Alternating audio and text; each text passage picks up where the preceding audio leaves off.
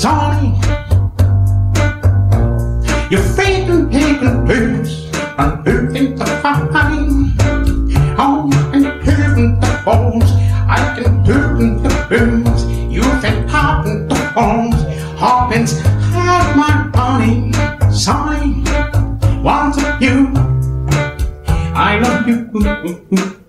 Bonjour et bienvenue dans le déjà 26e épisode de Super Cover Battle, le podcast qui classe les reprises à la manière de Super Ciné Battle. Nous sommes le 1er avril et vous écoutez donc l'épisode de mars 2022. Alors oui, on a un rapport tout à fait relatif avec la temporalité et la régularité, mais ce qui est sûr, c'est qu'il s'agit de l'épisode qui précède le drame potentiel. Ah oui. Alors avec un peu de chance et surtout avec un peu de flemme de la part de nos équipes de montage, qui sont coincées entre trois changes de disques à boucler, un Ouais. zig de pod à écrire, des répétitions pour des reprises de Goldman pour Podren 2022, où j'ai pas été convié au passage, et 82 invitations dans d'autres podcasts, eh bien cet épisode sortira peut-être même après le drame potentiel. Allez, on va se faire une petite mise en situation.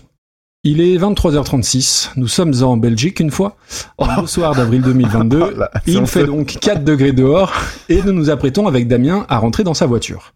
Une Renault 25 chamade toute option, volant en fourrure, housse de siège en boule tissée anti-mal de dos, et un autocollant. Les routiers sont sympas sur la vitre arrière. L'intérieur est propre et soigné, une belle odeur de sapin fraîcheur pain des Landes embaume l'habitacle, il y a juste une petite canette de 8-6 presque vide dans le porte-gobelet, Forcément. une boîte de palmito bien entamée et un vieux télérama corné à mes pieds. Dans la boîte à gants, une pochette à CD avec le best-of de Véronique Vincent, Bien sûr. un CD de titre donc, et le Greatest Hits volume 1 de Ghost qui contient 22 versions différentes de It's a Sin. Nous n'avons pas encore prononcé un traître mot depuis notre sortie de la salle de concert.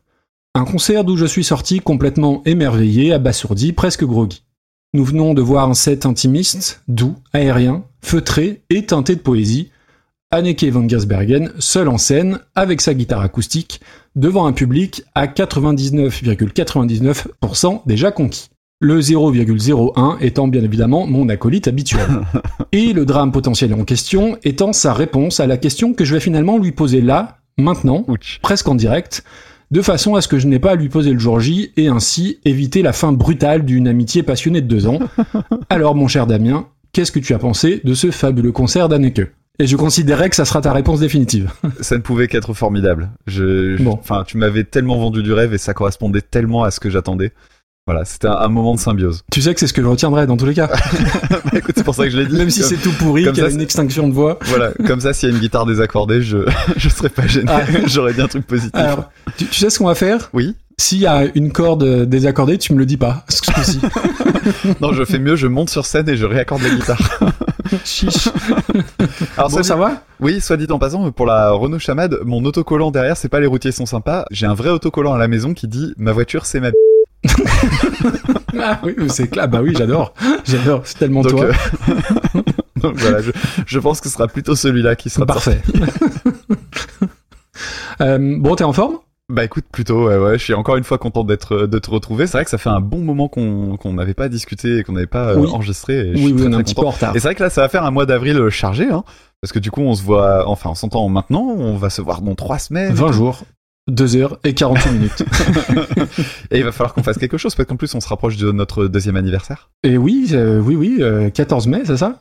Euh, j'ai Euh, retenu-. Ouais, retenu mois de mai, moi aussi. C'est, on est déjà Oui, on va dire de sait plus les détails. Donc on est déjà au 26e épisode et on a quand même un gros, gros, gros, très gros programme ce soir. Oui. Alors 10 titres évidemment, mais on a des, des, des- comment dire, des artistes euh, très connus du paysage français qu'on n'avait encore pas eu jusque-là, Mm, et d'autres grands noms euh, avec beaucoup de guitares et beaucoup de, de solos dans tous les sens. Je pense que ça va être pas mal et surtout je pense qu'il y a pas mal de morceaux où on va pas être d'accord du tout. Mais ça on verra quand, quand tu nous auras expliqué les règles. T'as vu l'enchaînement? Oh Magnifique. Waouh, époustouflant. C'est du Drucker. c'est ça. Bah, T'as remarqué que ma phrase était super longue et que j'arrivais pas à la terminer? Non, non, t'as fait ça avec beaucoup de talent. Non, bon, ça va. Donc les règles, c'est très simple. On va simplement simplement classer euh, des reprises de la meilleure à la moins bonne. Euh, on a une liste de 260 titres aujourd'hui. Et donc on va en rajouter 10 là-dedans. On va classer tout ça selon nos critères à nous, en essayant de comparer euh, l'incomparable, euh, de savoir est-ce que une reprise des Beatles est mieux ou moins bien qu'une reprise de Carlos. Ça donne à peu près l'idée. tout ça avec bonne foi et bonne humeur. Et voilà. Je- pense que c'est pas mal. Et du coup, tu vas nous donner le top 5 et je donnerai le worst. Parce que d'habitude, c'est toujours, toi qui dis honneur. les, les trucs tout pourris. Ouais, Oh, c'est trop mignon. Alors le cinquième morceau c'est Nothing Compares to You de Prince repris par Sinead O'Connor en 1990, suivi par Everybody's Got to Learn Sometimes des Corgis reprise par Beck en 2004 dans la BO de Eternal Sunshine of the Spotless Mind, puis euh, mon petit chouchou perso à savoir Imagine de John Lennon reprise par Up After Circle, je précise c'est Up After Circle, hein, mon chouchou c'est pas la version de John Lennon, puis euh, la chanson Hurt de Nine Inch Nails reprise par Johnny Cash, et enfin le numéro uno, la meilleure reprise de tous les temps jusqu'à aujourd'hui, I Will Survive de Gloria Gaynor, reprise par Cake en 1996. Et en queue de peloton, enfin même dans le worst 5, on a la corrida de, de Francis Cabrel massacrée par Trio. On a une entrée fracassante, euh, l'épisode de 23 et demi de Ringo qui reprenait Video Kill de Radio Star et qui devenait le grand corbeau noir. Ensuite, Eddie Fitzroy et Big Star pour Hotel California, le collectif métissé, le seul et l'unique, qui reprenait les corons, et l'indétrônable dernier, Furious Zoo, qui massacrait Into the Groove de Madonna. Et chose importante, on- il faut préciser qu'il y a une entrée fracassante lors du dernier épisode, euh, Didier Super, qui est à la place de... Ah, je l'ai perdu dans le tableau, mince. 60e, quelque chose comme ça, je crois. 60e, attends, pourquoi je le trouve plus? Euh, T'en vas pas, t'en vas pas, 63e. 63e. Didier ouais. Super. Un choix qui a fait l'unanimité, évidemment. Complètement. Et tu sais quoi, il est même trop bas. ouais, ouais, je, je pense. Écoute, euh, on peut peut-être trouver moyen de, de, de rétablir l'équilibre un jour. Tu, tu sais, la règle, c'est la règle. Nous, on, est- on, on- a un règlement précis. Euh, on n'aime pas sortir du règlement. Ça, c'est une constante ça, chez Super Cover Battle. D'ailleurs, t'as bien vu, été tellement bon pour rappeler les règles que j'ai oublié la moitié, mais tout va bien. non, non, c'est ah parfait. oui, alors donc, parmi les nombreuses règles, Ah, il y a-. Les pins. Alors, dans chaque épisode, euh, Maxime et moi, alternativement, euh, choisissons un morceau qu'on se garde pour la fin. Aujourd'hui, c'est mon tour, et donc Maxime va faire son pronostic. Ça, il va donc essayer de deviner quelle est la chanson que j'ai gardée pour la fin. Maxime, je retire mon casque, c'est à toi. Alors, comme il m'a avoué euh, avoir oublié de penser aux pins, euh, je pense qu'on va partir sur le dernier morceau, à savoir le pins auditeur Offspring qui reprenait Feelings de Maurice Albert. Et je suis sûr de mon coup à 98%. On va dire ça comme ça. Il nous reste également le pins auditeur. Donc le pins auditeur, eh bien à la fin de cette merveilleuse émission qui est Super Cover Battle, on vous a dit que c'était bien Super Cover Battle? Eh bien, j'interpréterai une reprise moi-même avec un magnifique instrument.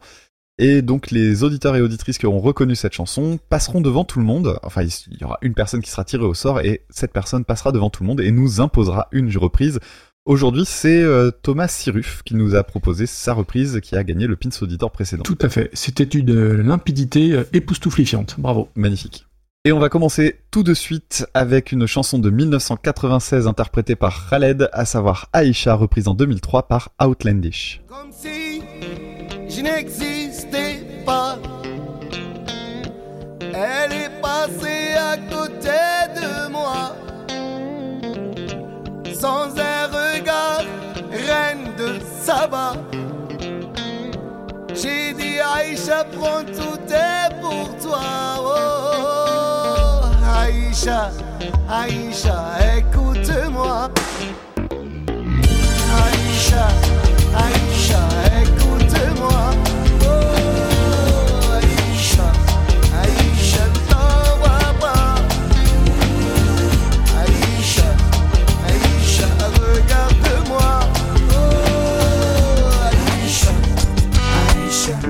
My, my, my. Is it really real? Aisha, Aisha, smile for me now. I don't know, I don't know. Aisha, Aisha, in my life. Yeah. Mm, she holds her child to her heart. Makes her feel like she blessed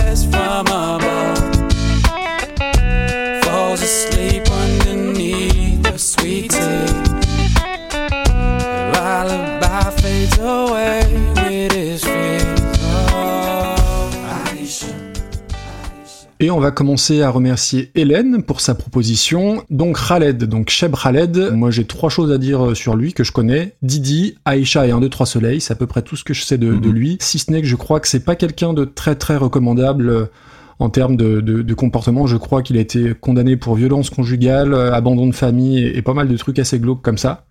J'avoue ne pas connaître beaucoup plus de choses euh, su- sur lui. J'ai quand même regardé un petit peu sur Internet.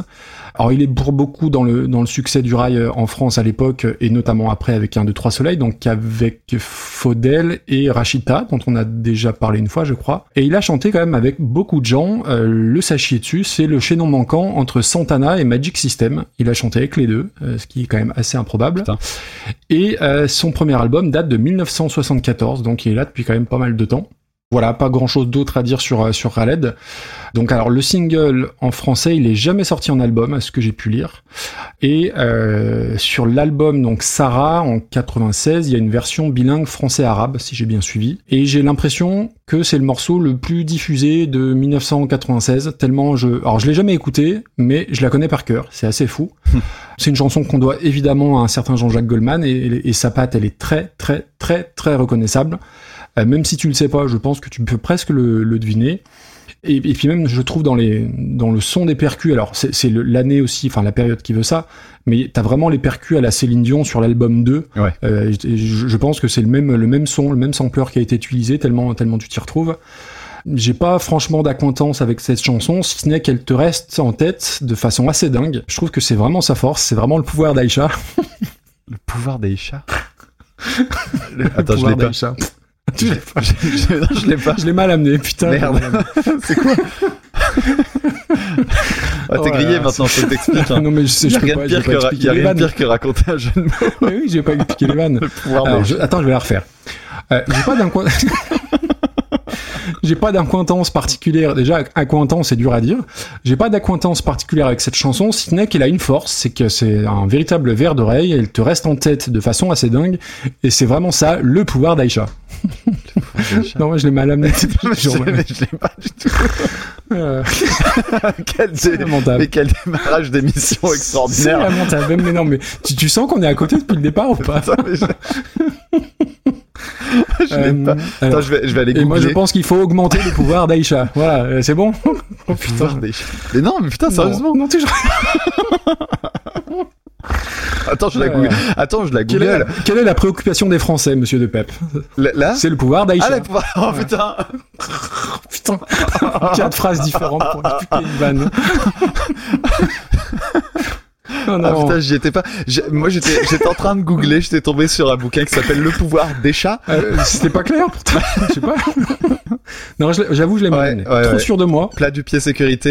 Et... Voilà, et exactement. Pas assez de, de, de l'as. Je suis désolé. le jeu de mots que j'ai écrit où j'étais mort de rire, c'est celui-là. hein. Ça te donne une idée du Oh, reste. Euh, attends, on va reprendre. un. Donc voilà pour Aïcha pour la version de Raled. Et le dernier truc qu'on peut ajouter, mais ça, ça surprend personne, bah, c'est qu'il chante mieux que Jean-Jacques Goldman, hein, évidemment. Oh. Euh, si, si, bah, bah, largement, largement. Et donc pour nos amis Outlandish, euh, groupe de hip-hop inconnu pour moi, leur reprise, ce que j'ignorais, elle a terminé numéro 1 en Allemagne et aux États-Unis. Alors en tout cas c'est Wikipédia qui le dit, j'ai eu un petit peu de mal à croire et je t'avoue que j'ai pas eu le temps de, de vérifier. Donc tout ça est sans doute très bon pour les royalties de, de Jean-Jacques. Au niveau de leur reprise, Beaucoup de vibes dans l'intro, beaucoup trop. Euh, J'ai l'impression que c'est marqué dessus que c'est sorti début 2000. Hein, les vibes un peu raga, le son des percus là aussi. Même la pochette, elle est, elle est saut 2003 dans les tons euh, Ah oui. sépia avec la typo euh, jaune délavé. C'est vraiment à fond dans, dans l'air du temps, enfin de 2003. Ils ont complètement changé les paroles. Euh, je spoil rien si je dis que c'est pas du Baudelaire, mais ça n'a plus trop rien à voir avec le, texte de départ. C'est un peu si, euh, comme si Craig David avait chanté dans les Fujis au niveau de l'ambiance. C'est très tarte à la crème, mais je suis presque content de savoir que euh, bah, JJG a été repris et adapté en anglais. C'est pas nul, c'est assez insignifiant, ça a été assez relou à, à réécouter. Mais euh, ce que j'ai appris aussi, euh, il y a eu une version zouk de Aïcha, une version salsa, une version polonaise, en hébreu, en turc, en grec, en espagnol, en croate, en norvégien, et il y a une version bretonne par Mano. Alors j'ai pas réussi à trouver. Euh, et le sachiez-tu, il y a une version par Madonna. Ah ouais? Tu savais? Ouais, l'Aïcha. Bonita. J'essaye de rattraper mon pouvoir d'Aïcha, mais je sens que c'est mort. Non, non, Ah, voilà. bien euh, bien euh, pas, enfin, oui, je suis content de savoir que ça existe, mais ça, ça s'arrête là, quoi. D'accord. Bon alors du coup, euh, je suis un petit peu comme toi pour euh, ce qui est de Khaled, mais bon après, moi je suis de en étant de 86, euh, le la grosse vague du Du rail. euh, Mm. je l'ai prise en, en pleine gueule évidemment. Moi c'est l'époque où j'écoutais un petit peu euh, Skyrock et tout ça, donc ça a été le moment aussi où où tu as eu euh, tous les les groupes euh, de rap justement de l'époque qui, qui, commençaient à vraiment euh, mettre fort en avant euh, le- leurs origines maghrébines pour certains, et donc du coup il y a eu un, un, un vrai moment comme ça, bah, très très fort en fait. Donc oui, il y a eu Aïcha, il y a eu euh, Faudel, il y a eu Rachida, donc c'est les fameux 1, 2, 3 soleils dont tu parlais tout à l'heure. Alors, Rachida, euh, passons euh, rapidement, mais euh, rappelons quand même Yahaya qui est un morceau vraiment génial. Euh, et puis donc je te parlais du, du milieu du rap, je pense notamment à la chanson Tonton du Bled qui était vachement bien. Et puis euh, bah oui, tu l'as dit, euh, Khaled, euh, bah, il a eu une plainte au cul euh, pour alors abandon de famille, ça s'est avéré. Euh, pour la question des violences conjugales, apparemment, il y a eu un retrait de la plainte de sa femme ou de son ex-femme, je ne sais plus. Malgré tout, je suis allé chercher un petit peu parce que bon, il fallait que je vérifie si c'était un, un retrait, Mm. euh, Sous la si contrainte. c'était un retrait honnête sous la contrainte ou si c'était vraiment quelque chose comme ça. Donc du coup, je suis allé voir et je suis tombé sur un article assez ouf. Alors je te cite Raled. Ça donne une grosse ambiance. C'est ma famille, c'est calme, je suis un nomade et je voudrais être enterré face à mon père, mais mes filles sont européennes. On a viré de la France parce qu'ils ne nous laissent pas éduquer nos enfants comme on veut. On a tous grandi avec la fessée. Cela ne nous a pas tués. Alors ce n'est pas un pays qui va nous dire comment faire. En France, un jour, ma fille rentre à la maison et nous a dit Ma maîtresse nous a donné un numéro direct pour appeler en cas de maltraitance à la maison. Ça a été la goutte d'eau. Moi, je lui ai dit ceci Écoute, ma fille, je suis en train de te montrer le bon et le droit chemin. Même quand tu seras grande, si je le veux, je t'en collerai une. Et c'est pas parce que je te bouscule qu'ils vont me faire chier. Et puis il y a des mensonges, des plaintes abusives. Après, on s'étonne que les gens se suicident en prison. Oh là Et là, tu Ah bah c'est plus ça, clair du coup. Wow Putain la vache Ok. Donc, euh, comment te dire que euh, la plainte, euh, a priori, Ouais, bon. Disons que j'ai de forts soupçons, quoi. Mais bon, moi, je suis pas juge. hein. Bref. Alors, euh, pour ce qui est de, de sa carrière en soi, euh, j'ai réécouté des, des morceaux comme ça un petit peu à droite à gauche. Il y a quelques succès qui sont pas dégueux. Hein. Didi, c'est pas mal. Ah, Didi, moi j'aime bien. Ouais, ouais. Abdelkader, c'est cool aussi. Et puis euh, il y a une chanson que j'ai découvert euh, sur euh, l'album. Alors quand c'est comme ça, en plus il y a des noms, il y a des noms arabes et tout, et moi je connais pas du tout la langue, donc j'y vais un petit peu au hasard. Il y a un morceau qui s'appelle Detni et Sekra sur euh, l'album Sarah, justement, qui est très très très bien. Je vous recommande de, de, de l'écouter si vous voulez essayer de découvrir. C'est assez différent, c'est pas du tout du Goldman ni rien, hein, c'est euh, même il y a un petit peu de jazzy et tout, c'est vraiment sympa.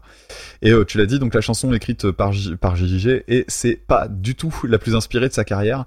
La suite d'accords est inintéressante au possible. La prod, t'en as parlé, elle est hyper marquée. Hein, les synthés, euh, les Mm. percussions de synthé qui sont euh, des, des vieux trucs euh, vraiment euh, datés euh, maintenant. Et surtout, je sais pas si t'as fait gaffe, mais euh, moi j'ai j'ai cherché dans dans Spotify après une version qui était pas pourrie en fait, Oui, parce que euh, elles sont toutes dégueulasses. on est d'accord. J'ai du mal à imaginer que- qu'elle soit vraiment sortie dans le commerce parce que euh, c'est, enfin, c'est laid quoi. Il y a, il y a- ça sature dans tous les sens. Euh, Je verrai. J'ai pas encore essayé de télécharger une, une autre piste, mais si ça tombe, en fait, c'est pourri du début à la fin. Mais j'étais vraiment très étonné. Moi, je pensais que ça venait moi de mon, mon matos du coup, mais je suis content que du coup te, de, te l'entendre dire parce que oui, oui, il y a, il y, a, il y a vraiment une espèce de saturation qui est, qui est assez désagréable. ouais. Ouais, je suis allé chercher sur des best-of, sur les versions albums et tout ça, et c'est comme ça partout. Donc j'ai pas compris. C'est pas compliqué. On dirait l'album de Metallica là, euh, tu sais, le truc euh, là, avec la la tombe là, le truc blanc là. Ah, euh, Non, non, non, c'est encore un autre, Quand c'est même encore pas. un autre degré. enfin bref, donc euh, la- pour la prod, euh, ouais, il y a des trucs vraiment laids. euh, la guitare, les guitares en cocotte euh, des années 80, là, tu sais, euh, un peu funky et tout ça. Je trouve que ça, ça, ça sonne vieux et Oui. j'ai l'impression que ça, ça, ça sonnait déjà vieux à l'époque. Et il y a euh, le, le pire de tout, cette espèce de basse là, un peu transformée, on dirait une voix, ça fait euh, bao bao bao.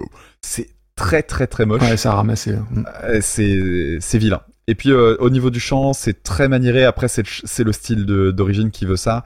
Mais euh, moi, ce qui m'a fait bloquer aussi, c'est les gros clichés dans les paroles. Reine de Saba, le miel, ivoire, ébène. En fait, Ah on- oui, on- oui, on- oui, ça fait un peu euh, l'Afrique et le Maghreb pour les nuls. Il y a un côté full orientalisme du, du 19e. Mm. Vraiment, moi, ça me Ouais, foutait assez mal à l'aise. Et puis voilà, alors tu, tu, parlais du fait qu'il chantait euh, moins bien que euh, JJG. Je suis quand même allé regarder une version live qui était faite pour les Victoires de la musique en, en 97, où euh, Khaled chante devant le public et euh, Goldman arrive en surprise pour doubler en fait le chant. Et il harmonise, et quand il arrive, franchement, ça ramène un petit truc quand même. hein. Sauf que la Ah chanson est, est pas terrible, donc du coup ça devient long. Mais euh, les, on va dire les deux couplets qu'il fait au début, euh, j'écoutais, je sais, Hum, putain c'est pas mal quand même. Alors Outlandish, t'as pas par- t'as pas parlé de leur nationalité, ça m'étonne beaucoup. bah non. On m'a. Alors, euh, Outlandish, groupe euh, dans lequel on retrouve Issam Bashiri, Vakas Al-Kadri, je sais pas si ça se prononce comme ça, et Lenny Martinez. Et comme leur nom l'indique, c'est un groupe danois. tu m'as dit, il y en a un qui est du Honduras, c'est ça? Honduras, oui. Honduras, Pakistan et Maroc. Voilà, donc euh, un, groupe assez euh, multiculturel, mais bon, ils font de la, ils font du R&B euh, bien bien soupe, euh, le, le plus le plus neutre qu'on puisse imaginer. Bon, pas pour moi, c'est du R&B de supermarché. hein. Je vais aller très très vite dessus. C'est Mhm. basique au possible. Les un, yeah, -huh, it's real. Tu vois tous ces trucs là. Alors, ce qui m'a fait marrer, c'est que je me suis rendu compte que tout était noté sur Google Lyrics. Quand, quand j'ai cherché les paroles, il y a, quelqu'un qui s'est fait chier à taper les ça, c'est assez marrant.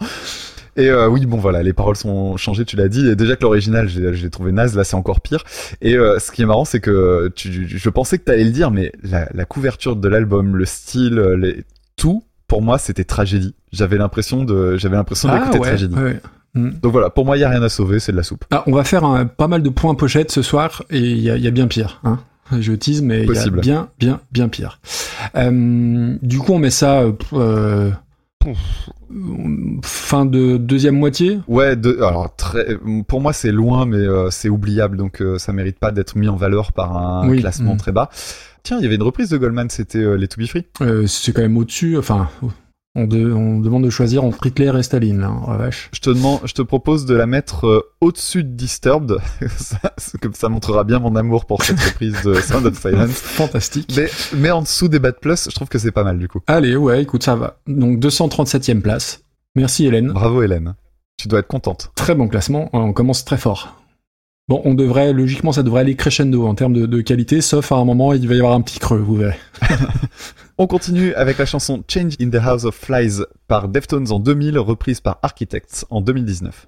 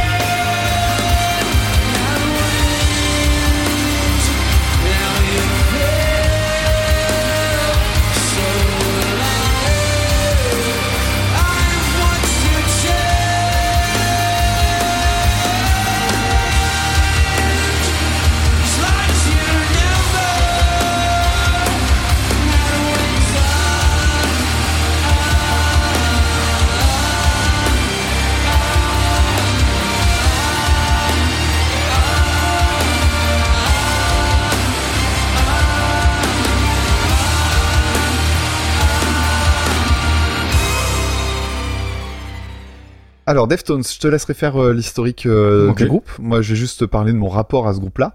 Moi, je les ai connus avec l'album Around the Fur. Ok. Comme euh, le dirait ce cher Antoine Decaune quand il était à la télé et qu'il n'était pas capable de prononcer en lui. Donc deuxième album. Voilà, ça, parce que mon père était tombé sur la chanson Chauvite, My Own Summer, je crois que c'est Oh, le titre. oui, quelle chanson. Ouais, ouais, avec un riff absolument monstrueux, enfin un, un très très grand morceau. L'intro là avec les deux coups de, de caisse claire là. Enfin, Exactement, oh, c'est exactement. fantastique. C'est un très très grand morceau. Si vous le connaissez pas, allez-y, hein, parce que c'est vraiment un, un classique de, de cette veine-là et de cette période-là. Donc mon père écoutait une station de radio belge qui s'appelle euh, Radio 21, sur laquelle passait une émission euh, qui s'appelle Rock à Gogo et sur laquelle on a découvert euh, bah, Rammstein notamment et puis Deftones, c'est pas mal d'autres trucs, Machine Head aussi, Ok. je crois qu'on avait on avait connu grâce à ça. Donc voilà, moi c'était comme ça que j'ai connu Deftones et quand l'album White Pony est sorti, évidemment ça a été un, un énorme carton. Et euh, c'était un, un groupe que je suivais mais sans vraiment complètement le suivre et j'ai vu à quel point ils étaient euh, devenus importants d'un seul bloc. Et puis après j'ai un peu lâché, moi je- j'ai pas trop suivi leur carrière mais je sais qu'ils sont revenus avec des, des bons albums là ces dernières années. Il y a eu aussi euh, de l'actualité parce qu'il y a leur bassiste qui est décédé il y a quelques années je crois. Euh, oui, oui, qui avait eu un, un accident qui est resté très longtemps dans le coma et qui est décédé, ouais, tout à fait. Ouais voilà, donc en fait c'est un, c'est un groupe qui a toujours été un peu dans le giron.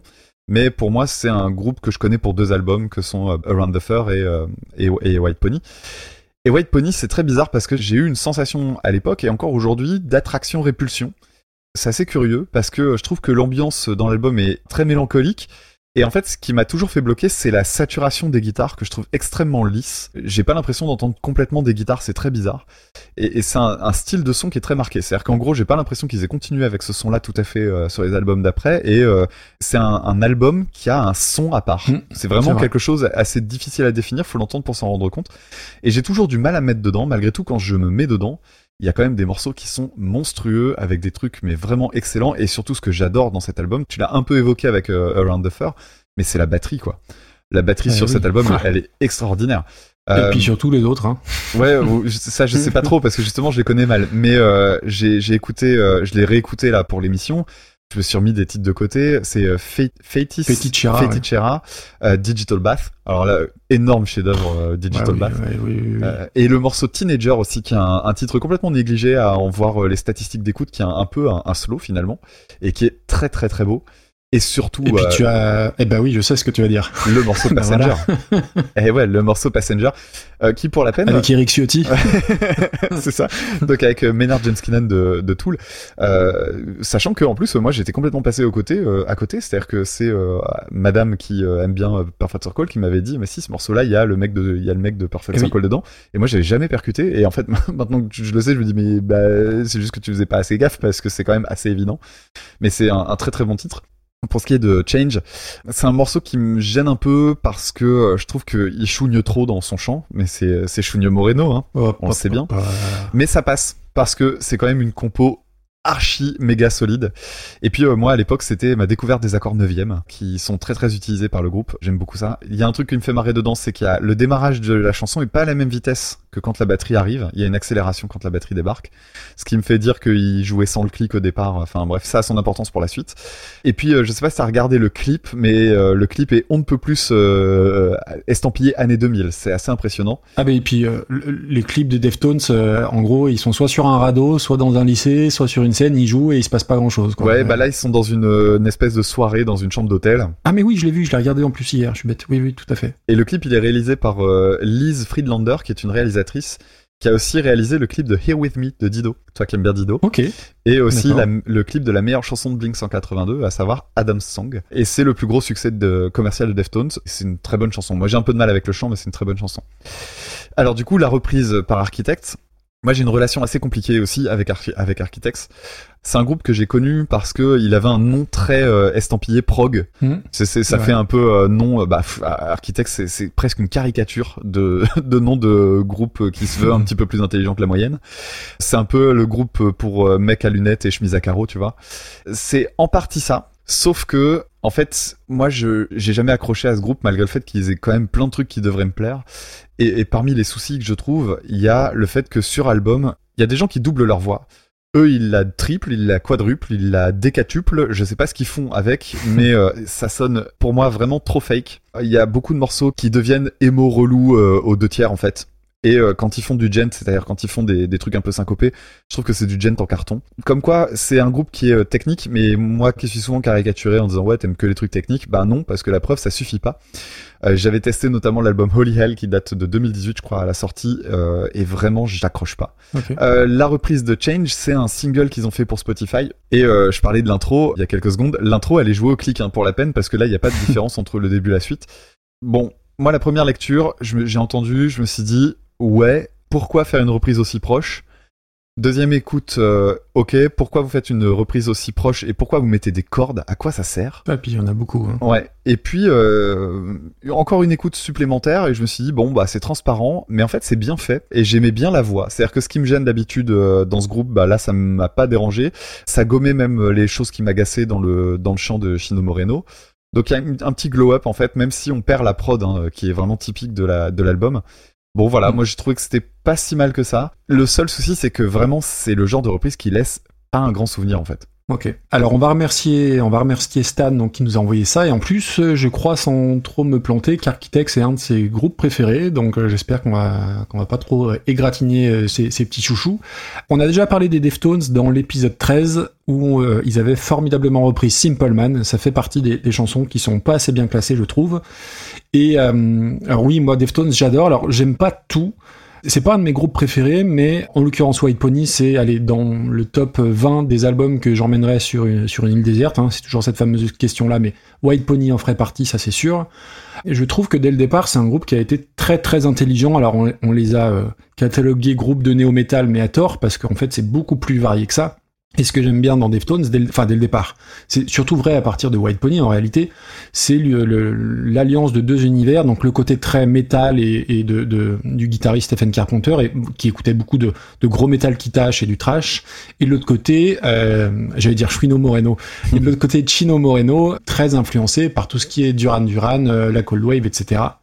Et surtout, ils ont un batteur qui est un de mes batteurs favoris, vraiment, Abe Cunningham, on n'en parle absolument jamais. Mais il a une frappe d'une... Alors, je suis pas technicien euh, batteur, hein, mais je trouve qu'il a une frappe qui est assez sensationnelle. Alors, c'est le cas sur, euh, sur White Pony, et, et vraiment sur tous les albums d'après, euh, je trouve que c'est il y a vraiment une espèce de puissance qui se dégage de, de, de ce gars-là.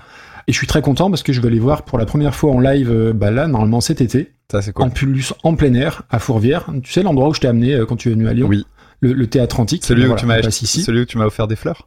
Voilà, exactement. Et où on a Ken derrière le rocher. T'as t'as oublié de tout salir. Et donc il passe ici, en plus il passe avec Baroness euh, en première partie, groupe que j'adore. Donc je suis très content. Ils ont été dans l'actu euh, récemment parce qu'ils ont, alors euh, c'est un peu moins, c'est un peu moins glorieux, mais ils ont viré leur leur bassiste Sergio Vega un peu comme un malpropre. Je crois qu'il a reçu un fax, un peu comme la World Company, genre vous, vous- bah vous êtes euh, vous êtes licencié quoi. Sur la classe. Euh, donc bref. Mais c'est un... c'est- presque des méthodes de euh, Tobias Forge de Ghost. Eh ben euh, ouais, bah écoute, il y a, de toute façon, il était là. euh, oui, il, il a remplacé Chi Cheng, euh, donc qui est décédé suite à ses longues années de coma. Et je crois qu'il y avait une histoire contractuelle, pas un truc pas pas clair derrière. Bref. Donc je sais pas qu'est-ce qu'il jouera de la basse euh, au, au mois de juin. Enfin bref, on verra. Mais oui, Deftones, ce groupe très très important. On parlait de White Pony, bah c'est un de mes albums préférés au monde. Alors, je, je crois que c'est Terry Dates, le, producteur, qui est juste un des mecs qui a produit les plus grands albums des années 90. Là, en l'occurrence, c'est 2000. Mais moi, j'adore le son, justement, les guitares javelisées tout du long, bah, j'adore. La prod, je la trouve extraordinaire. Tous les morceaux, il y a rien que je passe. Y compris The Passenger, qui est un morceau fantastique, tu, tu l'as dit. Et d'ailleurs, ce ménard de James Keenan, il est quand même sur White Pony, qui est, je pense, un des albums clés des années 2000. Et il est aussi sur le premier Rage Against the Machine, qui est un des albums clés des années 90. Donc le mec, il sait quand même se placer, il hein, n'y a, pas- a pas de doute là-dessus. Et euh, White Pony, c'est un des classiques des années 2000. Et ma chanson préférée peut-être de tout Deftones, après My Own Summer, je pense que c'est Change, justement. Il y a rien que, il y a, rien que j'aime pas dedans. Euh, le, le- les samples façon chant des baleines, je trouve ça fantastique. Alors oui, il chante de façon maniérée, hein, notre ami Moreno, mais ça me dérange pas du tout. C'est simple, euh, je pense que c'est la deux millionième fois que j'ai réécouté cette chanson. J'ai les frissons à chaque fois. Pour moi, c'est un... Alors, dans, dans toute proportion gardée, c'est un Smells Like Teen Spirit en termes d'impact sur euh, et de l'importance, entre guillemets, sur toute la scène euh, rock, metal. Pour moi, c'est un vrai, vrai classique. L'album est un classique, mais cette chanson-là est un classique aussi. Ouais, je comprends. Architects, je connais un petit peu. Euh, en fait, j'avais écouté par curiosité parce que c'est un nom que tu revoyais euh, beaucoup revenir. Donc, on va classer ça en metalcore, je pense. Je crois qu'ils sont britanniques, ils sont anglais. Et c'est un genre que euh, j'aime pas particulièrement. J'arrive pas à accrocher toute la vague, euh, les Parkway Drive, Protest the Hero, tous ces tous ces groupes-là. Euh, je sais pas trop pourquoi, mais j'accroche pas. Je trouve ça un peu euh, Linkin Park, un peu plus émo, un peu euh, sous stéroïde, quoi.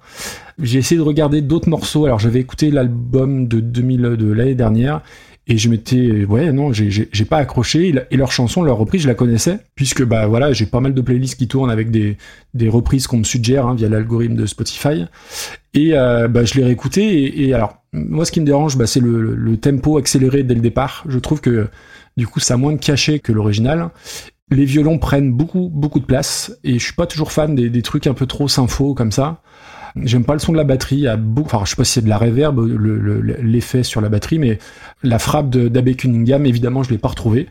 Mais après, ce qu'on peut pas retirer, c'est que c'est vraiment très bien fait. C'est très fidèle, c'est hyper respectueux. Je pense que euh, les Deftones sont une influence pour Architects. Après, c'est transparent, comme tu l'as dit. C'est ni complètement fantastique, ni complètement raté. Je pense que ça tient plus de l'hommage que d'essayer d'en faire quelque chose d'autre, et c'est tout à fait Ouais. respectable. Mais euh, voilà, c'est assez anodin en fait. Dans nous, dans notre façon de, de classer, de voir les choses, euh, voilà, ça va pas aller très très haut. C'est pas, euh, c'est pas honteux, loin de là. hein. C'est tout à fait bien fait, tout Non. à fait respectable, mais c'est pas ouf. Je me demande si c'est pas euh, un peu le genre de morceau contractuel, tu sais. Oui. C'est-à-dire Mm. que c'est c'est un exclusif Spotify. euh, on va faire celui-là. Pourquoi celui-là plus qu'un autre? Bah, on va rendre hommage à un morceau qu'on considère euh, important. En plus, ce qui est marrant, c'est de voir que euh, du coup, euh, les classiques avec les, les morceaux avec lesquels on a grandi deviennent des classiques euh, un petit peu comme on avait des vieux classiques des années 70 sûr. dans les années 90. Le delta en termes de, de, de durée, c'est 20 ans. Et mine de rien, bah oui, ça devient des classiques. C'est assez Mm. marrant de le voir. Ouais. Deftones, c'est un, c'est un groupe importantissime des, des, bah, des 30 dernières années maintenant. Ça commence à, ça Mhm. à filer. hein. Bah ouais. Écoute, dans le côté reprise un peu, pas copier-coller, mais pas loin, moi j'ai toujours Panic at the Disco en, en ligne de mire, qui est 181ème, qui avait repris Bohemian Rhapsody. Ouais, c'est très très bas, je trouve. Euh, non, non, mais comme point de, de départ, après, oui, oui, euh, on peut mettre ça plus haut, je, je n'y vois pas d'inconvénient. Bah tu vois, bah je reprends toujours les, les, les morceaux, euh, tu sais, j'essaie de regarder les endroits où il y a des morceaux dont je me souviens pas vraiment, parce que finalement je pense que c'est un peu le destin qui va y avoir pour celui-là. Et je pense que je pourrais, j'aurais du mal à la mettre plus haut que euh, Everybody Hurts des Corrs, Alors là, on est où? On est... 136. Ok. Donc euh, je la vois bien entre Ouais. euh, dans ce coin-là jusque 150. quoi. Ok, ok, ok. Euh, Bah tu vois, je préfère les, je préfère la reprise de Van Halen des Kings, oui, oui, je comprends, oui, moi aussi. que je trouve un petit peu plus nerveuse, quoi. Même To- ah ouais, Tori Amos, il y avait, euh, il y avait autre chose aussi. Enfin, il y avait une proposition un peu différente de, de l'original. Bah juste en dessous s'il faut. Ouais, écoute, ça allait 100, 149e. Alors, est-ce que Architects sont au-dessus de Holyphone C'est ça, la, c'est ça la vraie question. Alors, pour rappel, hein, Holyphone, c'est la, la chanson que nous a envoyé euh, Léo, et Architects, donc c'est Stan, et les deux sont derrière notamment le podcast Expédition. Et euh, non, mais je pense qu'Holyphone est bien plus basse. hein. On va vérifier tout de suite. 190e, oula, on est Ouais, une petite distance quand même. Hein. Stan, l'honneur est sauf. Eh bien, on va passer maintenant à une chanson de 1969 par Neil Young qui s'appelle Cinnamon Girl, qui a été reprise en 1996 par Type O Negative. I wanna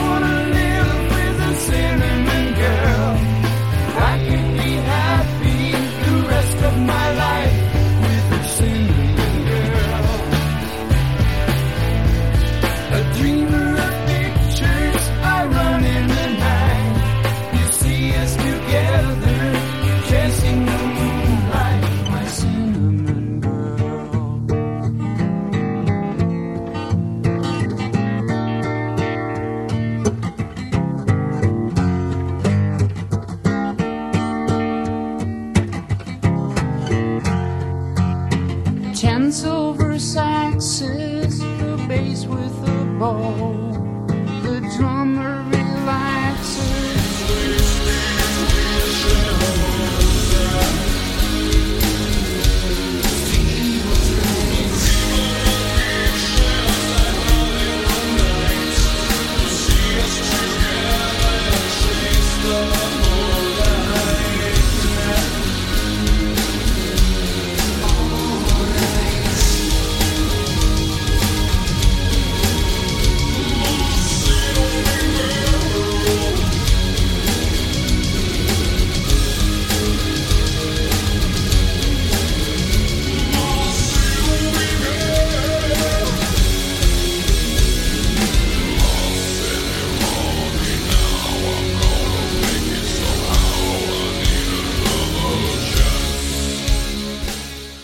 On va remercier Simon qui nous a envoyé donc euh, cette chanson. Alors, on va faire un petit point euh, technique et règlement.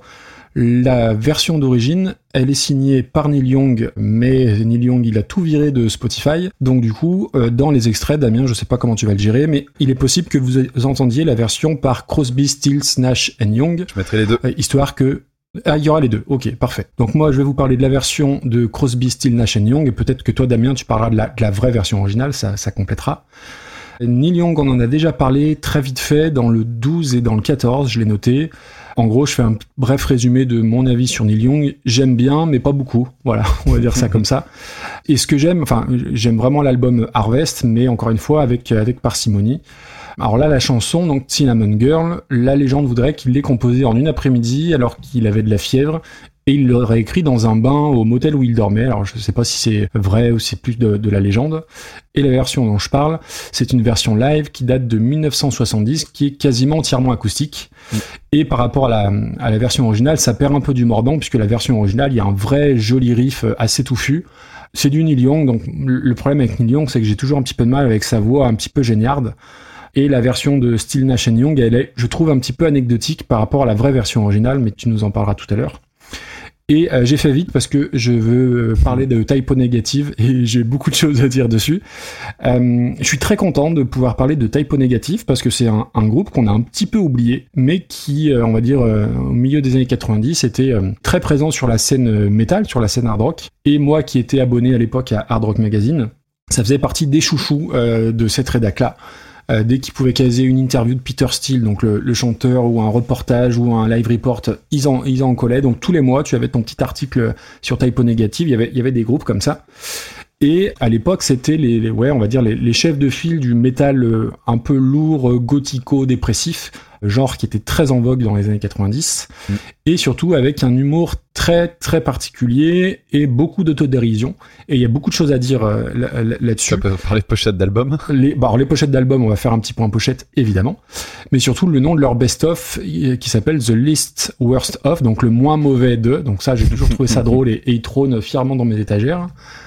Et pour vous donner un ordre d'idée de, de, leur sens de l'humour, leur deuxième album, qui s'appelle Origin of the Faces, alors à la base, la pochette représentait l'anus de Peter Steele. Évidemment, c'est pas passé, donc euh, si vous tapez sur Spotify, ne vous inquiétez pas, la, pochette a été modifiée. Et en fait, c'est un album live où on entend le groupe se faire un peu siffler. Et euh, tout ça est une mise en scène, c'est un faux live. Voilà, c'est pour vous donner un ordre d'idée du, du, sens de l'humour des Américains. Euh, donc le groupe, il est formé essentiellement autour de Peter Steele, donc qui est un type qui fait à peu près 2 mètres, euh, des cheveux noirs, euh, vraiment noir foncé, qui a une armoire à glace, toujours habillé en noir ou en vert, avec une chaîne de chantier en guise de, de courroie de basse, parce qu'il est chanteur bassiste, et il buvait des litres de vin rouge sur scène. Donc ça aussi, enfin, je les ai jamais vus sur scène, mais je pense que ça devait être un, spectacle en soi. Ils ont tous des tronches pas possibles, c'est assez hallucinant. Ils ont des, bah, des tronches de gothico-dépressifs comme, comme, comme le style. Réputation un peu sulfureuse pour plusieurs raisons. Alors souvent ils ont ils ont été un peu dans la dans la dans la provoque. Donc euh, j'ai parlé de la pochette avec l'anus de Peter Steele. Peter Steele qui a aussi posé nu dans Playgirl à l'époque et déjà ça avait fait un petit peu de bruit. Mais surtout, ils ont été euh, accusés un petit peu à tort de d'être un peu nazis, quoi. Et en fait, euh, ce dont j'avais oublié, alors j'ai rebossé un petit peu du coup pour euh, pour l'épisode. Tout ça venait d'une mauvaise blague que Peter Steele avait fait à une interview euh, dans une interview allemande. En fait, à l'époque, ils avaient pas mal de succès. Il a cherché à plaisanter en faisant une référence à la célèbre phrase de John Lennon "On est plus célèbre que Jésus-Christ". Et lui, il a dit, façon humour, et ben que son groupe souhaitait être plus célèbre qu'Adolf Hitler. Et euh, bah voilà, le second degré plus euh, bah, la barrière de la langue, je, ça, ça c'est très mal perçu. C'est aussi mal passé que ta blague au début de l'émission. C'est aussi mal passé que mon que mon pouvoir d'Aïcha. euh, mais ils seront sont toujours défendus. Alors après, euh, et j'ai j'ai envie de les croire parce que je voilà pour m'être pas mal intéressé au groupe à l'époque, je, je pense que c'était profondément pas des, des, gens de, qui étaient de ce côté-là. Alors ils s'en sont défendus après via des chansons. Hein, je vous invite à écouter We Hate Everyone Who Kill All the White People en réaction à tout ça. Et du coup, pareil, vu qu'ils étaient euh, vraiment euh, accusés de tout ça, ils s'amusaient à porter des t-shirts sur scène.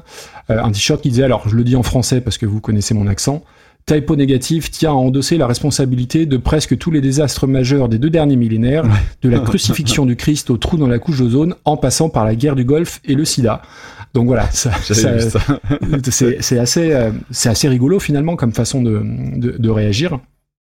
Euh, moi, j'ai connu en, alors, ouais, milieu des années 90, ouais, l'album Bloody Kisses avec Christian Woman, qui est pour moi un tube, clairement. Euh, alors, je pense qu'à l'époque, ça avait déjà pas mal tourné sur MTV.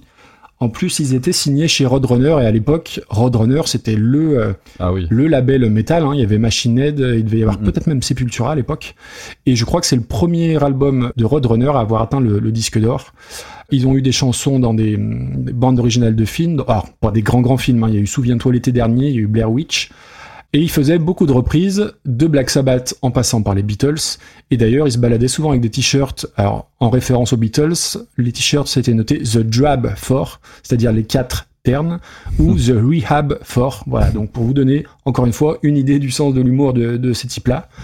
Et le siachitu, ils accordaient leur guitare et leur basse une carte en dessous de l'accord standard. Voilà, ça c'était la petite précision euh, technique. Et voilà, je suis vraiment très très content d'en parler. Leur reprise, alors le son, la production, c'est affreux. C'est vraiment le 96 euh, glauque, mais c'était l'âge d'or de ces trucs-là. hein. Paradise Lost, Anathema, on en a beaucoup beaucoup écouté. Enregistré dans une cave humide et visqueuse, hein, je pense, mais ça va donner un certain un certain cachet. Alors, euh, tu vas me dire un cachet d'aspirine peut-être, mais moi j'aime beaucoup. On sent évidemment que le batteur il est pas pote avec l'ingé son, que le tom bass euh, il, il devait pas être dans les dans les pré-réglages du truc. Mais je, je malgré tout ça, malgré le maniérisme dans le chant, mal- malgré les, les airs roulés à la Tobias Forge là, eh ben je trouve je parviens pas à trouver ça raté. J'aime bien les textures un peu bourdonnantes de la guitare. C'est très éloigné de la version originale tout en la reconnaissant en fait. Et alors et je te jure que c'est vrai. euh, la chanson elle est deux fois plus longue que la version originale, en tout cas celle que j'ai écoutée, et je me suis deux fois moins ennuyé. Vraiment, euh, je pense que de, de toute la playlist, c'est la chanson que j'ai le plus réécoutée. Je la connaissais, hein, mais je l'ai réécoutée, réécoutée, et à chaque fois, bah, je la, je l'aimais un peu plus.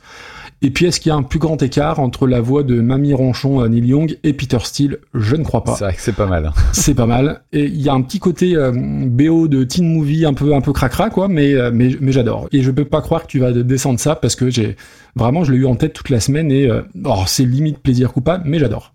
Ok. Bon alors du coup je vais revenir sur la version de Neil Young, mais la version Oui. de son album, t'as raison. Euh, donc je connais assez mal la carrière de Neil Young, mais euh, je me suis quand même euh, intéressé au, au bousin et euh, c'est donc sur un album avec son groupe qui s'appelait Crazy Horse. Et euh, ce que je trouve sympa vraiment dedans, c'est que bah, c'est une chanson de rock en fait. La version des Crosby, Stills, Nash Young, c'est vraiment la version acoustique euh, Ah oui. oui. Bon, moi j'aime bien la voix, ça me dérange pas, mais c'est pas si marquant que ça. Alors que quand tu écoutes euh, la version euh, bah, de Neil Young avec Crazy Horse, ça marche vraiment super bien. C'est un très très bon riff. Il y a un petit clap en plus de la batterie, des harmonisations de chant pendant tout le long du titre. En fait, comme il chante pas seul, ça fait un, très très bel équilibre de voix. Toi qui aimes pas trop euh, son côté un petit peu géniard, là ça passe tout seul sur la version normale, on va dire. Il y a un truc que je trouve intéressant, c'est qu'ils utilisent un accordage un peu particulier. Alors c'est euh, c'est ce- du DAD GBD, donc euh, euh, en gros ils descendent la corde de mi grave et la corde de euh, de mi aigu euh, pour la, la transformer en en ré. Euh, Ça fait un accordage ouvert, c'est sympa parce que ça fait des nouvelles sonorités. Bah d'ailleurs ils s'amusent à la toute fin du morceau à, à faire des espèces d'impro un peu foireuses où tu sens qu'ils s'amusent justement avec cet accordage là.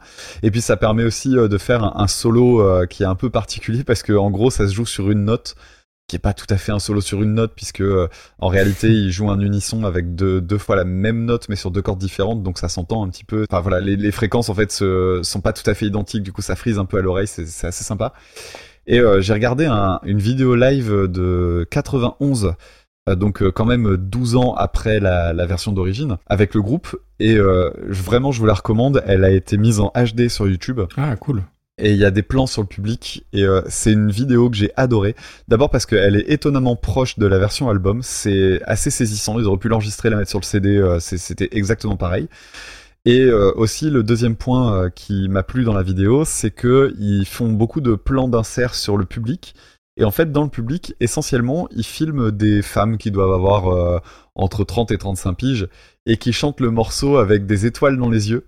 Et euh, c'est Ah, ouais. super beau en fait parce que tu vois euh, à quel point ce morceau-là que bah, que nous on connaît peut-être mal ou peu, et ben en fait c'est un morceau important euh, visiblement dans sa dans sa carrière. À en voir les commentaires et tout le reste, c'est vraiment un Mm. morceau un morceau qui a marqué euh, dans sa carrière.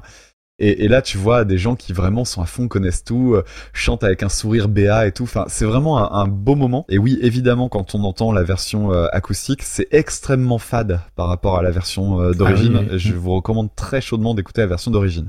Les typos négatifs, bah forcément, je pense qu'ils se sont plus basés sur ça que sur la version acoustique. Encore que finalement, ils en gardent pas grand-chose. Hein. Non non c'est vrai. Pour ce qui est de, de Typo Negative en tant que groupe, moi je suis toujours passé à côté parce que à chaque fois que je suis tombé sur des morceaux de eux, j'ai eu l'impression d'écouter des bootlegs avec euh, qui étaient joués au ralenti. la, la voix de la voix du mec, moi, m'a toujours fait un petit peu bloquer. Alors il a une vraie voix très très grave, même quand Ah il oui. est en interview. Bien sûr. Donc Oui, oui. il l'exagère pas, c'est tout. Il a un timbre bas. Mais euh, le fait qu'il joue en, en slow tempo, que en plus de ça, euh, bah voilà, la prod elle est un peu poisseuse et tout, ça donne l'impression d'un truc qui est juste pas bien enregistré. Alors je pense que quand t'es pas dans le délire, parce que moi c'est un peu ça l'idée, c'est que je les ai pas connus au moment où c'est sorti, donc la Mm, période goth oui, et oui. compagnie elle est passée. Et euh, moi j'y vois juste un, un truc, euh, ouais, un peu, voilà, moi je suis dark, tu vois. Et j'ai un peu de mal à rentrer dedans. Bah après, je pense que oui, si, si t'as pas connu à l'époque, euh, je pense que c'est mort. Enfin, Mais oui, et qui plus est, euh, l'humour, etc. Je le connais parce que je connais le personnage de Peter Steele par euh, des, tu sais, euh, des- les vidéos que tu vois sur YouTube, genre de Loudwire et tout ça, où le Mhm. mec revient régulièrement parce que c'est un, un type très apprécié dans la dans la sphère. On a oublié de préciser qu'il était mort, le monsieur. Il est mort. oui. mais euh, mais voilà, et, et bon, du coup, moi je vois le personnage et tout. Par contre, jamais réussi à rentrer dans la musique. J'ai essayé d'écouter le fameux euh, Christian Woman qui m'a plutôt plu. Ah bah Donc je me suis oui. promis de, de, re- de retenter un peu, un peu les choses.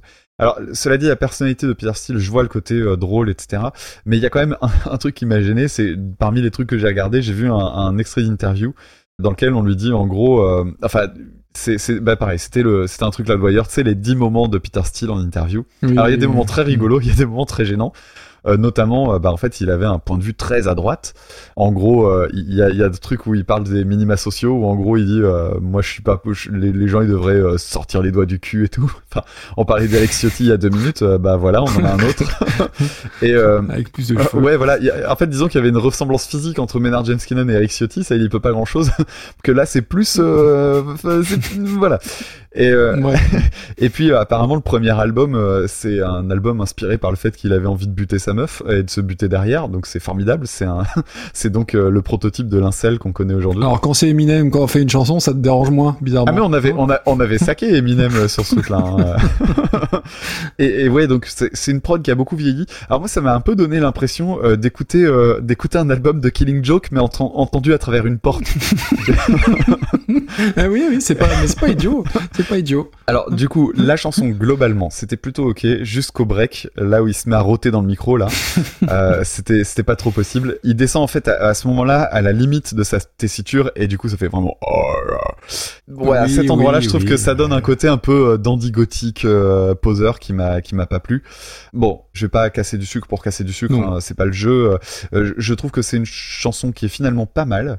Par contre, euh, ben voilà, moi j'ai découvert l'original de Neil Young qui m'a énormément plu. Euh, Celle-là m'a juste intrigué et euh, m'a donné envie, parce que j'ai fait des recherches autour du groupe, de découvrir un, peu plus de, de typo négative. Mais c'est pas le morceau avec lequel je pense qu'il faut démarrer. Il faut écouter l'album Bloody Kisses, qui est, je pense, leur meilleur. Je crois que ça doit être 80, ouais, 93 peut-être, où il y a Christian Woman et Black euh, Number One, je crois aussi. D'accord. Eh ben c'est noté. Moi, ça aurait été mon pins, tu vois, si ça avait été mon tour, je pense. Ouais, ça m'étonne pas. Bah, de toute façon, je savais que t'étais euh, très enthousiaste à l'idée de traiter de typo négative. Oui, et puis c'est un groupe dont on, plus personne ne parle presque, enfin, sauf euh, les, les, les gens comme moi qui l'ont connu, exactement connu à l'époque et qui écoutent ça avec euh, un peu de pas de nostalgie, mais euh, ah ouais, quand même, tu seras, c'était bien. Voilà. Après, quelqu'un de de 20 piges, tu lui fais découvrir ça aujourd'hui pour la première fois, je pense qu'il rigole effectivement. Ouais, mais je pense que ça fait partie de ces groupes qui, euh, tu sais, sont un peu oubliés. Du coup, quand tu les referas sortir, il y aura un petit côté un peu, euh, un peu culte, un petit peu euh, partagé, Ouais, que par des initiés et tout. Parce que, ouais, ils ont quand même marqué. hein. Moi, je, je sais que je les connaissais Mmh. sans les connaître, en fait. Donc euh, moi j'ai envie de mettre ça dans la première moitié déjà, ça c'est le point de départ. Ouais, Donc on a 262 morceaux, donc euh, on va discuter aux alentours, de- on va partir de la 130e. Eh ben, écoute, moi, j'ai un truc euh, qui me semble pas trop loin en termes d'impression. Vas-y. Ça me rappelle, enfin, ça me rappelle, non pas vraiment parce que c'est pas le même style. Diane de Thérapie qui avait été repris par Oscar Du. Ah oui, dis Euh, donc. non, c'était euh, de Oscar Du qui avait été Euh, repris c'était par où ça Ah, Tu en as parlé, ça y est, je l'ai dans la tête. Ouais. 117ème. Ouais, ouais, écoute, euh, euh, regardons ce qu'il y a au-dessus. Bon, il y a des trucs moins bien au-dessus quand même. Euh, Dance Floor Disaster euh, Gangbang Style. hein, euh, tac, Moi, je la laisserai quand même en dessous de, de Johnny Hallyday. c'est vrai. Euh, Diego oui, non, mais après, ouais. Eh ben, écoute, on la met entre Anthrax et, et, et Johnny. Allez. Non, mais voilà, ça fait 100, 112e, c'est pas mal. Et en plus, je crois que l'ancien batteur de Typo Negative a joué après dans un autre groupe que j'ai- j'aimais beaucoup, euh, Life of Agony, dans le genre très truc très funky aussi. Ouais, en tout cas, au nom, oui, ça se, re- ça se remarque. Oui, oui, Life of Agony, oui, c'est vrai. Euh, mais c'était très bien aussi. Pareil, Roadrunner, euh, milieu des années 90, euh, même période. Euh, bon, bah voilà, 112e place pour nos amis de Typo Negative. Très bien. C'était très cool, en tout cas, de, de reparler d'eux. Eh bien, on va continuer en reculant dans le temps. On va aller en 1964 à la découverte de Walk On By de Dionne Warwick, composée par Burt Bacharach, et reprise en 1969 par Isaac Hayes.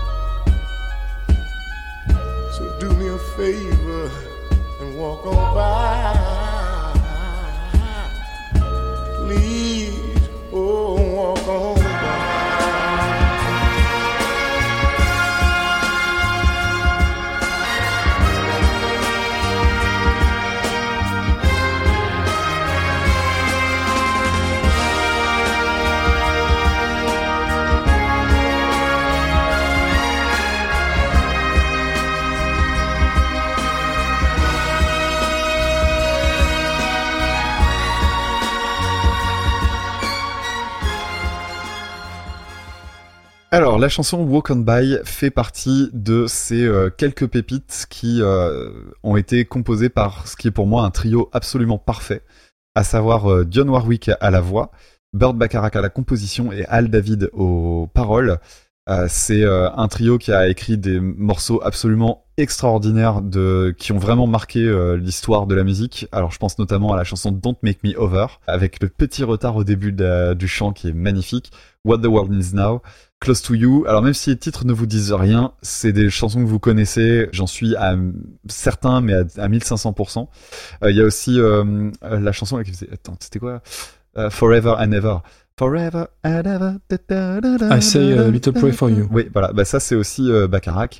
Enfin bref, il y a- il- vraiment c'est un mec qui a composé des, des chansons euh, vraiment hyper connues. Et Dionne Warwick est sans doute la personne qui les a le mieux chantées, sachant qu'il a aussi composé des chansons pour Tom Jones, pour vraiment plein plein plein de monde. C'est un incontournable de la de ce qu'on a appelé le easy listening. Alors pour beaucoup de monde, c'est d'ailleurs euh, souvent euh, caractérisé comme étant un peu de la musique d'ascenseur. Et d'ailleurs, moi, c'est comme ça que j'avais eu, que je l'ai découvert. J'ai découvert le nom Ah, de Burt ouais. Bacharach avec Austin Powers. Dans Austin Powers, il y a une chanson de euh, Burt Bacharach et je crois que c'est dans le 2. Il y a un moment où il est sur le sur le toit d'un bus, euh, tu sais, en, en mode ro- repas romantique et il dit et maintenant, mesdames et messieurs, en regardant la caméra, Burt Bacharach. Et là, il y a Burt Bacharach qui joue du piano. Et moi, j'étais. Alors, c'est- c'est drôle que tu mentionnes Austin Powers, mais tu, je t'expliquerai. Mais tu vois, j'avais, euh, je devais avoir 12 ans. Et moi, j'avais aucune idée de qui était ce mec. Et je voyais juste que le, tu sais, il y avait un clin d'œil en regardant la caméra et tout. Et je me dis, c'est qui ce type?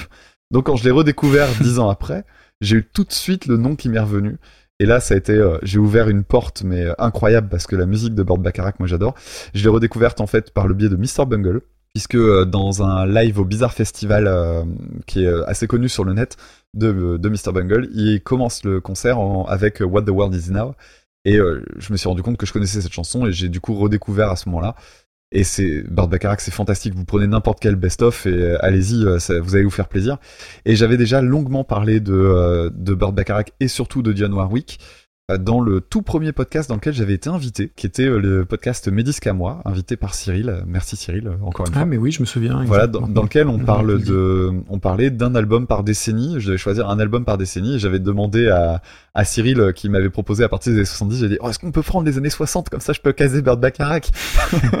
et, du- et j'étais très content de le faire. Et en plus, j'ai, enfin voilà, j'ai re- j'ai revu l'autre fois il y a- en faisant le tri un peu dans mes dans mes collaborations euh, les albums que j'avais dont j'avais parlé avec Cyril et euh, oh, j'ai envie de réécouter ces albums à chaque fois que je vois leur nom. et euh, John Warwick, ouais, c'est magnifique. Alors, le truc qui est pénible avec euh, cette chanson avec Walk on By, c'est que on est dans les années 60, que c'est la période des singles et c'est très très chiant de retrouver le la chronologie des choses. Parce qu'en fait, Ah oui, euh, ça, c'est voilà, cet album-là, en fait, euh, on va le trouver sur une tracklist de la version américaine, mais ce sera pas la même que la version anglaise. Et finalement, il n'y a pas véritablement de version euh, absolue euh, comme étant euh, la- l'album sur lequel est paru euh, Walk on By, parce que Walk on By c'est un single. Et après, selon les parutions, ça s'est retrouvé à différents endroits. Donc moi, tout ce que je peux vous dire, c'est que si vous voulez découvrir John Warwick, parce que cette chanson-là vous plaît, écoutez l'album avec, je sais plus quel est le titre, mais c'est pas très grave. C'est une forme de cœur rose. C'est celui dont je parlais dans l'album, dans le dans le podcast avec Cyril, qui est vraiment une une merveille. Et puis, euh, ben, je pense que vous pouvez écouter ces deux premiers albums, ils sont vraiment top. Euh, voilà, moi j'adore euh, Burt Bacharach, j'aime beaucoup euh, Walk on By pour plein de raisons. Les ghost notes à la guitare, qui sont euh, magnifiques. Mm. On entend, on entend même pas l'accord. Il, il joue un truc, mais c'est tellement gratté, c'est trop beau. Derrière, c'est du Burt Bacharach. Donc c'est, il en met. il- en fait, c'est marrant, il met plein de trucs, plein plein de trucs, mais c'est jamais, c'est chargé parce qu'en fait, il y en a Mm, aucun qui le met en avant. Donc on l'entend derrière comme ça. Il y a un vibraphone derrière, il y a une petite trompette en staccato qui fait qui vient piquer des notes comme ça, toutes discrètes. Il y a des chœurs qui sont extraordinaires. Il y a des cordes qui sont super belles. Euh, moi j'aime bien aussi le, la partie de, de piano euh, qui est jouée en, en faisant un motif. Ça fait euh, un groupe de trois, un groupe de trois, un groupe de deux. Oui. Enfin, c'est en, en termes de rythmique, c'est super beau. Moi, j'adore ça. Et, et ce que j'adore surtout, c'est que c'est la symbiose entre une façon d'écrire qui est extrêmement subtile et un chant qui l'est presque plus. C'est-à-dire que euh, là où nous on est habitué depuis euh, depuis 30 ans à avoir des chanteuses essentiellement parce que c'est des c'est des musiques de chanteuses où on essaie d'en faire trop, c'est-à-dire à, à montrer de la puissance dans la voix, à montrer une Mhm. maîtrise dans les aigus, etc. Là, c'est tout le contraire. C'est-à-dire que c'est du velours. au moment ouais. où elle dit walk on by, on a l'impression qu'elle se recule. Elle arrive à atteindre des notes assez hautes en mettant très peu de souffle. C'est vraiment très très beau. Moi, je trouve ça très classe. Et puis euh, tout ça, c'est sans parler des- de la beauté même des paroles. Les paroles, le sujet, c'est donc euh, une femme on- qu'on imagine euh, qui, qui, est- qui s'est séparée euh, de, son amoureux et, l'idée c'est bah, si on se croise et que tu vois que je pleure, eh bien barre-toi. Et il y a une phrase en traduite, ça donnerait laisse-moi la- au moins la fierté de retenir mes larmes. C'est genre tout ce qui me reste quoi. Je veux pas pleurer. Et, je trouve ça hyper joli. Moi, je suis, pas, je suis pas véritablement fleur bleue, sauf quand c'est bien écrit. Et moi, quand je lis les paroles, je trouve ça superbe. Donc voilà, Walk on By, c'est euh, c'est magnifique, c'est un bijou. Et en plus, c'est même pas ma chanson préférée de, de ce fameux trio. Euh, ma préférée, c'est Don't Make Me Over, mais pff, ça c'est indépassable pour moi. On en arrive à Isaac Hayes. Alors Isaac Hayes, moi pour moi, c'était euh, avant tout la voix très très chaude de Shaft, Bah oui. et aussi et surtout pour les gens de, de, de mon âge, euh, la voix du chef de South Park. Alors, sachant, petite parenthèse sur South Park, il a donc euh, fait, je crois, les huit premières saisons et c'était un personnage extrêmement important. C'était un peu le, le- ils sont quatre euh, les, les petits personnages et c'est un peu le cinquième quoi. Il était là tout le temps au début et en fait, euh, bah, ils ont été obligés de le buter parce que bah, il était scientologue, euh, Eh ce oui. cher Isaac Hayes et euh, bah, eux ils saquaient à fond euh, la, la scientologie, toutes les religions de toute manière, mais la scientologie en particulier. Alors nous en France ça nous semble un peu curieux, mais aux États-Unis la scientologie c'est quand même quelque chose d'assez spécial et très très présent. Et euh, apparemment, même si lui était plutôt modéré, euh, sur en tout cas, il, laissait, il considérait que euh, Trey Parker et Matt Stone, bah, ce qu'ils faisaient, ils avaient le droit de le faire. Mais apparemment, peut-être qu'il y aurait eu des pressions parmi les scientologues et compagnie. Du coup, il a été un peu mis en retrait. Et ce que ce qu'ils ont décidé de faire, c'est de buter son personnage. Et je sais pas si t'as déjà vu ça, mais euh, le- la façon qu'ils ont de le buter, c'est assez fort. Ils le font tomber d'une falaise, je crois. D'accord. Déjà, je crois que le dernier épisode, il faisait déjà plus la voix. Et donc, ils avaient samplé, ils avaient repris des passages des émissions, des, de tous les shows précédents. Et en gros, les gamins percutaient en disant, euh, putain, il parle trop bizarre le chef et tout. Et ils disaient que des phrases hors contexte. Et à la fin, ils se rendaient compte que c'était un robot ou un truc comme ça. Ils le balançaient dans une falaise. Et une fois arrivé au sol, c'était genre, euh, ah non, mais il va se relever. Et tu un peu comme dans les films. Et en fait, là, il y a, y a des ours qui viennent le bouffer, il y a des trucs qui lui tombent dessus, on etc. sûr Vraiment pour être quoi. sûr. voilà, genre, non, c'est terminé, quoi. Et je trouve que c'était assez marrant. Bon, bref. Isaac Hayes, il a fait une, il a fait un album avec euh, John Mm. Warwick en 79 qui s'appelle euh, A Man and a Woman Tout simplement. dans lequel il y a un medley avec Walk on By. Et euh, la reprise a été sortie seulement deux ans après l'original, ce qui m'a beaucoup surpris parce qu'en fait, quand j'ai écouté euh, le, la chanson Walk on By que je connaissais déjà, hein, je la trouve toujours extrêmement euh, moderne et je vais préciser pourquoi. Parce qu'en fait, cette chanson-là, je l'ai écoutée peut-être pas des centaines de fois, mais des passages du morceau, je les ai certainement écoutés plus d'une centaine de fois, sans aucun doute, puisque c'est le morceau sur lequel je m'entraîne à faire du sample. Ok. C'est le morceau le plus samplable que tu puisses imaginer. Il y a, il y a tout dedans. Il y a l'intro avec les cordes qui est extraordinaire. À la fin, il y a tout un passage avec une batterie isolée. Donc c'est hyper pratique si tu veux faire du sample, c'est trop bien. Et il y a plein de petits passages qui ont été réutilisés et je suis pas le seul à avoir eu cette idée-là, évidemment. Ça a été repris par les plus grands noms. T'as eu le Wu-Tang qui l'a repris, Public Enemy, Tupac, Cypress Hill. C'est euh, vraiment un truc qui, est- qui a été repris dans tous les sens. Alors soit certains reprennent la boucle de basse, soit d'autres reprennent la boucle de l'orchestre. En fait, même les morceaux de rap, etc., qu'ils réutilisent, en fait, sont très très différents parce qu'ils utilisent pas les mêmes bases. Et comme le morceau dure 10 minutes, 12. 12, 12, ouais, je vais y revenir. Alors du coup, dans tous les morceaux qui ont samplé, je vous en recommande quelques-uns. I Woke Up in a Place I Forgot, qui est de Public Enemy. Too Wiki, qui est une chanson de Overphonic, qui est dans une ambiance Ah très oui. très Portishead, qui utilise donc un, un sample tiré de ce morceau-là. Et surtout, une chanson qui s'appelle Dead Bent de MF Doom, qui ne garde que la transition d'accords euh, dans la partie corde. Et en fait, ce que je trouve intéressant dans, son, dans sa façon de sampler, c'est qu'il choisit dans l'orchestration, il y a une tension qui doit se résoudre, et qui est très très belle d'ailleurs. Mais lui, il choisit de garder juste le moment de transition. Et il met pas la résolution. Donc du coup, l'instru de, de rap, il est hyper tendu. On, sent un- un- une espèce de, ouais, de tension qui est, qui est très forte parce qu'il choisit justement l'endroit où ça se règle pas. Et je trouve ça assez malin. Mais euh, je, je dois t'avouer que malgré tout l'amour que je porte, on va dire à la première minute, dès qu'il commence à chanter, j'arrête le morceau en fait. D'abord parce qu'il dure deux, il dure 12 minutes et c'est beaucoup trop long. Je n'aime quasiment que les arrangements de cordes et je les aime, mais euh, il y a très peu de choses que j'aime autant que ça. mais tout le reste me fait chier. Hmm. Je, je trouve qu'il en fait trop, d'abord. Les parties solo de guitare, il y a quand même un guitariste qui est complètement à la ramasse. Le solo du début, il est extrêmement mauvais. Il y a rien de fluide, il y a pas d'idée, ça tourne en boucle, c'est chiant. Ah non, non, non, mais vraiment, t'écouteras à quel point il joue comme un boucher. Il y a zéro nuance dans son, dans sa façon de jouer, c'est, c'est vraiment laid. Il y a plein de mo- moments où il est pas dans le timing, et en plus de ça, ça pue l'impro pas préparé. Ouais, t'es dur. hein. Non, non, vraiment, et je, je l'ai réécouté, hein, pour dire ça, je te dis, ah, quand j'ai écrit, je dis, oh, tu peux pas écrire ça. Si, si, je, je connais bien le morceau et je sais très bien que c'est vraiment pénible. Donc les passages chantés sont pas extraordinaires. Et voilà quoi, pour moi, le, morceau, il tient à sa première minute, aux 40 dernières secondes, et basta. Ok. Je reviens vite fait quand même sur Dionne Warwick. Alors déjà, on va remercier Emmanuel qui nous a envoyé ça. Et en plus, il y avait un petit titre à sa liste, les reprises de Bird Bacharach qui ont changé le game ou pas. Donc on va, on va voir si ça a changé le game ou pas. Dionne Warwick, le sachiez-tu, son vrai nom c'est Marie Dionne Warwick. En fait, elle s'appelle Warwick parce que sur, euh, je crois que euh, la pochette d'une- d'un de ses premiers disques, de eh ben, il y avait une erreur de, de frappe, donc elle s'est appelée Warwick. Voilà. Ouais. Euh, immense star des années 60-70, et a priori ce serait la première pop star afro-américaine. Elle a placé la petite bagatelle de 80 titres au Billboard américain, et elle est deuxième euh, sur ce score-là, derrière Aretha Franklin, donc c'est quand même pas mal. Elle a été comédienne aussi, elle a quelques rôles à, à la télé et au ciné. Et le sachiez-tu une nouvelle fois, c'est la cousine de Whitney Houston. Ah bon Tu savais? Bah non, pas du tout. il y a, y a- y a zéro vanne, hein, c'est vraiment sa cousine. Le Sachieteux bis, eh ben son fils joue le rôle de Sam Cooke dans le biopic d'Ali de Michael. Mann. Haha, tu savais pas.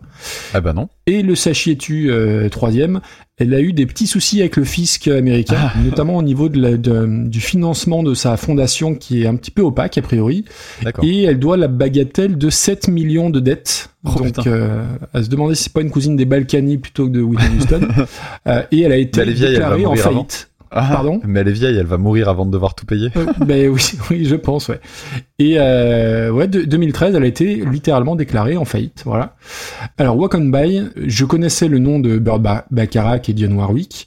Je pense que je n'avais jamais entendu cette chanson. Alors, ça va paraître assez, assez dingue, mais euh, en tout cas, j'en ai pas le souvenir. Peut-être quelques bouts à droite à gauche, mais euh, je pense que je l'ai vraiment découvert en, en- en préparant l'émission. Et surtout, c'est tout ce que j'écoute, tout ce que j'aime particulièrement aujourd'hui. Et tu parlais des cuivres. Alors moi, j'aime, ce que j'aime beaucoup sur l'intro notamment, c'est que les petits cuivres, c'est un côté presque exotique, un peu façon euh, bande originale d'OSS 117. Tu Oui. vois ce que je veux dire? Ouais, ouais, complètement. Le- les, les petits, les petits cuivres et qui sont tout de suite contrebalancés par les, les petits arpèges au piano qui sont beaucoup plus euh, euh, pas mélancoliques mais beaucoup plus mineurs entre guillemets.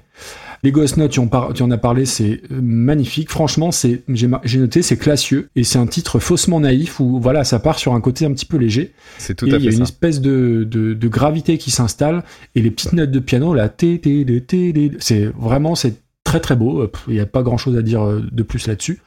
Isaac Ice, bah, euh, Shaft pour moi évidemment. Donc Shaft, la, chanson de la Black Exploitation des années 70, hein, qui était sortie en français sous le nom des Nuits Rouges de Harlem. Alors je, je- je t'avoue de ne pas avoir vu le film. Et du coup, est-ce qu'on n'est pas en présence du gars le plus samplé de l'histoire un peu? Parce que c'est notamment lui, euh, le Ike's Rap 2, enfin tout, pardon, Mhm. où le sample a été utilisé par euh, Portishead pour euh, Glory Box et ensuite brillamment par euh, John Martin. Mais en plus, euh, oui, oui, ce- si tu me dis que le, son Walk on By était ultra samplé, voilà, du coup, ça me, ça me fait penser à ça. Personnage important de la soul que je connais pas beaucoup plus que ça. Alors l'image que j'ai, c'est une image un peu moins sage que Marvin Gaye, et beaucoup plus axée sur sur la musique et sur le côté euh, voilà passages instrumentaux. Donc Sauce Park, tu en as parlé, et il a été acteur aussi. Il a joué dans Rick Hunter. Il a un petit rôle dans New York. euh, oui, oui, ça y est. Non, mais ça me rappelle mes dimanches après-midi de quand j'étais petit. Ah bah, et, et ça rappelle oui, Alain Chabat aussi. à après le, après le poulet patate de mamie, Rick Hunter, forcément. Il a, il a un petit rôle dans Sacré Robin des Bois. Et le sachiez-tu, il a joué avec Lino Ventura. Euh, Attends, j'ai noté le film, euh, Les Durs. J'ai Mm. pas vu non plus, hein, bref. Donc sa version, elle fait donc 12 minutes. Donc c'est pour ça que l'épisode il sort en retard, parce qu'il a fallu se taper l'écoute de plusieurs fois 12 minutes. Et je trouve que oui, il y a que 4 ans d'écart, à peu près 4 ans d'écart avec la, la version originale, mais c'est beaucoup, beaucoup plus moderne au niveau de la prod, au niveau du son. Alors il y a beaucoup de choses hein, en, en 12 minutes, évidemment. Le chant arrive à partir de 2 minutes 15, 2 minutes 15 c'est là où toi t'es perdu. Moi je suis pas du tout d'accord avec toi. Alors j'aime pas tout parce qu'il y a au- aux trois quarts du morceau, il y a plus d'une minute où c'est un, un peu le même passage en boucle qui est un petit peu inutile. Mais euh, moi j'aime bien, j'aime bien toute l'ambiance un peu entre euh, très BO entre western et black exploitation justement. Alors tout ça est trop long pour que ce soit mémorable dans, Super Cover Battle, mais euh, il y a plein de choses que j'aime bien. Euh, le petit passage avec de l'orgue un peu plus psyché, la fin avec la batterie isolée. Alors après on est plus proche de Funkadelic que de Marvin Gaye et je pense que t'aimes pas trop Funkadelic parce que justement le côté euh, guitare ça m'a fait penser un peu à ça, le côté un peu déstructuré. Alors toi tu dis euh, mal foutu ou enfin je sais pas quel terme t'as utilisé, mais voilà moi le côté un petit peu destroy entre guillemets ça, ça me dérange pas chez Funkadelic et ça me dérange pas là. Après c'est littéralement inclassable parce que la chanson de base elle fait genre euh, euh, 3 minutes et là il étire ça sur 12 minutes avec des passages instrumentaux euh, instrumentaux pardon rajoutés. Donc déjà tu vas bien t'emmerder aussi pour le pour les pour les extraits. Ouais. Il ajoute des paroles aussi, si je me souviens bien. Mais après, où classer ça euh, euh, Moi, c'est pas raté. Après, c'est juste trop long pour que ce soit euh, mémorable, en fait. Ouais, c'est ça. Et, et comme je te dis, euh, je trouve que ça mélange à la fois euh, une reprise que je trouve vraiment pas si inspirée que ça et un passage euh, orchestral qui est, qui est sublime, quoi. Donc je suis très très emmerdé moi aussi. C'est trop long, ouais. Tu mettrais ça où? Moi, je, enfin, je vais pas me battre non plus là-dessus. C'est Bah, ce serait de la mauvaise foi de dire que c'est une mauvaise reprise. ah bah oui, oui. Mais moi, j'ai pas été séduit, quoi. Après, je suis extrêmement attaché à la version d'origine Oui, aussi. mais c'est pas super version d'origine battle qu'on fait. Il y a- quand même une énorme euh, modification. Pourtant, tu peux encore reconnaître. Et encore, parce que même la ligne de chant, il, il ralentit tellement le truc que euh, Oui. j'ai l'impression qu'on la perd un petit peu. Ah, je suis, Euh. je suis un peu embêté. Ça me semble quand même plus intéressant que ce qu'a fait Architects sur Deftones. Bah oui, oui, oui, oui. Dans la dans la recherche, dans la proposition, euh, oui. Ah ouais, ouais. Pour moi, c'est au-dessus. Non, mais on peut pas mettre ça euh, en dessous de. Je reviens, je suis désolé, hein, je reviens là-dessus, mais en dessous de Gangnam Style. la décence nous interdit de la mettre plus bas, quand même. Tiens, est-ce que tu préfères réécouter le mec qui chante au ralenti, donc Taipo, ou tu préfères écouter euh, Isaac Hayes? Bah, bonne question, mais en fait, même si la chanson dure 12 minutes, euh, je pense que je préférerais quand même réécouter parce qu'il y a toujours ce passage, ce, ce- ce passage instru euh, qui. Ok, me- bah on va au-dessus alors. Ouais. Ok. Ah, Ah, écoute, Vienne de William Scheller. Longtemps qu'on n'a Oui. pas mentionné cette chanson. oui, sixième euh, je- épisode. Je sais pas si tu t'en souviens bien, mais euh, William Scheller, Pas dans le tellement. genre euh, mec qui s'embête à refaire des belles orchestrations, Ouais. c'est pas trop mal. Eh ben écoute, on le met entre voilà Isaac Hayes, entre William Scheller et Fantomas. Allez. Ça y a un petit lien avec Bird Bacharach. Bah oui, tiens, c'est rigolo ça. Ça fait une belle 106e place. Ouais, c'est pas mal. C'est, je pense, mérité. Mais du coup, il faut que je me penche un peu plus sur Bird Bacharach parce que alors et, et si c'est pas lui qui a I just don't know what to do with myself. Non, c'est pas lui qui a composé ça? Je sais pas. Si tu en veux une que tout le monde connaît, c'est Raindrops Keep Falling on My Head. Ah bah oui, d'accord. Ok. Voilà, je ça c'est euh, le truc que tout le monde connaît généralement. Et pour celles et ceux qui voudraient nous la proposer en reprise, c'est euh, toute la pluie tombe sur moi. Qu'est-ce qui chantait ça d'ailleurs? Sacha Distel. On doit l'avoir hein, dans, le, dans le truc, je pense. Euh, J'ai vu du Sacha Distel arriver à mon grand désespoir. Alors attends, je suis en train de regarder I, Ju- I just don't know what to do with myself là. Mais si, c'est ça. Al David et Bird Bacharach. Mm. Eh ben voilà, parfait. Enfin, la- moi, je connaissais la version des White Stripes, entre autres. Alors, On continue avec une chanson qui va nous emmener en 1990. Il s'agit de la chanson Painkiller de Judas Priest, Ah. reprise en 98 par Death.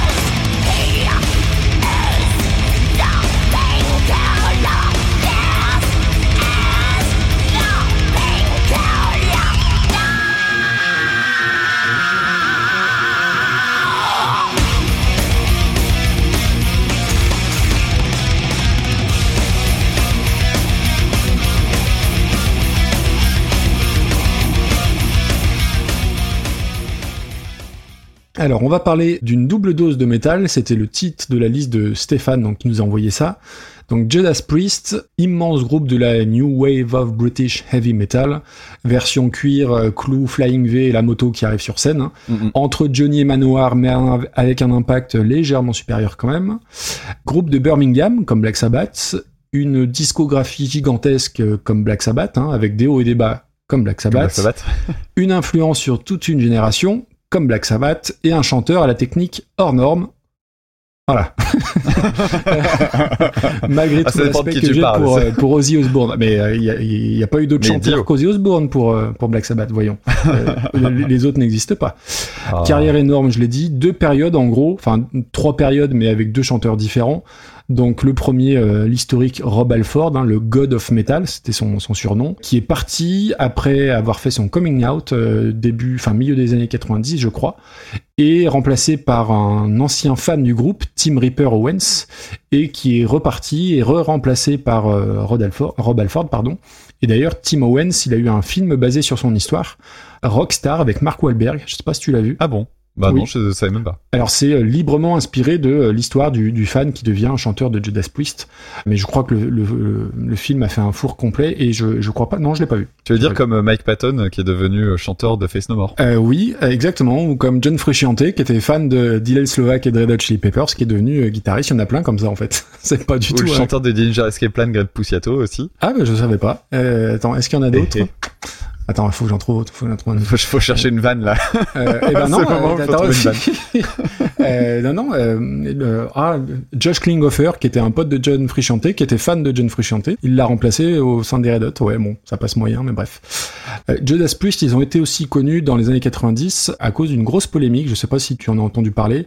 La polémique des messages subliminaux. Ah bah en oui, fait, au- évidemment. aux États-Unis, il y a deux lycéens, je crois, je crois que c'est début des années 90, qui se sont tirés une balle dans la tête. Et les parents accusaient Judas Priest d'avoir inséré des messages cachés dans leurs chansons.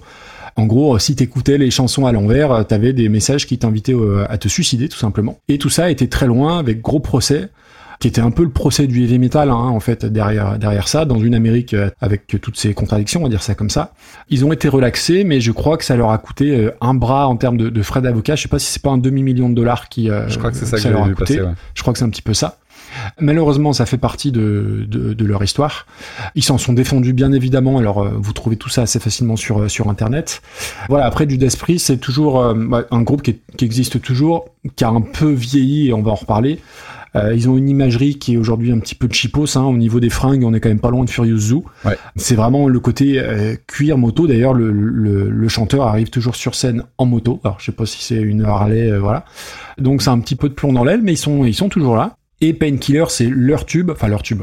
Euh, oui, si, le- je crois que c'est le morceau qui joue à chaque fois en rappel. Moi, c'est mon premier contact avec le, le heavy metal, mais pas cette version-là, ni la version, euh, ni la reprise du jour, mais la version d'Angra, qui était un de mes, mes premiers contacts avec le, Ah. le métal.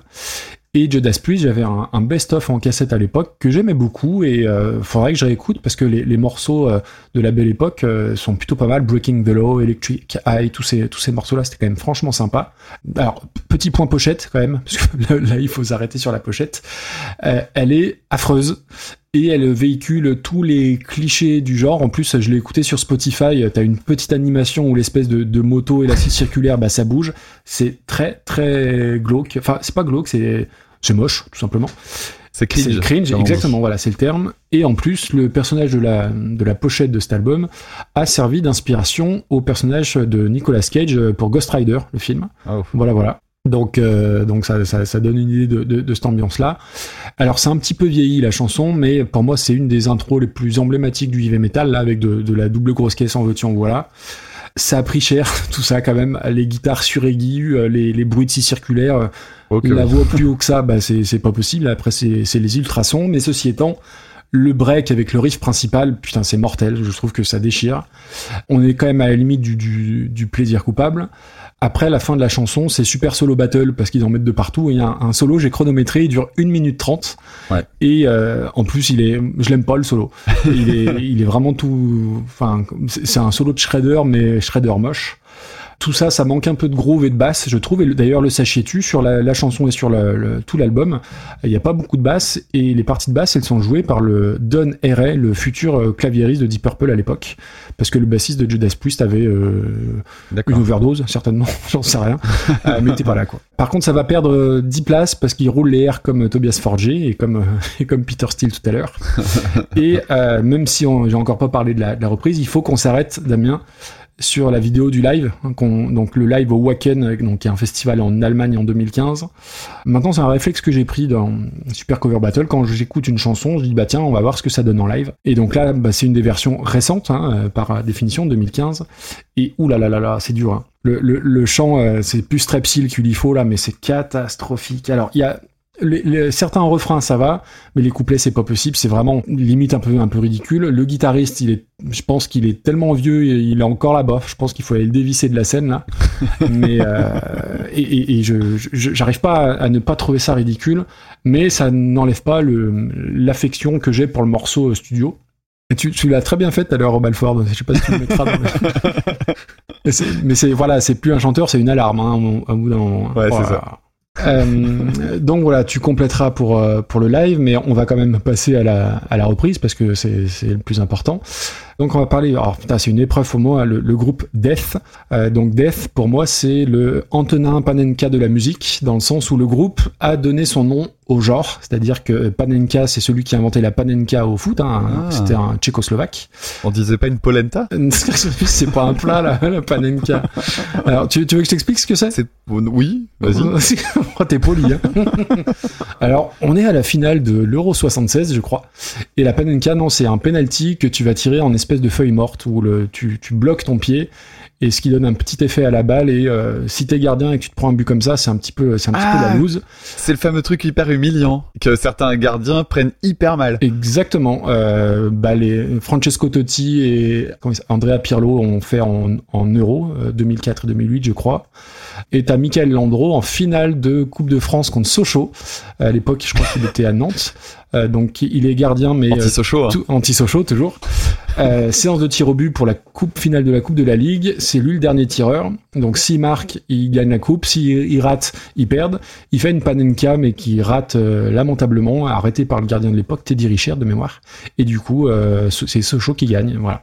Ok, bon, du coup, je comprends mieux parce que je, je comprenais pas pourquoi on appelait ça une polenta. C'est une Panenka. Parce que voilà, le premier à l'avoir fait, Antonine Panenka en 76. Bref. Donc Def, ils ont quand même donné leur nom au, au genre, hein, donc le Def euh, Metal. Et euh, le premier album de Def est considéré euh, par les puristes comme le premier disque de Def Metal du, des- au début des années 80. C'est des légendes. Là aussi, je connais parce que euh, quand tu étais abonné à Hard Rock Magazine dans les années 90, bah, il y avait tout le temps des articles sur, sur Def. Et alors, j'ai jamais forcément beaucoup écouté de métal extrême, mais un petit peu quand même à une période, notamment un album de Def qui s'appelle Symbolic, parce que j'aimais beaucoup le batteur de l'époque, Gene Glan, une espèce de d'armoire aussi, qui a joué notamment pour euh, Strapping Glad, donc le un des premiers groupes de, de Devin Townsend. Et aussi Def malheureusement est connu parce que le, le, le chanteur, fondateur, Oui. guitariste, il est mort très jeune, hein, Chuck Schuldiner, et je crois qu'il avait euh, à peine 35 ans, d'une tumeur de mémoire. Euh, donc voilà, groupe euh, immensément important dans le métal extrême. Euh, la reprise, donc elle date de 98, je crois c'est le, je crois que c'est le dernier album et c'est le dernier morceau, à ce que j'ai lu, enregistré par le groupe. Alors, c'est une, elle est très proche et à la fois très différente, je trouve. Tu m'arrêteras si je dis des bêtises, mais au départ, ça part vraiment de la même façon. La double pédale moi j'ai trouvé un peu, peu plus véloce. Et après le premier refrain, les riffs ils sont euh, ils sont différents. Je, je sais pas si euh, c'est le dernier accord qui, change, mais il y a une tonalité qui est un petit peu différente. Je sais pas si c'est moi qui ai halluciné, mais c'est pas tout à fait comme la version originale. Euh, donc au niveau de la voix, alors c'est très différent là aussi de Rob Alford. Alors c'est du def, mais une voix qui tire quand même vers le vers le black. Alors je suis pas spécialiste, mais dans le côté euh, très aigu, cri de cochon, euh, ça tire plus vers le, black metal. Mais du coup, je trouve elle est moins mise en avant dans le dans le mix, et du coup c'est moins caricatural que la version de Judas Priest. Et je préfère 100 fois, euh, 1000 fois le solo euh, de la reprise que le solo de la version originale, que je trouve moins cliché là aussi. Au, au final, c'est assez proche de la version originale euh, pour que ce soit mémorable et pour qu'on mette ça très haut. Mais ça prouve aussi l'influence de Judas Priest sur un groupe de, de la trempe de Def qui évolue pas forcément dans le même truc, mais euh, voilà, ça, ça sent l'hommage respectueux, mais avec une patte assez différente. Tu vois, tout à l'heure par rapport à Architects et Deftones, je trouve que là, il y a plus d'écart entre la, la version originale et la reprise, euh, Mhm. tout en étant euh, tout à fait respectueux quand même. Ouais, je comprends, je comprends. Pour euh, Judas Priest, quand tu écoutes du métal, forcément, tu passes à un moment donné devant eux, c'est obligé. Tu... Enfin, moi, je connaissais aussi les couvertures d'albums. Hein.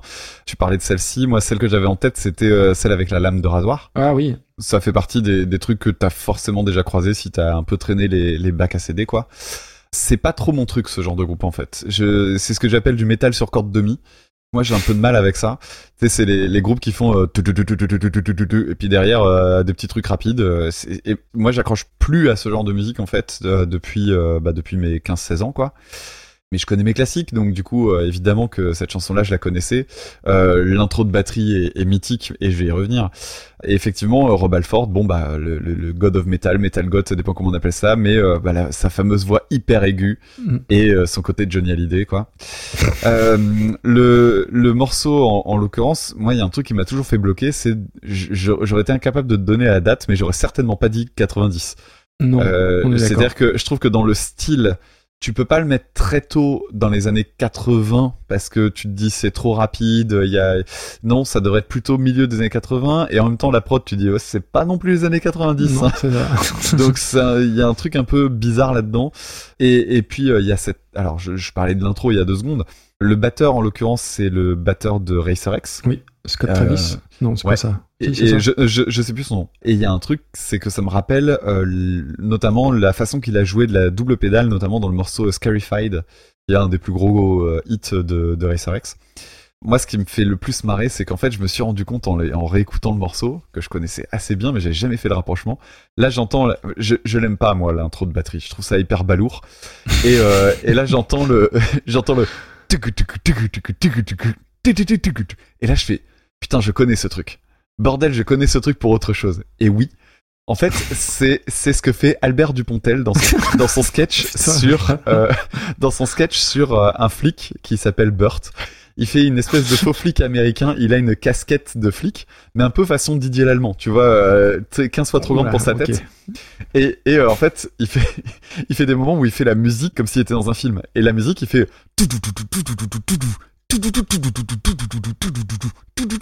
Et en fait, je suis certain, puisque Dupontel a une culture rock euh, assez balèze, je suis certain que ce qu'il fait, c'est reprendre à la bouche le riff d'intro de, de, de Painkiller. Bon, bah, écoute, je connais pas le sketch, mais Et je regrette vraiment de pas pouvoir, de pas te l'avoir filé. Donc on, on se fera un petit after et puis euh, on- je te ferai écouter ça tout à l'heure.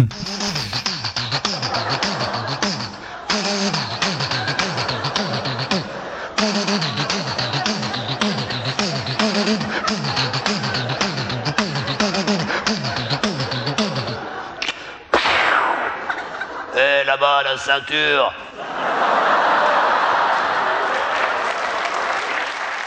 Ensuite, pour le morceau, il y a aussi euh, bah, ce côté euh, duo de solo de guitare. Alors parce qu'en fait, euh, Judas Priest, ils ont cette particularité, un peu comme euh, Iron Maiden d'une certaine manière, de euh, d'avoir des, des deux guitaristes solistes en fait qui peuvent se tirer la Mm. bourre. Pas toujours pour le meilleur d'ailleurs. Et, et moi, il y a un truc qui me fait toujours un petit peu bloquer dans cette chanson. Alors le premier solo en fait est amorcé par euh, une série de de de- de- d'arpèges en sweeping. Donc en gros, euh, il délie un accord en grattant Ah oui, sur les oui, cordes là. Et il est absolument dégueulasse. On est C'est d'accord. un- une intro de solo mythique. Vraiment, c'est un, c'est un truc hyper connu. Et pour autant, je trouve que c'est cradingue à mourir. Et je comprends pas C'est que ça, affreux. que ça ait passé la partie du studio. Et d'ailleurs, je regardais euh, les lives et compagnie. et C'est pas nécessairement mieux joué en live. Non, On non. sent que ça accroche, que c'est pas fluide. Et surtout aujourd'hui, avec les guitaristes euh, de fusion, etc., euh, type euh, Christophe Godin et autres qui ont amené le sweeping à des niveaux tellement hallucinants, ça sonne pas bien, quoi. Euh, malgré tout, il y a quand même des super idées dans quelques passages de solo. Mais de façon générale, c'est juste bien, bien euh, lourdingue. C'est vraiment pas une chanson que j'étais très, très content de réécouter.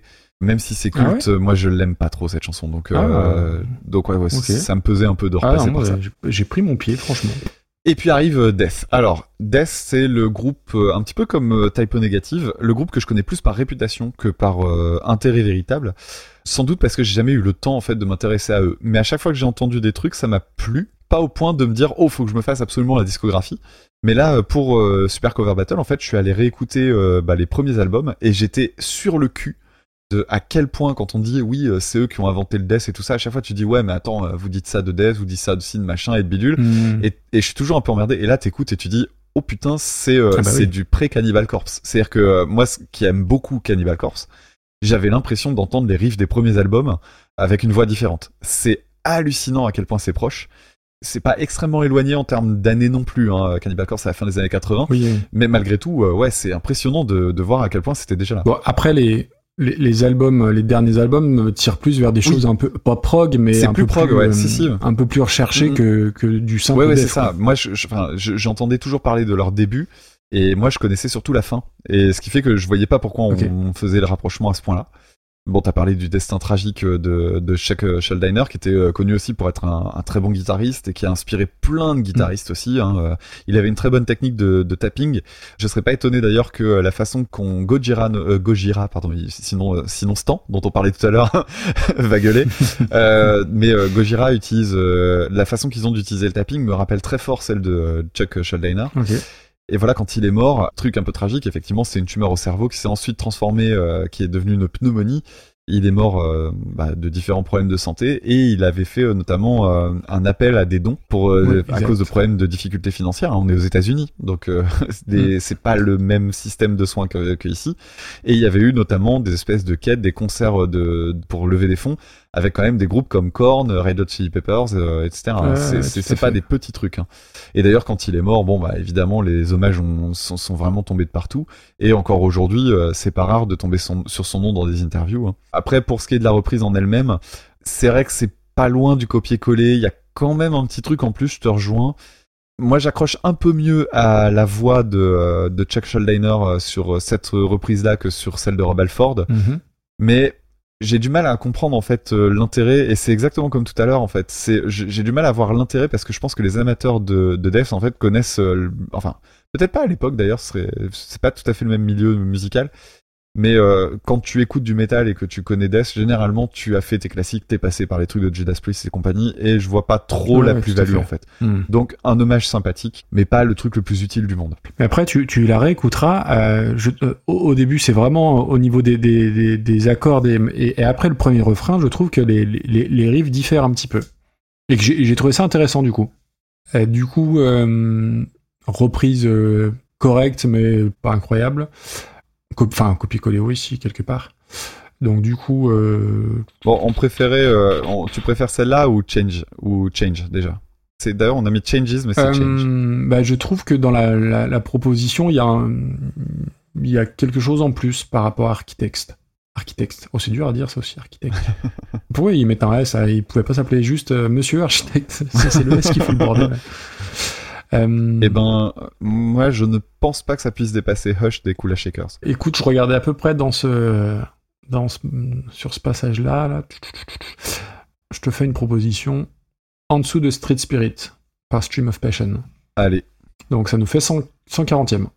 Dis donc, ça vole pas haut hein, ce soir pour l'instant. Non. On est des- sur Non, des trucs bien, mais pas top. Et ben en tout cas, on va changer d'ambiance, hein, ça c'est garanti, puisqu'on va parler de la chanson Cotton Eye Joe de Jid Tanner en 1926, reprise par Rednecks en 1994.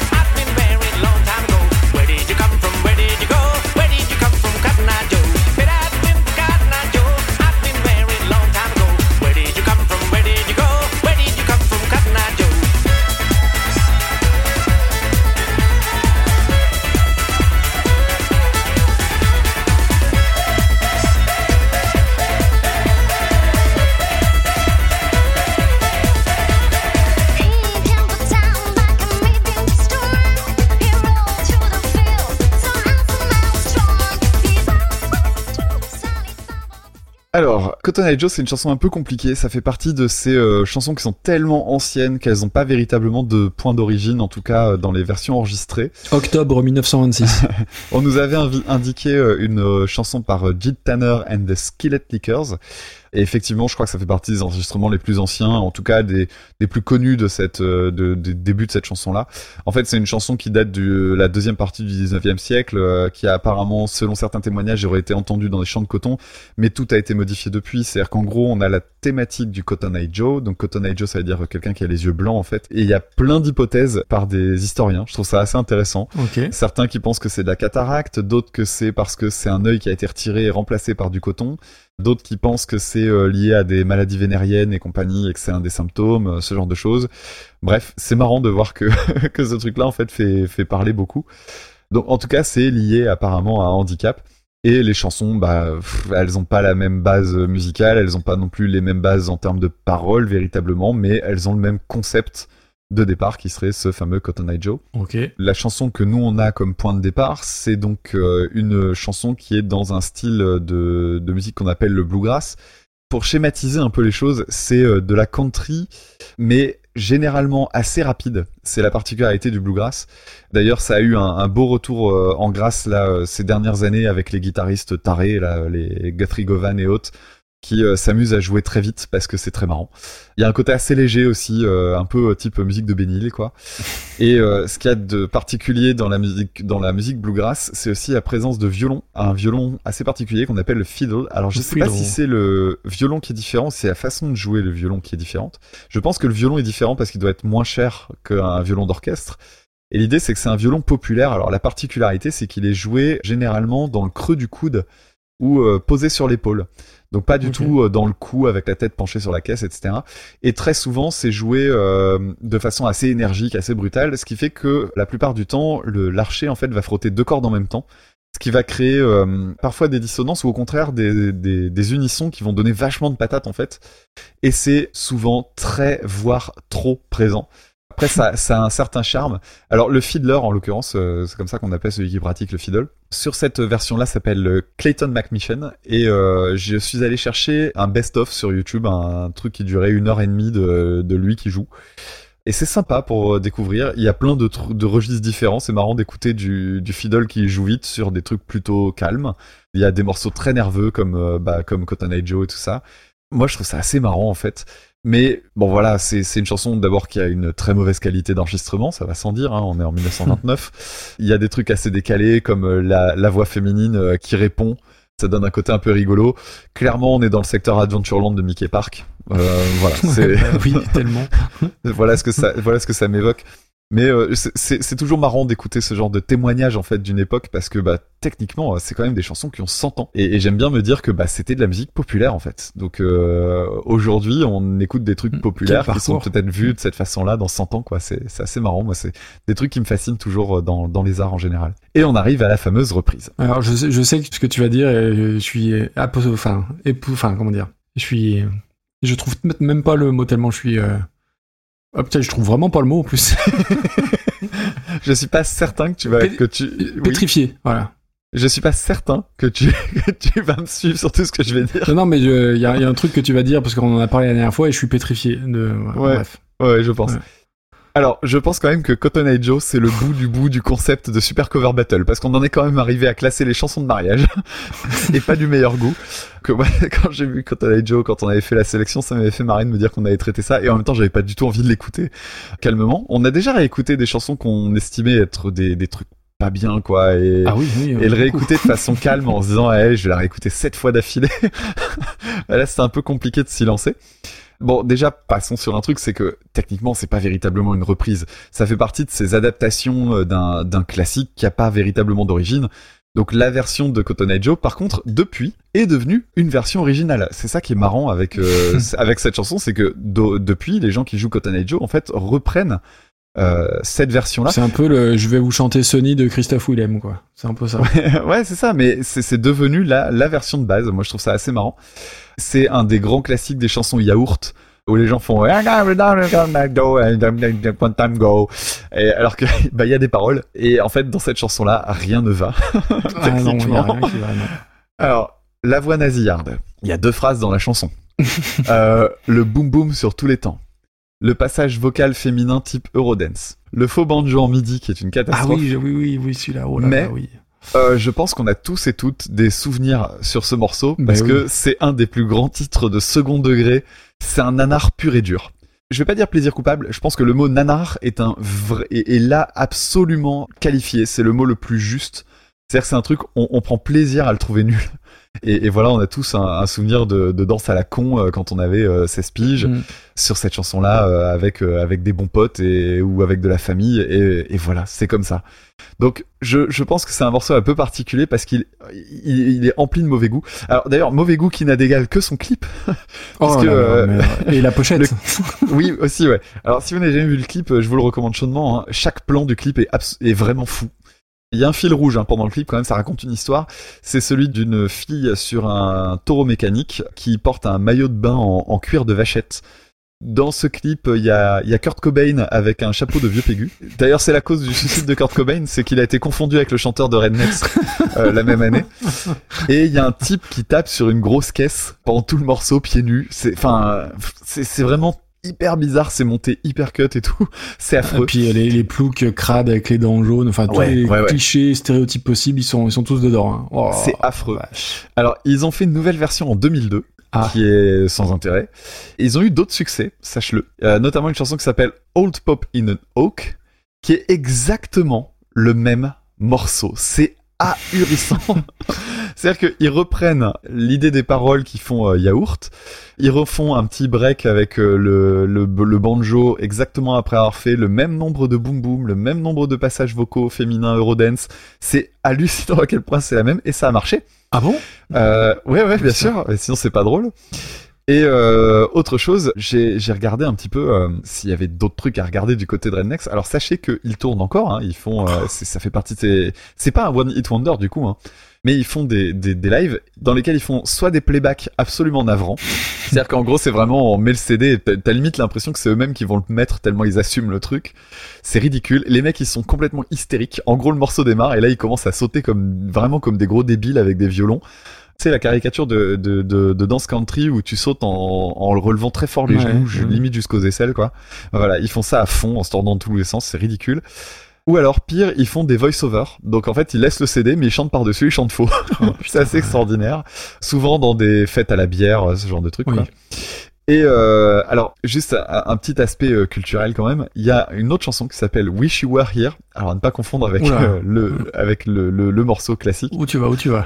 Alors, il est, c'est un morceau qui est cheesy à mort, qui est ridicule. Et niveau clip comme la musique, euh, c'est vraiment affligeant. Mais ce qui m'a fait marrer, c'est de voir qu'en fait, c'est rempli de commentaires positifs qui sont écrits en russe. Donc petite pensée à nos amis russes qui font preuve d'énormément de bon goût puisqu'ils nous ont déjà piqué Mireille Mathieu et, euh, et ils aiment beaucoup apparemment une chanson de Rednex euh, vraiment affligeante.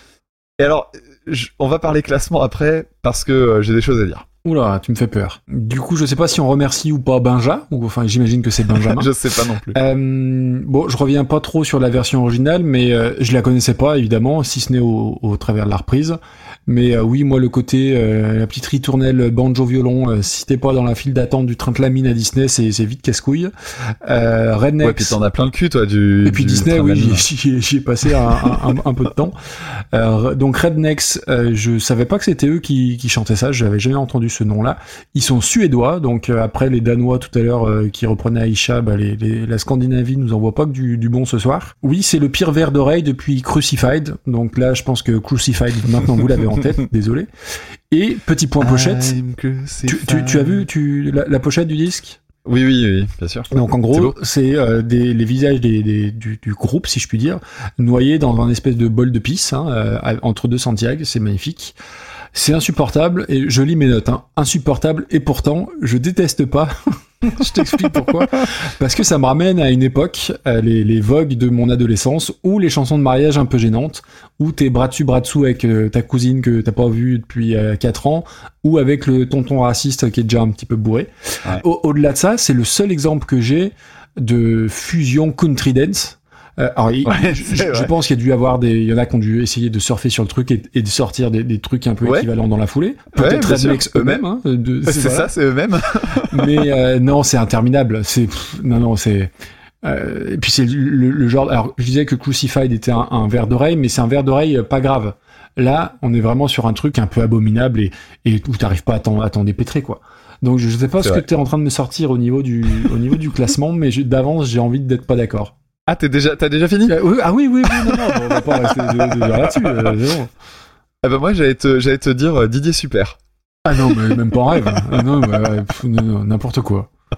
Mais non, non, non, non. Ah moi, clairement, ça va dans la première moitié. Euh, bah, et pourquoi? Ouais, parce que d'abord parce que je pense qu'on a tous des souvenirs de ce truc, pas forcément pour de bonnes raisons, mais on a tous des souvenirs de ce truc. Je pense que même des gamins qui naissent aujourd'hui auront des souvenirs sur ce Non, truc. C'est une chanson non. qui est, bah, est très, tu sais, mes élèves la connaissent hein, et ils adorent. hein. Je trouve ça super étonnant de voir ce morceau prendre autant de place.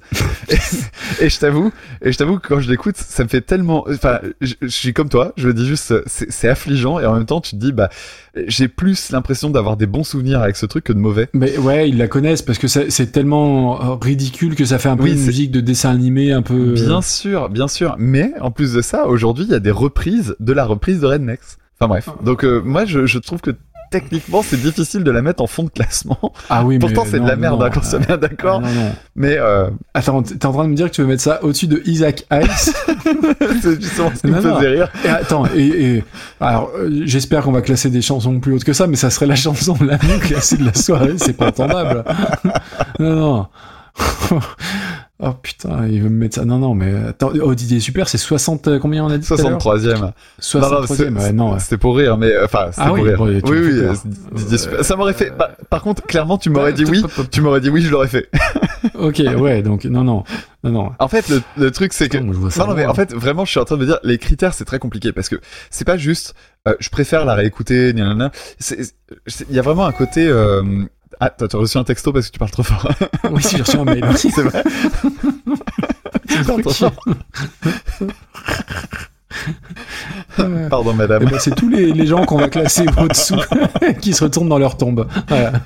Euh, non, non, mais euh, je- en fait, tu vois, il y a l'idée de euh, est-ce qu'on classe des chansons parce qu'on les aime bien ou est-ce que on, classe des chansons parce que bah, parce qu'elles apportent un truc qui font qu'elles restent un peu dans Ah l'histoire. bah, ça dépend de la mais chanson. moi, je, pense que cette chanson-là reste pour de très mauvaises raisons.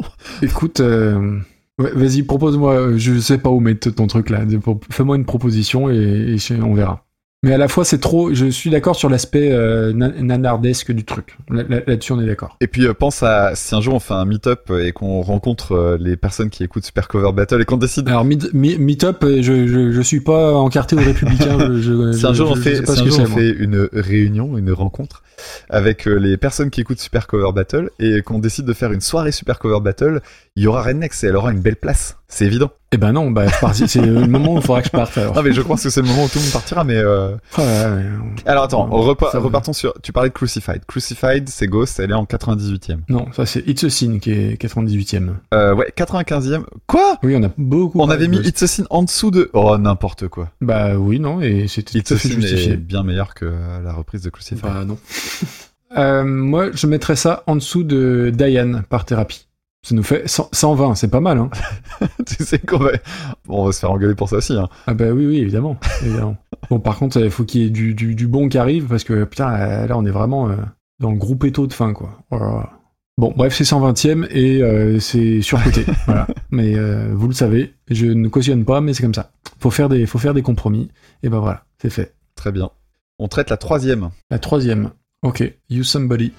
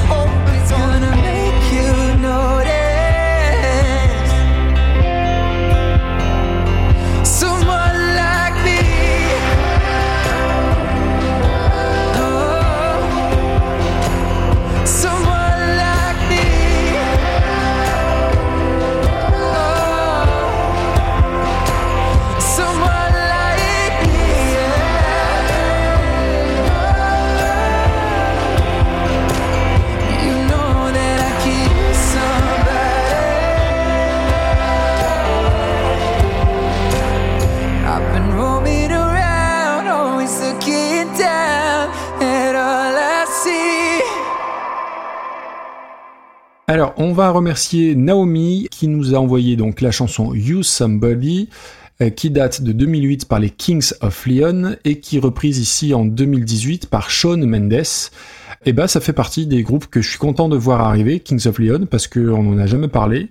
Moi, c'est un groupe que j'aime bien, même s'ils ont tendance à se faire euh, massacrer depuis quelques albums, puisqu'ils ont pris un virage euh, à la U2, en- en- entre guillemets. C'est-à-dire que si tu écoutes les deux premiers albums, c'est vraiment de la presque de la country d'ailleurs, ça, ça fait lien avec le titre d'avant. En tout cas, rock sudiste avec tendance country, et ils ont dérivé vers euh, musique un petit peu de stade, mais que je parviens pas à détester. Tous les albums qu'ils ont fait, parce qu'il doit avoir 7-8 disques maintenant, j'aime bien différemment euh, tous les albums, alors pas tout à chaque fois, mais il y a à chaque fois des, des titres que, que j'aime beaucoup. Alors les, les gens retiennent You Somebody et retiennent Sex on Fire qui avait cartonné euh, à l'époque. Je crois que c'est sur le même album là, il y a en Ouais. 2018. Mais il y a beaucoup, beaucoup, beaucoup de 2008. titres à, à retenir. Euh, 2008, pardon. Il y a beaucoup d'autres choses à, à retenir de Kings of Leon. Déjà, ils ont une histoire pas commune. Ils ont donc ils sont quatre. Et il y a trois frères et un cousin, donc c'est la famille C'est les Corses euh, la famille Followill, bah, ils sont du Tennessee, donc c'est assez loin de l'Irlande. Et ils sont fils et neveux d'un pasteur évangéliste. Et euh, ils s'appellent les Kings of Leon. Euh, Sais-tu pourquoi? Non, pas du tout. Euh, Parce que leur grand-père s'appelle Léon, tout simplement. Donc euh, Kings of Leon. À la base, donc rock sudiste. Et voilà, alors maintenant, s'il faut trouver une étiquette, on va dire rock, euh, rock un peu pop, euh, grosse, euh, grosse basse batterie, voix très éraillée du chanteur Caleb Will. Et voilà, ils ont sorti, je l'ai noté, 8 albums. Et il y en a aucun que je déteste. Il y a, du bon à prendre sur, chacun des albums. Et donc la chanson, elle, date de donc 2008 sur l'album Only by the Night. Et ça fait partie des chansons que je ne peux plus écouter parce que elle a été matraquée littéralement partout.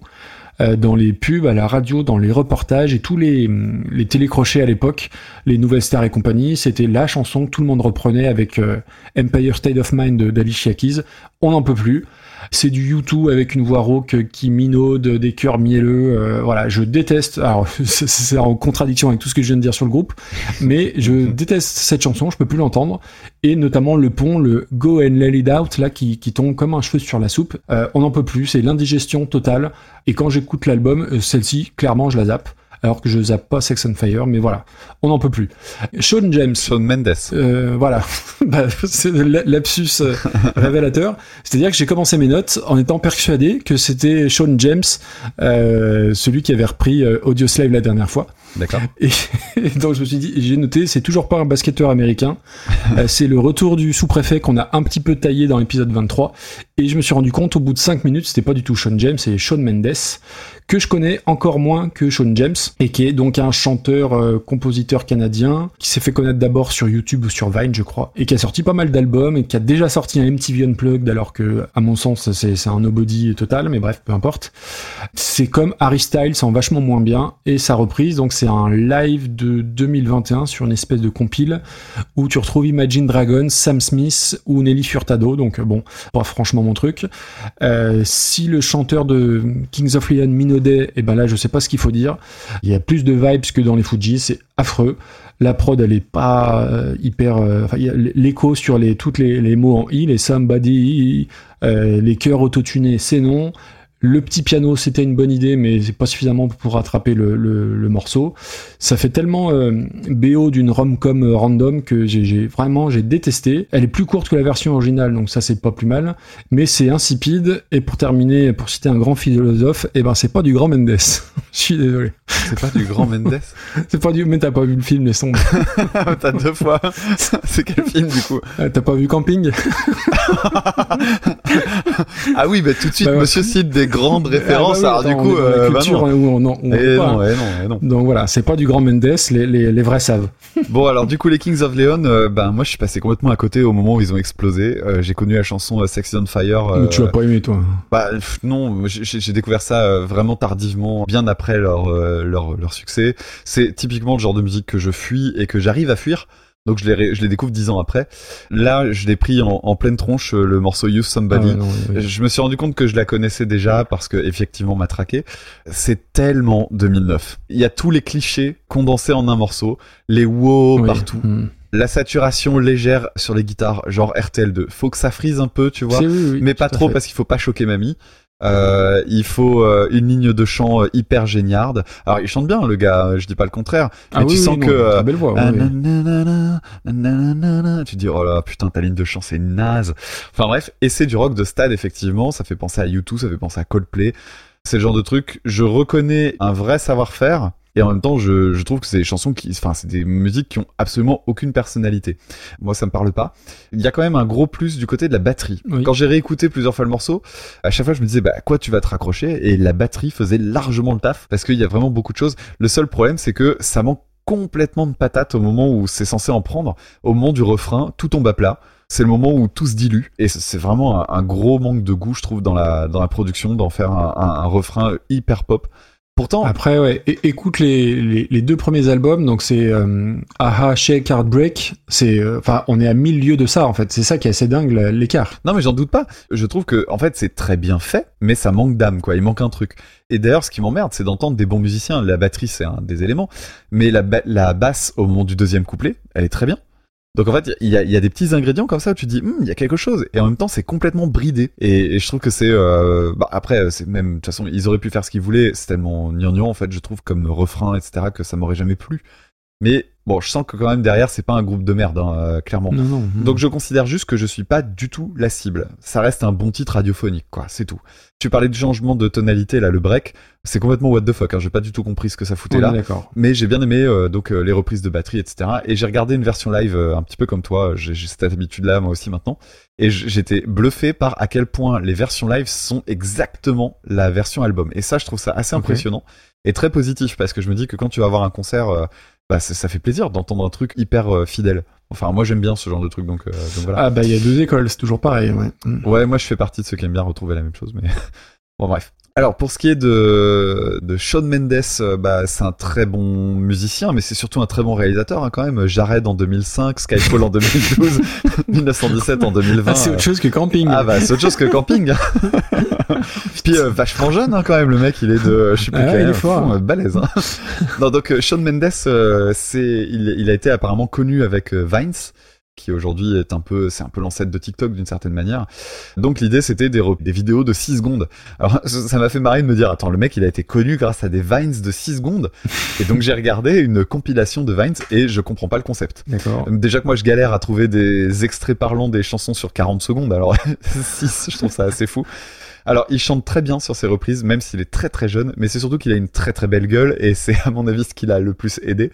Je dis pas, il aurait sans doute rien fait s'il chantait pas bien. C'est-à-dire que la belle gueule suffit pas. Oui. Par contre, clairement, faire de la musique, ça suffit pas non plus, et donc du coup, la belle gueule, ça a sans doute beaucoup aidé. Alors, il a apparemment eu un premier succès qui s'appelait Life of the Party en 2014. Il avait 16 ans à ce moment-là. Je l'ai écouté. C'est un morceau qui a vraiment pas grand intérêt. Et euh, j'ai écouté ses gros hits euh, qui sont sur euh, Spotify. Alors, aussi, oui. sache que, voilà. Quand on dit gros hits, c'est pas des, des petits succès. Hein. Oui, Euh, on est à oui, 1 oui. à 2 milliards d'écoutes. c'est. Et là, tu te dis, c'est peut-être un peu abusé sur le bouton repeat. Là, les gens faut écouter d'autres choses. C'est sa mère qui l'a écouté en boucle pour faire des, pour Ouais, faire c'est des royalties. Mais en fait, c'est ni bon ni nul. C'est pour moi, c'est un artiste TikTok. C'est-à-dire que euh, j'avais l'impression d'être à H&M devant une cabine d'essayage. Il y a rien, je m'en fous. Ouais, oui, oui. oui. Et euh, On est trop vieux. On- Ah non mais je on pense je simplement que euh, non non si tu si t'as alors je, je non je, je- ce serait dénigrant parce qu'en plus je pense que la personne qui nous l'a envoyé aime beaucoup Shawn Mendes parce qu'elle nous en a envoyé beaucoup mais je t'avoue que euh, moi je suis toujours un peu circonspect parce que je me dis mais aimer à fond cet artiste là il faut écouter d'autres choses parce que je trouve que c'est très pauvre en fait et je peux comprendre qu'on aime parce que peut-être qu'on découvre un moment important, etc. Du coup, on a un attachement. Après, de façon euh, très, euh, en faisant preuve d'un petit peu de recul, c'est vraiment de la musique de supermarché, quoi.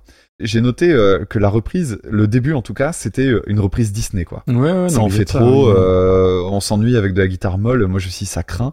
Puis ça décolle un petit peu après le premier refrain. Il y a, il y a de la guitare électrique derrière, quelques nappes et tout. On sent que c'est, voilà, on essaie de creuser un peu le bousin. Et en fait, ça s'arrête là où on attend que ça décolle vraiment, parce qu'en plus le morceau il est complètement amputé. Je crois que ça s'arrête au bout de deux minutes, alors que t'attends un autre passage. Et ça aurait été bien d'ailleurs de le développer, parce que ça aurait pu nous emmener ailleurs, mais c'était pas le cas. Alors du coup, moi j'ai juste mis mouais sur 20. C'est vraiment le genre de morceau où là clairement je me sens vieux, ouais, quand j'écoute ça. Mais je pense Ah oui, que oui, j'étais vieux à d'accord. 16 ans. Hein. J'aurais dit la même chose il y a Certainement. 20 ans. Et j'aurais sans doute dit des, j'aurais même sans doute dit des gros mots en plus. C'est ça, un peu moins mesuré. On en a eu des kilos des, des, des reprises de ce type-là. C'est ça. Euh, bah, tu, tu vois, le Sean James, euh, c'est pour moi, c'est c'est de ce niveau-là, entre guillemets. Je l'ai- J'avais oublié son existence, hein, donc. Le euh, côté j'en fais des caisses, je minaude, C'était où lui? euh, 100 240e. Like a Stone. Ah ouais, je me souviens. Pour moi, on est dans ces eaux-là. Oui, c'est ça, ouais. Allez, mais euh, colle-moi les deux Sean à côté. Oui, là. je préfère écouter ça que Aïcha, clairement. Je le mets Hmm. en dessous. Allez. Bon, et désolé Naomi euh, si tu es archi fan de Sean Je, doute mais- qu'elle continue d'écouter du coup. Non, mais par contre, euh, c'est c'est intéressant. parce que ce que je trouve intéressant, c'est que euh, Super Cover Battle me donne aussi l'occasion, euh, me force finalement à écouter des trucs à côté desquels je passe complètement, alors que euh, bon, 1 à 2 milliards d'écoutes. Je veux bien dire que euh, Spotify et le nombre d'écoutes, c'est pas toujours révélateur. Quand on arrive à 1 ou 2 milliards, tu te dis bon, je suis quand même passé à côté, il fallait le faire. Et pour ce qui est de Kings of Leon, ce morceau, je trouve, n'est pas du tout représentatif. Alors déjà du début de leur carrière, c'est évident parce que c'était beaucoup plus euh, ouais rock sudiste. Et euh, même les albums plus récents, il y a des morceaux beaucoup plus sympas que, que ça, qui est vraiment euh, vraiment barbe à papa quoi. Mm, mm. On continue avec une chanson de 2013 qui s'appelle Le Figurant d'un certain Benoît Carré, reprise en 2017 par Michel Sardou.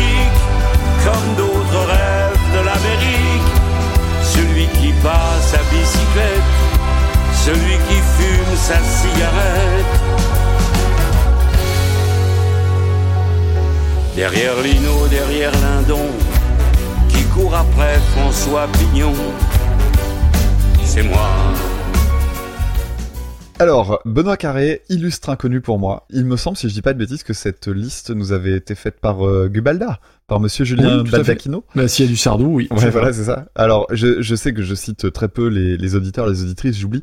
Petite exception pour euh, Gubalda parce que ça va quand même vachement orienter ce qu'on va dire. Alors, donc Julien Baldacchino qui fait euh, le podcast Blind Best, entre autres, et puis euh, tout ce qui est euh, Radio Stockholm, c'est ça Non, Radio Michel? Stockholm Sardou. Stockholm Sardou, Radio Michel, bref. Micro Stockholm.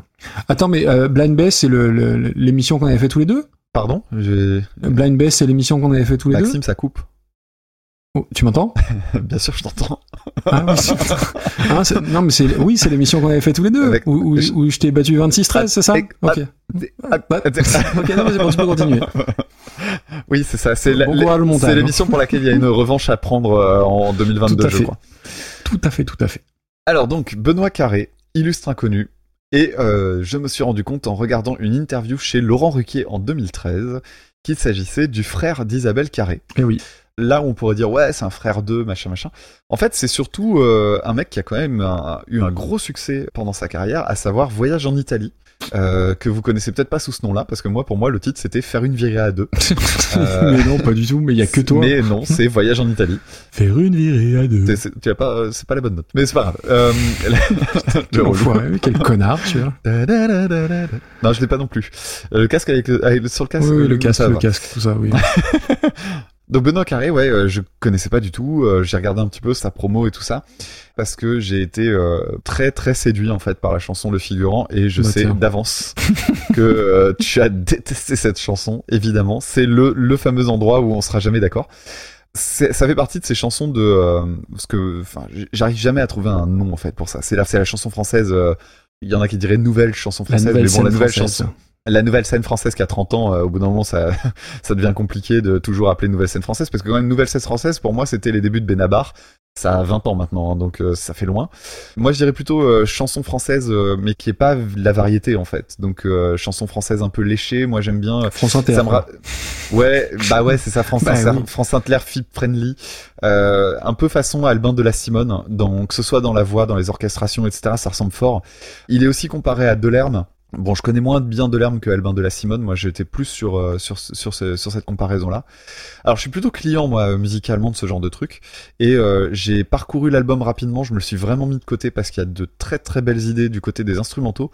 Et euh, moi, j'avoue, euh, dès la première seconde, je sais pas si c'est un sample ou si c'est un truc qui a été composé spécifiquement pour le morceau. Mais moi, dès la première seconde, j'étais dedans. hein. Le petit truc un peu cinématographique, euh, enfin vraiment, ça, ça me plaisait bien. Et c'est marrant de- de- d'avoir une ambiance cinématographique pour un morceau qui va traiter de cinéma, puisque les paroles, en fait, euh, ben, parlent de bah, d'un figurant, hein, tout simplement. Vous l'avez entendu avec les extraits. Et euh, ce qui est marrant, c'est que c'est euh, en partie autobiographique, puisque euh, le, le monsieur Mm. a, a fait énormément apparemment de second rôle et de troisième rôle. Et euh, dans l'album, il y a aussi un morceau qui s'appelle Autographe, qui d'ailleurs euh, pourrait ne pas te plaire, malgré un, un principe de base qui est de baser des, de faire des jeux de mots sur les noms de famille euh, des, des artistes. Ok. Traîné avec Charles ce genre de truc quoi. C'est un peu trop littéral. C'est c'est peut-être la limite du truc. Malgré tout, l'instrumental était vraiment cool, donc je, je, je me suis gardé ça vraiment de côté. Et j'ai beaucoup aimé les paroles en fait de cette chanson-là. Il y a des, il y a des endroits où ça rime un peu trop riche, mais il y a des super belles idées. Et moi, j'ai adoré l'ambiance en fait, qui est euh, une sorte de nostalgie avec une ambiance un peu curieuse. Il y- a un côté un peu sombre en fait dans l'instrumental tout qui fait. apporte une gravité.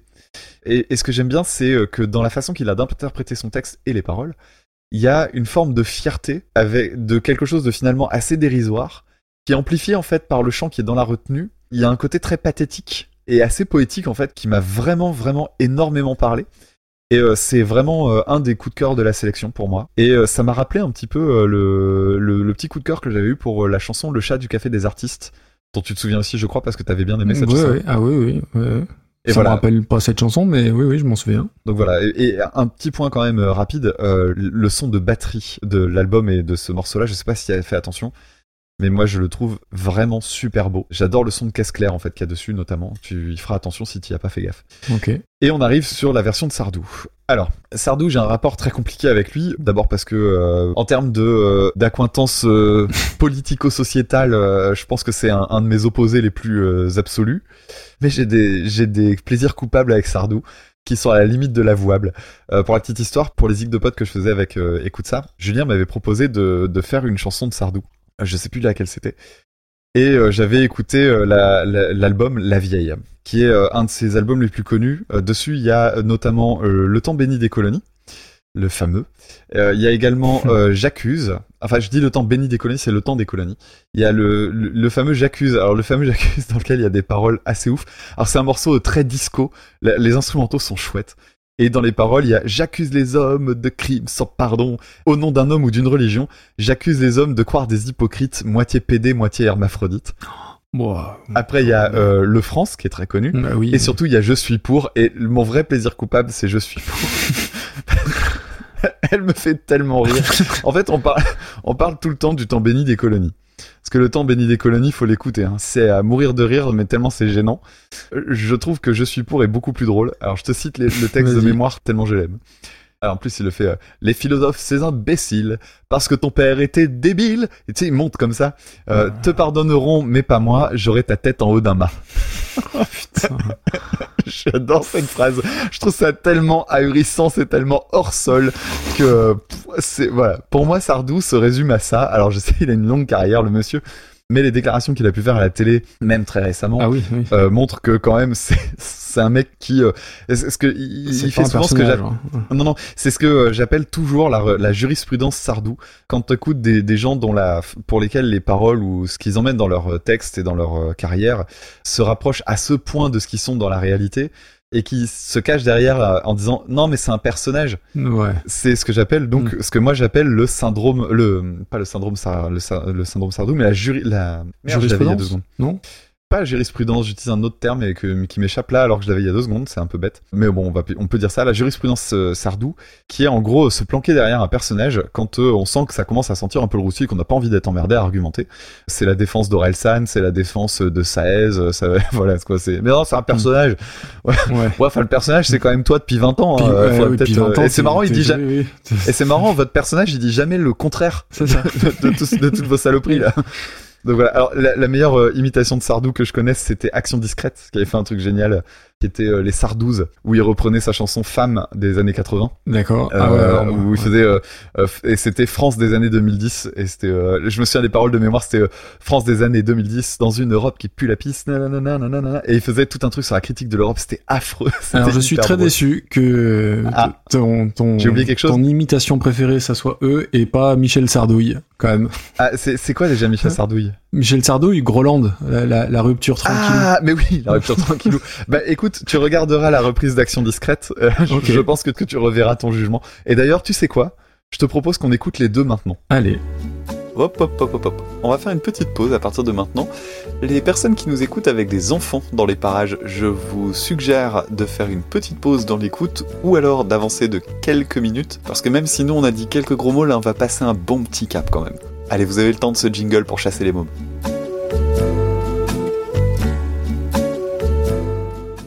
On va se réécouter à deux. Et d'abord, on va faire écouter à nos auditeurs et Allez, nos auditrices chez la nous. rupture tranquillou de Michel Sardouille. Après deux ans d'absence, découvrez vite le nouvel album de Michel Sardouille, La Rupture Tranquillou.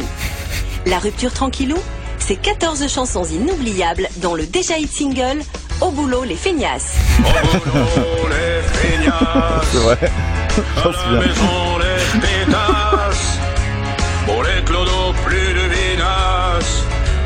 La rupture, faut qu'on la fasse, mais on la fera tranquille, comme on épile son mineux. Retrouvez aussi les sans-papiers cul.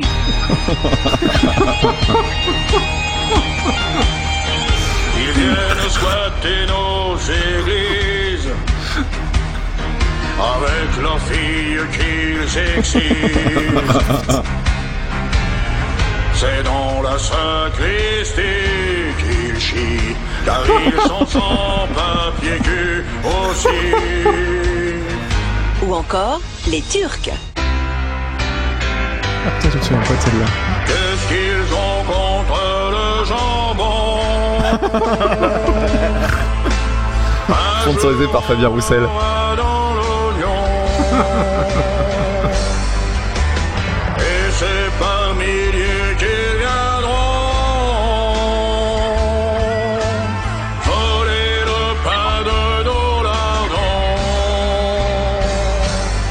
tranquille, le tout nouveau Michel Sardouille. C'est génial. Ah, c'est fantastique. C'est fantastique. Ils ont fait, ils ont fait des grands trucs quand même chez Groland. hein. Ouais, hein. Alors, Ah, du coup, Groland, c'est extraordinaire. Extraordinaire. du coup, on va écouter maintenant euh, la version des Sardouze. Dans un voyage en Wallonie, bah, Julien Cazard, il chante très bien Sardou. Sarkozy, j'ai entendu qu'on salissait l'honneur et le drapeau français.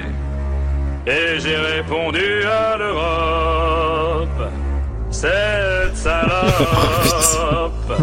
France des années 2010, dans une Europe qui pue la pisse. Sarkozy, c'est pas un PD, comme le Danemark en a marié.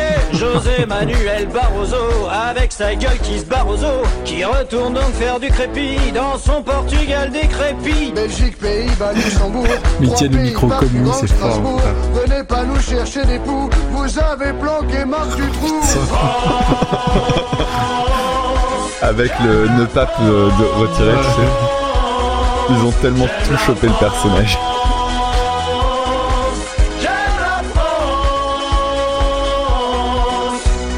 Toi, beef et ta morale dans ton pays où y a la gueule.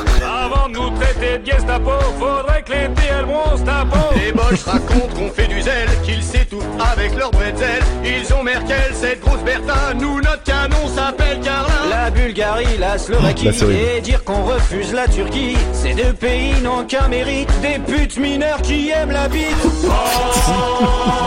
Affreux. Affreux. C'est d'une violence.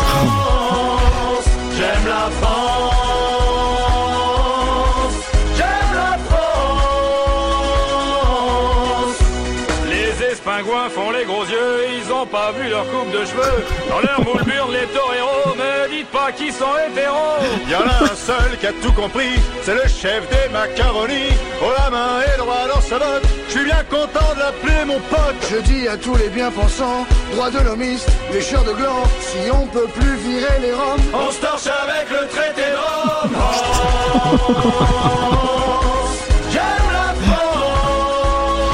voilà, c'est tout ça filmé sur la, sur la grande place de Bruxelles. Voilà. Excellent. Après, ils peuvent être très drôles. Alors, euh, Action Discrète, je connais pas tout, mais Kazar, Toen et, et l'autre, j'ai bouffé son nom. Ils, ils font des trucs avec Winamax là, sur le foot. Ils peuvent être très très drôles et des fois, ça peut être franchement très très très très limite. Mais là, c'était très drôle. En Ah oui. Et puis dernièrement, euh, dernièrement, il y en a un qui est parti euh, limite dans le complotisme et tout. Ouais, ils sont assez gênants en fait. Hein. Je les suivais quand ils faisaient ça sur Canal et ça- ils avaient quand même des idées des- à certains moments qui étaient assez ouf. Enfin bref. Du coup, on reprend sur Sardou. Eh bah oui. c'est freestyle. Et donc ce voilà, soir. mais, mais donc du coup Sardou, il est quand même capable d'aller très très loin. Après, faut reconnaître quand même qu'il a une voix impressionnante et euh, c'est une voix que je trouve vraiment jolie. Et euh, le souci, c'est qu'en fait, la reprise par rapport au figurant, on est quand même vachement loin. Ça fait longtemps qu'on a écouté les les versions de, de Benoît Carré. Mais sa version à lui, en fait, elle fait tout de suite extrêmement emphatique. Alors ça commence descente de cordes, dramaturgie avec le chant grave et tout. Et puis arrive une guitare méga bateau, un changement de tonalité de gros bourrin, euh, un refrain plan-plan à mort. euh, Enfin bref, on garde toujours les belles paroles, mais ça perd toute sa saveur parce qu'en fait, il n'y a plus aucune finesse que je retrouvais dans la version de, de Benoît Carré. Et puis ça fait partie du Sardou récent. Et moi, il y a un truc qui m'a gêné. J'ai eu une très très grosse impression de correction à l'autotune qui est pas vraiment le genre de truc que tu vas chercher chez euh, chez Sardou. Sur quoi je m'appuie? Parce que c'est pas toujours facile de repérer ce genre de conneries, mais j'invite à réécouter la phrase le soldat inconnu qui tombe quand euh, Ryan passe entre les bombes. Il y a trois endroits sur le mot inconnu, sur le mot Ryan et sur entre les où clairement ça tremble Ah et ça tremble pas d'une façon naturelle et, à- et pour avoir déjà joué avec euh, les trucs genre Melodyne et compagnie, ça ressemble très très fortement à une correction. Ouais. Ok. Bon, après, ça serait pas le premier, ça serait pas le dernier, mais. Ouais, mais c'est pas ce que tu vas chercher chez Sardou quoi. Et puis c'est 2017, donc il y avait déjà des, des, des bornes au compteur, papy, là. C'est vrai. Mais il chante toujours très bien d'ailleurs. Je sais pas. Quand tu regardes un peu. Je sais pas. Euh, donc oui, ben on remercie euh, Julien. Alors Benoît Carré, effectivement, c'est le frère d'Isabelle et ça n'est pas euh, le frère de Jim ou de Maria. Et j'avais commencé ma vanne en disant, ce n'est ni le frère de Jim de Maria et d'Isabelle. Et après, j'ai compris que c'était vraiment le frère d'Isabelle Carré, ce qui est assez drôle. Ah merde. Et donc, tu l'as dit, la moitié de, de Lily Cube, ce qui est un nom de groupe assez drôle quand on s'appelle Carré, hein, Lily Cube. C'est vrai. Et il a été aussi auteur-compositeur pour Françoise Hardy, pour Johnny. Il a écrit pour Johnny, je crois. Oui. Et pour des chanteuses japonaises dont j'ai oublié de noter le nom, je m'en excuse.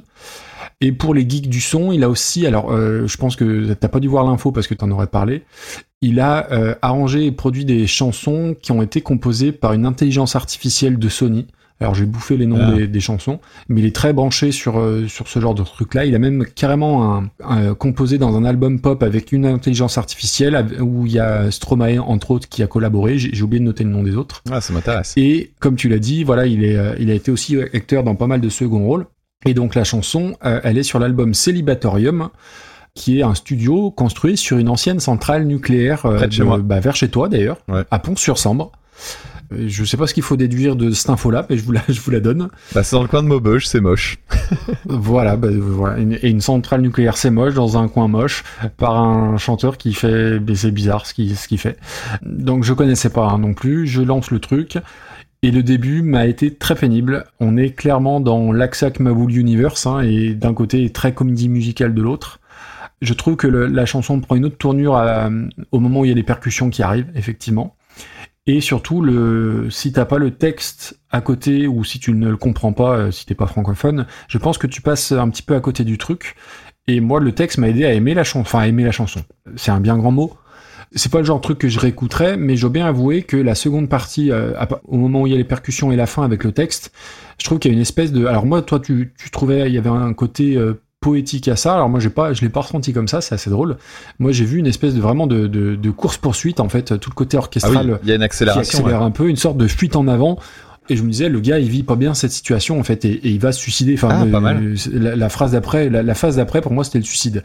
Mais euh, c'est une façon d'interpréter les, les, les choses. Oui, d'ailleurs, j'ai Euh, oublié, il y a- il y, a une phrase qui est, euh, il y a une phrase dans la chanson qui est superbe, euh, faut que je la retrouve, euh, que j'avais notée. Désolé de t'avoir coupé, je vais la rechercher. Je t'en prie. Donc, euh, du coup, j'ai- j'ai pas, euh, je vais pas dire que j'ai bien aimé, mais j'ai pas détesté. C'est pas, voilà, euh, autant j'ai eu peur au départ, mais je trouve que voilà, la, la deuxième partie de la chanson est beaucoup plus intéressante. Euh, bon, Sardou, euh, bon, on a déjà Attends, beaucoup, Vas-y. J'ai retrouvé la, phrase retrouvé la phrase, ouais, qui est très forte en fait, et c'est ça que j'aime bien. Tu sais, c'est un peu comme Brel et compagnie qui sont capables de, de balancer des idées hyper fortes et hyper évocatrices en peu de mots. Euh, Là, il dit euh, celui qui rêve de quelques lignes, même si elles doivent le rendre indigne, c'est moi. Putain, cette phrase-là, moi, je, à chaque fois que je l'entends, je fais putain, c'est, fort ça. Ouais, ouais, tout à fait. Donc voilà, j'ai trouvé qu'il y avait une, une vraie intensité dans, dans la chanson et c'est tout à son tout à son crédit. De Sardou, bon, on a eu Johnny, on a eu Eddie Mitchell, Balavoine, on a eu tous les plus grands, il manquait plus que plus que Sardou, il a fallu attendre 26 Mhm. épisodes pour ça quand même. c'est c'est quand même assez dingue. Et, ce qui est le plus dingue, c'est c'est que ça soit euh, Sardou qui fasse une reprise et pas une reprise de Sardou parce qu'il il a quand même un paquet de, de, de tubes en stock. Alors, euh, il y, a- il y a beaucoup à dire sur Sardou, t'en as déjà dit pas mal. Alors, moi, j'ai jamais écouté Sardou, mais pourtant, je connais des chansons par cœur parce qu'elles font partie du, du, bah, du paysage musical français. C'est le patrimoine, hein, littéralement. Et mes parents écoutaient les plus connus, mais euh, tout en étant complètement décorrélés de l'aspect politique. Alors, les, plus connus, euh, on n'écoutait pas le temps béni des colonies. Hein, C'était euh, le rire du sergent, euh, elle court, elle court, la maladie d'amour et tous ces, toutes ces conneries là. Mais moi, j'ai découvert bien, bien après l'aspect euh, politique euh, du, du gars, quoi, en fait. Et euh, avant ça, je l'aimais pas. Euh, euh, tu vois, tu disais tout à l'heure que t'étais vieux à 16 ans. Euh, J'ai l'impression que Sardou, il a toujours été vieux, Ah ce, oui. ce, ce vieux réac euh, un peu gênant. Et surtout, bah, et ils l'ont très bien fait, les gars d'Action Discrète, c'est euh, sa façon de chanter où il, il sourit jamais, avec ce, le micro tenu du, du bout des doigts, comme euh, que, vraiment, et j'ai, j'ai vra- il, me- il me dégage beaucoup d'antipathie, ce, ce, ce Il a l'air odieux. Il a l'air odieux et ça va pas en s'arrangeant, hein, on est bien d'accord. La reprise, bah, elle est sur Bidet Musique, donc euh, voilà, faut le savoir. Et je j'ai pas compris pourquoi il avait changé certaines paroles. C'est-à-dire que euh, Delon et Deneuve sont devenus euh, Bébel et Bourville. Jean Carmet est remplacé par Jean Poiret. Euh, Jean Bouise, euh, euh, Francis Huster, Darmon, ils sont remplacés, ils sont virés aussi. J'ai pas trop compris pourquoi. Parce que quand c'est la culture, Ah, ok, ouais, ouais, d'accord.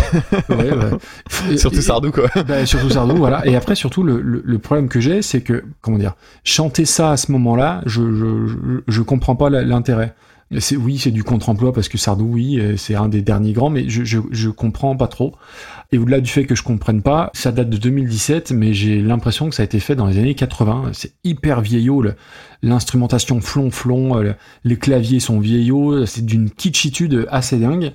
Et le pire, du pire, du pire, c'est euh, euh, l'outro, façon générique de la piste aux étoiles, quoi. C'est daté, mais au possible. Honnêtement, ça fait partie des chansons que je n'ai pas compris. Et surtout, je, quand tu es Michel Sardou, je comprends pas qu'en termes d'instrumentation et, et d'arrangement, tu sortes un truc comme ça et que ça pose pas de soucis, quoi. C'est d'une platitude, mais euh, et, et Ah c'est hyper plan-plan. C'est Ouais, hyper plan-plan et ça sonne, euh, ça sent la naphtaline, quoi. Ça sent, ça sent le vieux. Il, il- était vieux, euh, jeune, ça sent le vieux. J'ai pas aimé. hein. Après, il y a quand même un avantage, c'est que euh, mine de rien, euh, ça permet de mettre un petit peu en lumière une chanson qui est a priori très très confidentielle. hein. Parce que quand tu regardes un petit peu le nombre de le nombre de d'écoutes, euh, on parlait de ça tout à l'heure avec euh, Shawn Mendes, le nombre d'écoutes de l'album Célibatorium, c'est extrêmement faible. hein. Ah ouais, bah j'en veux Euh, pas. hein. le morceau le plus écouté, il a 4000 écoutes quoi. Donc moi je suis, je suis content de voir qu'un qu'un truc un petit peu confidentiel comme ça euh, puisse émerger grâce à, à quelqu'un comme Sardou. Euh, après je suis pas certain qu'il fasse lui-même ses choix hein, de, de chansons. Je pense qu'on lui file et il dit ouais vas-y euh, fais péter. Oui, et puis trop vu pour ça maintenant, Pépère. Mm, mm, mm. Mais non, non, je, je déteste euh, Sardou. Et, et moi, il y a, non, non, j'ai même, euh, il y a des trucs que je peux écouter par plaisir coupable, mais Sardou, non, jamais. Euh, non, c'est impossible. T'écouteras euh, le, le trio de l'enfer, euh, J'accuse, Je suis pour et Le Ah temps bah béni oui, des par colonies qui sont sur le même album. C'est un voyage. C'est un voyage. Ah, et puis là, toutes ces dernières sorties là, mais c'est, plus possible. Faut plus lui donner la parole à, à ce monsieur-là. Bon après, c'est les bons clients et c'est ce qu'ils cherchent, hein, évidemment. C'est hein, ça, c'est ça. Euh, où est-ce qu'on met ça Bah pas très haut hein. Loin, hein. Mm, mm. Moi, c'est pas inspiré, c'est chiant. Ça abîme en plus. Enfin, je trouve que ça dégrade une chanson qui était euh, bien. Donc pour moi, ça va en dessous de Aïcha. Aïcha, on l'avait mise. 243e. Ouais, ça va beaucoup plus loin non plus. C'est moins nanar que Tina Turner pour moi. Oui, je suis d'accord. Allez, euh, en dessous des Boyzone Allez, en dessous des Boyzone, 247e place. Très bien. Le figurant. Mais oui, comme tu dis, ça permet de, de faire connaître une chanson qui est, bah, qui est pas connue, un artiste qui est pas connu du tout. Et oui, oui, c'était pas, c'était pas mal, le figurant, je dois avouer. Ok. Bon, il nous reste deux morceaux. Et donc, c'est le moment où on va savoir si tu as eu raison pour le pins. Vas-y. Puisque tu vas commencer à parler de une chanson. Puisque tu vas commencer à- parler effectivement d'une chanson de 1982 de Michael Jackson, à savoir Billie Jean, reprise en 2007 par Chris Cornell. Ouais, j'avais bon pour le pins. Bravo. Je crois que c'est la première fois que ça arrive, non? Oui, oui, je crois. Faudrait trouver un truc. Bon ben, nouvelle règle. Nouvelle. Nouvelle règle, comme dans les palmachos. Euh, du coup, ben, les, les gens qui nous écoutent, euh, si vous avez une règle pour quand on trouve le, le pins, eh ben. Ouais, ouais, on compte sur votre imagination.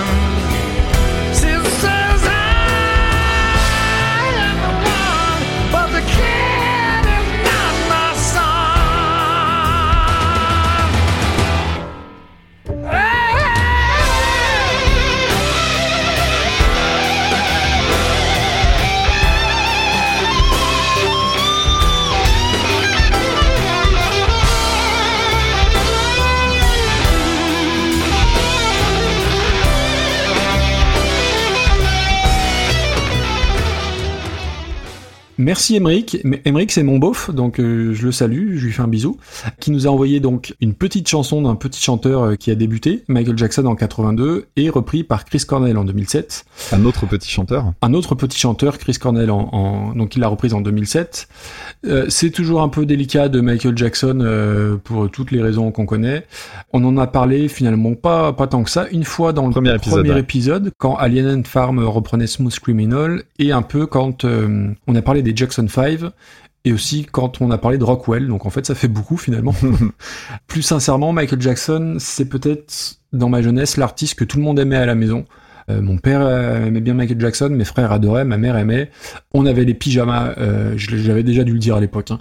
les, les pyjamas euh, Michael Jackson. On avait la VHS du concert à Bucarest qu'on regardait en boucle. Et bah, voilà, sur Michael Jackson, tout a été dit.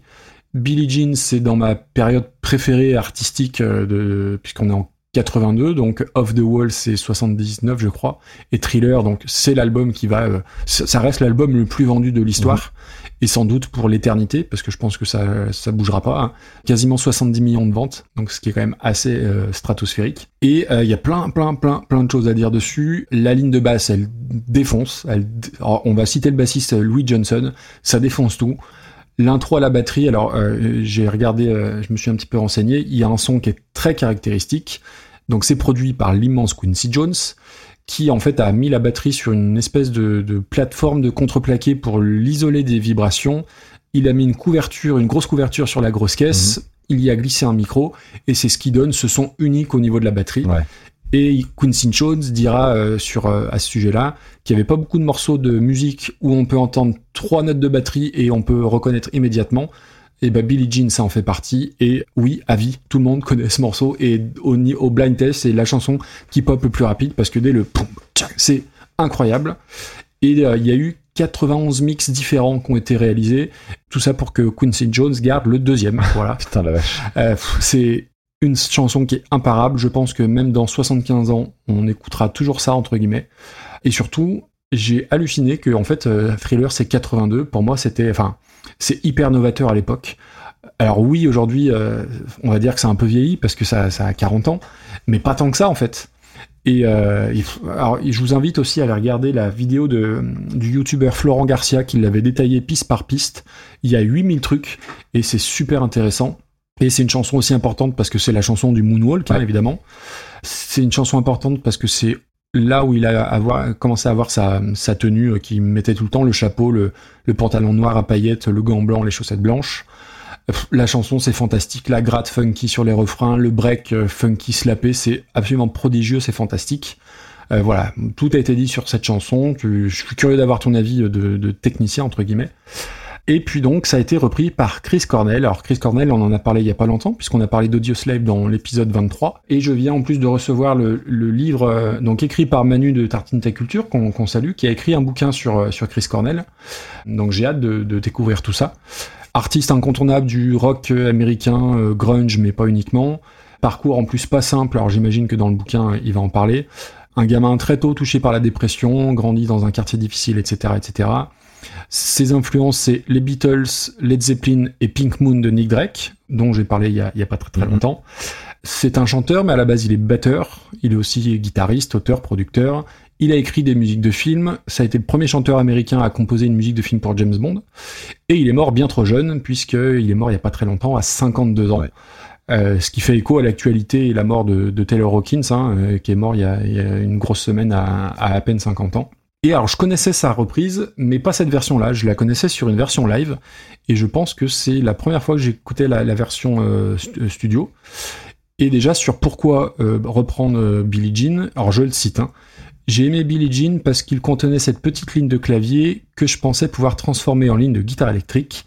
Et c'était vraiment horrible et embarrassant. Quand j'ai commencé à lire les paroles, j'ai réalisé que c'était une complainte, pas un morceau de danse. Son moonwalk et la vidéo, tout comme la ligne de basse et le rythme, ont pris le pas sur le sens. Les paroles sont brillantes, tout comme la façon dont elles sont assemblées. Carrément. Et c'est vrai que euh, j'avais jamais percuté euh, parce que je m'intéresse pas aux paroles d'une manière générale. Et du coup, son interprétation, bah, ça fait beaucoup sens avec les paroles, puisque c'est l'histoire d'une femme qui prétend que bah, Michael Jackson est le père de son enfant, alors que pas du tout. The kid is not my son, euh, le refrain. Après, musicalement, j'aime beaucoup les petits claviers qui sont très loin au début et puis qui vont se rapprocher un petit peu. Il y a une- alors, je sais pas si c'est de la contrebasse, il y a une belle ligne de, de, de basse ou de contrebasse. Progression d'accords, ça m'a fait penser à, très fort à Led Zepp. Je sais pas si c'est dans la tonalité ou dans la, progression des accords. Et surtout, j'aime bien tous les petits détails. Alors, il y a, il y a une rupture à un moment donné, il y a des petits bruitages dans le fond. T'entends euh, juste ce qu'il faut, le petit bruit des frettes euh, qui glissent. Il y a le piano, un petit piano aussi dans la seconde partie qui apporte, euh, qui apporte un truc un petit peu nouveau. C'est vraiment très très bien chanté, c'est très très beau, mais il y a un micro truc qui me gêne, que j'arrive pas tant à, à, à définir. Je pense que c'est il y a, il y a un petit côté par moment démonstration vo- vocale, Mhm. et c'est le petit truc qui va le petit caillou dans la chaussure quoi. Mais ça reste très beau et notamment pour le, le fait de redonner son sens au texte, je trouve. Ouais, très bien. Bah écoute, euh, pour Billie Jean, euh, justement, c'est marrant que tu finisses sur le, la question du texte parce que c'est un morceau que j'ai redécouvert il y a une grosse dizaine d'années quand justement euh, Madame m'a euh, a, a attiré mon attention sur le texte parce que je, comme tout le monde, j'y faisais pas gaffe. Bah oui. Alors que les paroles sont fortes et depuis, je n'arrive pas à écouter la chanson sans penser à ce côté un peu dramatique en fait, qui est pourtant dans le dans la façon de chanter quoi. Le moment du du uh, The Kid Isn't My Son, il est, il est hyper intense en fait dans le chant. Oui. Et c'est vraiment tout ce qui s'est passé ensuite, que ce soit euh, le clip en lui-même avec les fameuses dalles qui s'allument et euh, le le moonwalk. euh, donc en fait, ah, oui, je fais un petit une petite parenthèse sur la danse, mais euh, on connaît donc le fameux moonwalk et le passage sur les pointes. En fait, il le fait dans le clip qui est extrêmement bah, marquant, mais qui en même temps, quand on le regarde un peu, il, il est bourré de défauts ce clip parce que notamment les moments où il fait les moments les plus marquants de sa danse, il y a des instantanés en fait où l'image se fige. Et en fait, le problème c'est que du coup, on voit pas le mouvement entièrement. Et euh, les photos, en fait, bah c'est mal cadré, c'est pas bien mis en valeur. Enfin, c'est pas beau, ça fait bizarre. Ah, Le clip a pris beaucoup plus cher que la chanson. oui, ça, Ouais, je trouve. je trouve le clip est assez ridicule en fait. Il y a eu de grosses rotations hein, du clip, mais d'ailleurs pas euh, tout de suite quand il a été fait, parce que au moment où le, le clip euh, de ce morceau-là a été réalisé, euh, il y avait le clip de Beat It qui était euh, en rotation sur MTV et qui avait beaucoup de succès parce qu'il y avait Van Halen. Ça permettait de faire une, euh, Ah oui, oui. tu sais, de- de- d'avoir des grands noms qui étaient là parce que bon. Voilà, Michael Jackson, euh, sa carrière solo débutait entre guillemets, donc du coup il y avait un côté, euh, bah voilà, on a un grand, un très grand nom qui était Van Halen à l'époque, et euh, Michael Jackson qui allait en devenir un vraiment fort après. Et là, en l'occurrence, le clip il est arrivé après parce que à force d'eux, ils se sont dit bon allez, on va faire passer le clip et c'est devenu un immense succès. Et le pas de danse qu'on voit dans le clip, il l'a reproduit pendant le, c'est je crois que c'est un concert anniversaire de la Motown pour les 25 ans. Et c'est le fameux moment où il fait son moonwalk avec le passage sur les pointes en live quoi. Et euh, c'est assez impressionnant de voir à quel point le mec il était euh, au cordeau sur le chant parce qu'à ce moment-là le chant il est impeccable. Sur la danse surtout, euh, tu te dis mais la vache, il y a, il y a tellement d'endroits où ça peut merder et euh, il y a aucun endroit où ça déconne. c'est euh, le, le professionnalisme de ce mec, c'était fou. Et d'ailleurs, euh, on en avait déjà parlé, mais le, le documentaire qui avait été réalisé euh, au moment de sa mort m'a montré que le mec, malgré l'âge et malgré tous les déboires qu'il a pu avoir, il était toujours euh, avec la même vigilance à 50 piges. Et euh, c'était assez fou, quoi. Alors moi, j'ai un peu de mal quand même avec certains trucs de, de ce morceau-là, euh, notamment en fait dans les couplets, les qui, qui Ah fait. oui, mais c'est sa Oui, mais- signature, alors, il va le faire d'ailleurs beaucoup plus après, dans les années 90. Mais je trouve qu'à ce moment-là, ça existe déjà et c'est un peu gênant. Moi, il y a un truc qui me fascine quand même chez Michael Jackson. Je parlais tout à l'heure des enfants qui ont aujourd'hui 10 ans. Michael Jackson, mes élèves connaissent. Tu leur dis Michael Jackson, ils percutent pas forcément. Tu fais écouter, euh, alors peut-être pas Billie Jean, j'ai pas essayé, mais dernièrement justement, je leur ai appris à la guitare euh, dans mon petit club de, de guitare qu'on fait une fois par semaine. Je leur ai appris le riff de Beat It. Et euh, quand je l'ai appris, euh, je me disais bah tiens, je vais vous montrer un petit riff sympa, on va le faire ensemble et tout. Et en fait, j'ai commencé à le jouer et, et ils ont tout de suite ah je connais, je connais et tout. C'était assez rigolo. Ah, et euh, j'ai la fille d'une collègue qui est archi fan de Michael Jackson. Mais quand je te dis archi fan, c'est vraiment à fond, à fond, à fond. Et tu dis Mhm. pourtant, waouh, on est quand même 40 ans après Solar en l'occurrence. C'est assez impressionnant. C'est intemporel quelque part. Ouais, ouais, il y a, y a un truc qui est assez fou quand même avec cette musique-là.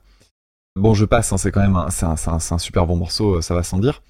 Pour ce qui est de, euh, de Chris Cornell, on en a déjà tellement parlé et pareil, je fais un, un gros bisou à, à Manu et je lui souhaite tout le succès possible pour son bouquin. Je l'ai pas encore chopé pour moi d'ailleurs, je lis très peu de biographies mais euh, bon bah c'est un copain qui le fait alors du coup c'est l'occasion de Ben c'est oui. l'occasion de m'y mettre, c'est le minimum. Quand tu feras ton livre sur Véronique Vincent, euh, on l'achètera. hein. Ce sera une Je nouvelle. sais pas, je m'étais, eh, n'empêche, en vrai, je me suis demandé, je me suis dit, attends, euh, j'ai, Manu, il fait un, bou- un bouquin sur, euh, bon, parce qu'il a aussi une formation qui est peut-être plus adaptée que la mienne, mais euh, je me disais, tu- sur qui tu le ferais? Je, je m'interrogeais Et quand t'as même. trouvé? Bref, non. Non, j'ai des Non idées, mais je me dis toujours, j'aurais ce syndrome de l'imposteur quand même. non, moi je préfère parler de musique plutôt que des artistes en eux-mêmes. Donc, euh, l'album sur lequel paraît cette chanson-là, c'est un album qui date de 2007, sur lequel il y a You Know My Name, Mm. qui est le morceau que je préfère de Chris Cornell, de tous ceux que je connais jusqu'à maintenant, qui est la meilleure bande originale de James Bond, qui est juste une super bonne chanson de rock, en fait, tout simplement. Ça fait- je sais pas. Et j'étais content du coup de découvrir un autre morceau de cet album-là et de cette période-là, parce que j'ai l'impression qu'en fait moi, euh, je connaissais Chris Cornell essentiellement pour Soundgarden et ses projets euh, divers et variés qu'il a pu avoir à travers le temps, mais euh, assez peu pour sa carrière solo vraiment. Donc j'étais content de tomber dessus. Le problème c'est que je pense qu'on en a un peu trop parlé dans les Super Cover Battle, ce qui fait que quand euh, la chanson a commencé, j'ai assez vite été mis un peu en dehors de la chanson. Bon, on n'a pas tant parlé de. Si, de Chris Cornell? En tout cas, on en a parlé très récemment. Oui, il y a deux épisodes, oui. Et en fait, j'ai l'impression que euh, je commence à voir les, à voir effectivement, comme tu dis, un côté un petit peu trop euh, démonstratif. Mmh, C'est un, endroit où je me sens pas très très à l'aise. Et je trouvais surtout que l'instrumental commençait pas bien. Parce que le, le guitare-voix sur mi mineur, la mineur, euh, merci mais non merci. Et, euh, et, et comme c'est une voix cool, ben c'est une voix cool parce que c'est celle de Cornell, mais que je la connais très bien. J'étais vraiment sur du sentier battu, parcouru, etc. Et ça m'intéressait pas. Et puis arrive la batterie. Et là, ça décolle vraiment. Et je me rends suis rendu compte qu'il y a deux épisodes, quand on avait parlé de Cornell, j'avais eu la même, quasiment le même réflexe de ah euh, non et puis finalement bah si parce que l'instrumental est bien fait mais je, je, je pense vraiment que je réécouterai pas cette chanson là où je trouve que c'est intéressant par contre c'est dans la réinterprétation effectivement. Il s'intéresse au texte et donc du coup il en fait un truc désespéré avec une teinte euh, blues rock qui est finalement assez cohérente. Donc en ça c'est une reprise intéressante parce qu'il fait quand même dire autre chose à la chanson. Enfin il, remet l'emphase sur le texte et je trouve que c'est euh, c'est malin. Il y a quand même des choix qui sont assez étonnants dedans. Je pense notamment au solo de guitare. Euh, le solo de guitare est très très curieux parce que il y a plein d'endroits où ça tape complètement à côté sur les notes, c'est pas juste. Et en fait, je me suis demandé mais comment ça se fait que ça tape à ce point-là à côté? C'est des quarts de ton, c'est vraiment bizarre. Et en fait, je me disais mais je, je voyais à peu près l'idée de comment ça pouvait être foutu, j'arrivais pas à mettre le doigt dessus. Et en fait, j'ai j'ai eu un, un éclair de génie ce matin. Je me suis dit Carrément. je suis sûr que c'est de la fretless. Ce qui expliquerait deux choses. C'est notamment euh, le manque de justesse pour euh, certaines des notes, parce que c'est extrêmement dur d'atteindre les notes, parce qu'en fait, bon, pour les personnes qui connaîtraient pas trop le truc, une guitare fretless, c'est euh, donc une guitare sur laquelle il n'y a pas les barrettes en métal qui permettent de, bah, de séparer les notes sur le manche. Et en fait, le truc, c'est que quand on joue de la guitare, quand on appuie le doigt dans une case, en réalité, c'est pas notre doigt qui produit le son. Le doigt ne fait qu'appuyer et du coup, la corde en remontant va frotter la, frette suivante. Et donc, c'est le, le, la note est, est produite en fait par la barrette de métal. Tu retires les barrettes de métal, c'est ton doigt qui va faire le contact. Mais ce que ça va poser comme contrainte, c'est que ton doigt doit être posé non pas là où tu le mettrais dans une case, mais exactement à l'endroit Mhm. où se trouve la barrette. Ce qui fait que ça empêche de jouer des accords, par exemple, parce que si tu dois faire un barré, bah t'es jamais totalement le doigt parfaitement euh, aligné sur le truc. Et euh, si tu fais un solo, ça veut dire aussi que si tu fais des endroits euh, un peu rapides, bah tu vas avoir ouais. énormément de mal à être euh, à être dedans.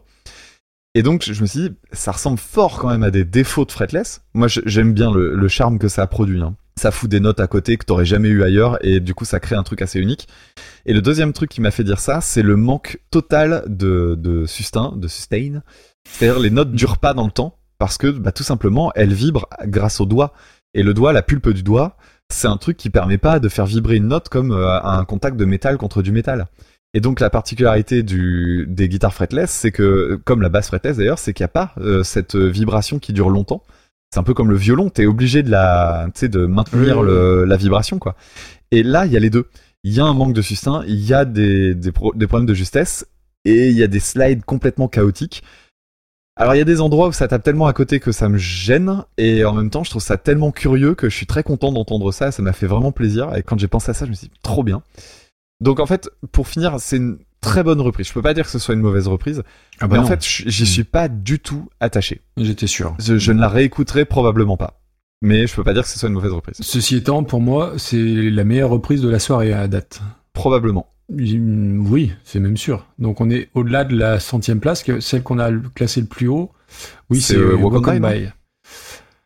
Donc pour moi, ça va quand même bien plus haut.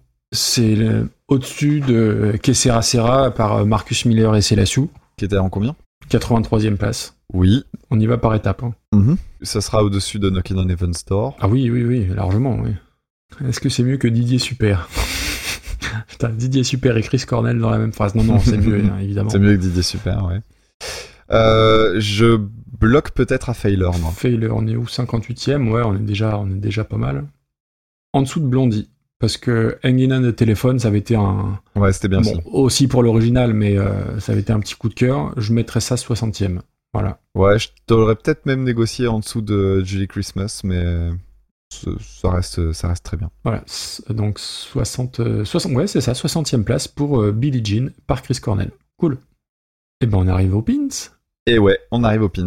J'avais bon. Alors le pins, eh bien, il s'agira euh, effectivement de la chanson que tu as citée au début, à savoir la chanson Feelings de Maurice Albert en 1970, reprise par Offspring en 1998. C'est parti. teardrops rolling down on my face, trying to forget my feelings of love. Feelings for my life I'll feel it. I wish I've never met you, girl. You'll never come again.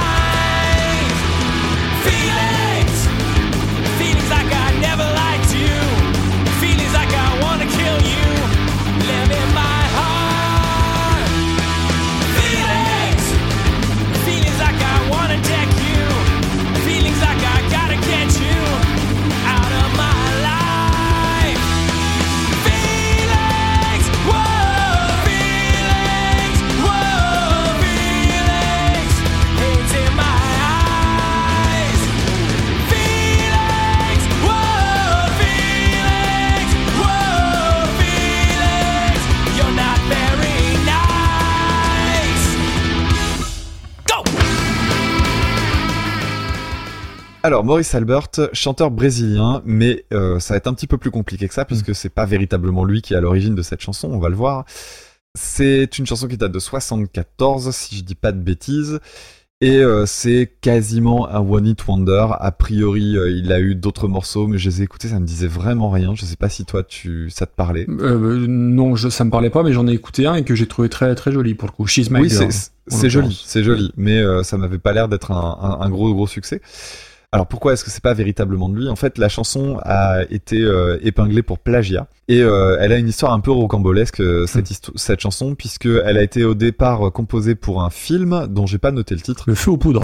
Par un certain Loulou Gastier. Alors Loulou Gastier, c'est qui? C'est le mari de Lynn Renault. Et dans le film, pour la bande originale du film, a été chanté par Dario Moreno. Euh, Dario Moreno, qui est le monsieur de Oh mon bateau, pour euh, celles qui ont et ceux qui ont plus de 30 ans. Pas du tout. Ah non, non, non, c'est pas lui Ah non, c'est Eric ah mais non, c'est Eric Morena. Oh putain, oh, Voilà, je suis fatigué. voilà. Dario Moreno. Attends, putain, qu'est-ce qu'il a fait lui Dario Moreno, c'est on m'appelle la marmite. bah si, c'est vrai. C'est- trop forcé, non Attends, non, j'en Euh, connais, je connais pas celle-là, donc. euh, Euh, L'huile d'olive Puget aussi là.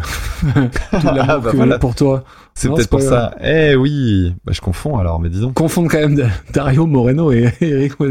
C'est Ah ben c'est c'est la polenta. c'est la polenta. en fait, en fait, je suis dyslexique. Je le savais pas.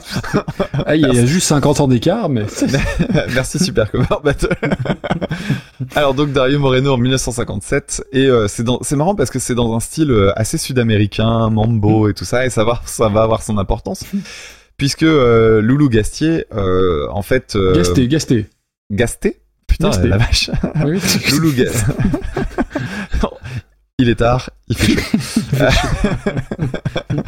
Alors Loulou Gasté, il a, il avait produit donc cette euh, cette musique et l'éditeur apparemment est le chaînon manquant entre lui et ce fameux Maurice Albert. Et donc euh, Maurice Albert, bah, en fait, il, il reprend une deuxième version en fait de la chanson qui était la chanson chantée euh, sous le titre Pour toi par Lynn Renault. Parce que d'ailleurs c'est assez marrant moi quand j'ai vu que c'était un, un plagiat. euh, j'ai écouté la version de, euh, de Moreno et euh, je trouvais que c'était ressemblant, mais c'était pas ouf Oui, non plus. Je suis Et d'accord. c'est vraiment la version de Lynn Renault où là il y a plus de doute possible. Et donc ils avaient un lien euh, par leur édi- par l'éditeur en fait, ce qui fait que oui effectivement il y a bien eu un plagiat. Euh, il y a eu un procès qui a duré quand même assez longtemps, qui s'est passé aux États-Unis euh, parce que Lynn Renault étant connue aux États-Unis, bah ça facilitait un petit peu le truc, ça a fait un petit peu parler quoi. Du coup le, le, le procès a été remporté par Loulou Gasté. Et euh, pour la petite histoire, il a jamais touché la thune. Et il a Il toujours avait droit, payé. voilà, il avait droit à 500 000, euh, 500 000 dollars qu'il n'a jamais touché. Et euh, le monsieur euh, Maurice Albert vit apparemment de beaux jours en Italie aujourd'hui, Exactement. ouais. plutôt pépouse. Euh, la chanson en elle-même, euh, j'ai j'ai pas noté grand-chose dessus tellement je trouvais l'histoire euh, rigolote. C'est une très très belle chanson Feelings. Ah oui. C'est un petit peu kitsch et tout, mais c'est le kitsch qui tombe pas dans le ridicule, c'est juste beau. Euh, moi, j'ai- j'aime vraiment beaucoup cette euh, cette chanson. Ce qui est marrant, c'est que je ne sais pas si c'est sous cette forme-là que j'avais connu. Je crois que j'avais connu euh, la version de qui est-ce qu'il avait reprise en France? Ah, euh, Tu vas m'aider, Mike Brandt. ah oui, oui, exact. C'est Mike Brandt qui l'avait repris sous le titre Dis-lui. Dis-lui. Alors d'ailleurs, pour l'anecdote, c'est marrant, c'est que Loulou Gasté. Alors, la chanson de Maurice Albert a été un grand succès aux États-Unis et elle a été reprise quand même par Ella Fitzgerald et par Sinatra. Et en fait, Loulou Gasté, il connaît pas la chanson grâce à ça. ça c'est ça c'est ouf. Le mec, il faut qu'il attende une reprise de Mike Brandt qui arrive dix ans après pour se rendre compte qu'il y a un plagiat. Je trouve ça assez marrant de se dire Ouais, la France, vrai. ce petit ce petit microcosme français où il fallait écouter Mike Brandt. Mais moi, je connaissais la version de Mike Brandt. Et d'ailleurs, pour euh, encore une anecdote que tu avais peut-être notée, mais Mike Brandt sort cette chanson, euh, je sais plus quelle date, et il meurt le lendemain. Enfin non, il enregistre la chanson et il meurt le lendemain. Ah non, je savais pas. Et euh, il- donc il n'a jamais entendu sa propre chanson, Dis-lui, qui a été un grand succès et que je connaissais et qui est finalement pas une mauvaise adaptation en soi. Non, non. Donc on en arrive à la reprise que j'ai gardée pour le bout, Ah. bout, puisque il s'agit d'une reprise faite par Offspring sur ce qui est pour moi le meilleur album d'Offspring à égalité avec Ixnay in the Hombre. Et oui, ça c'est pour une moi. hot take, ça, comme Et ouais, dit. euh. parce que pour moi, le meilleur, le meilleur album d'Offspring n'est certainement pas Smash. Euh, Smash, il y a de très bons morceaux, mais pour moi, les deux morceaux, les deux albums les plus puissants que je connaisse, c'est Americana que je mets euh, sur le sur la première marche du podium et Ixnay qui le colle mais vraiment bien au basque. Tu seras peut-être pas d'accord visiblement, mais pour moi c'est ça. Americana, 1998. Donc évidemment, moi je le prends en pleine gueule, hein, j'ai 12 ou 13 ans quand ça arrive. Album avec quasiment aucun temps mort. Dessus, il y a quand même des, des, des mastodontes, quoi. Il y a, euh, bon, moi j'aime beaucoup Feelings déjà pour commencer, mais il y a surtout euh, Kids Aren't Alright. Il y a Have You Ever qui est génial. Pretty Fly. quand Pretty même. Fly. Alors Pretty Fly, ça fait vraiment pas partie de mes préférés par contre. Ah, j'adore. Euh, mais il y a, euh, bah, moi j'aime beaucoup euh, le- les- le- l'enchaînement des trois premières. Déjà rien que ça, euh, il, il est tellement énorme cet album, le début euh, avec les accélérations qu'il y a sur euh, Have You Ever et sur euh, Staring at the Sun. Enfin, moi j'adore ça. Vraiment, Have You Ever, c'est un, super morceau. Et surtout, je pense que le meilleur, le meilleur morceau de l'album, il se trouve à la fin. C'est Pay the Man, qui est euh, un morceau plus Ah long oui, que ce qu'ils font d'habitude, avec une intro un peu orientale et tout, un riff euh, au milieu du morceau là qui est extraordinaire. Enfin voilà, moi je, je suis un, un grand grand fan d'Americana que je me réécoute très très très souvent. Euh, je me fais euh, l'album intégralement à la guitare euh, une dizaine de fois par an, c'est certain. Ouais, je pense pas que ce soit le plus compliqué à jouer. Non, par contre, il est. euh, alors, il y a quand même des petits- vite, quoi. il y a quand même des bons petits pièges à droite, à gauche. Euh, notamment, je parlais de Have You Ever. Il y a, il y a des trucs où c'est pas facile à choper sur la rythmique. Ok. Le saut de Kids Aren't Alright, il est, il est vraiment bien foutu. Il y a, plein de bonnes idées à droite, à gauche. C'est loin d'être aussi con que juste des accords plaqués. Il y a des bonnes idées et notamment le riff de, euh, Feelings qui est vraiment, vraiment, vraiment très, très sympa à jouer. Il y a une petite descente de basse avec un doigt qui reste en pivot et puis euh, des accords en extension. Moi, j'adore ça. Je trouve que le chant de Dexter Holland qui euh, modifie les paroles, Ah oui, oui. Feelings étant une chanson d'amour, lui il remet tout en disant juste hate à la place.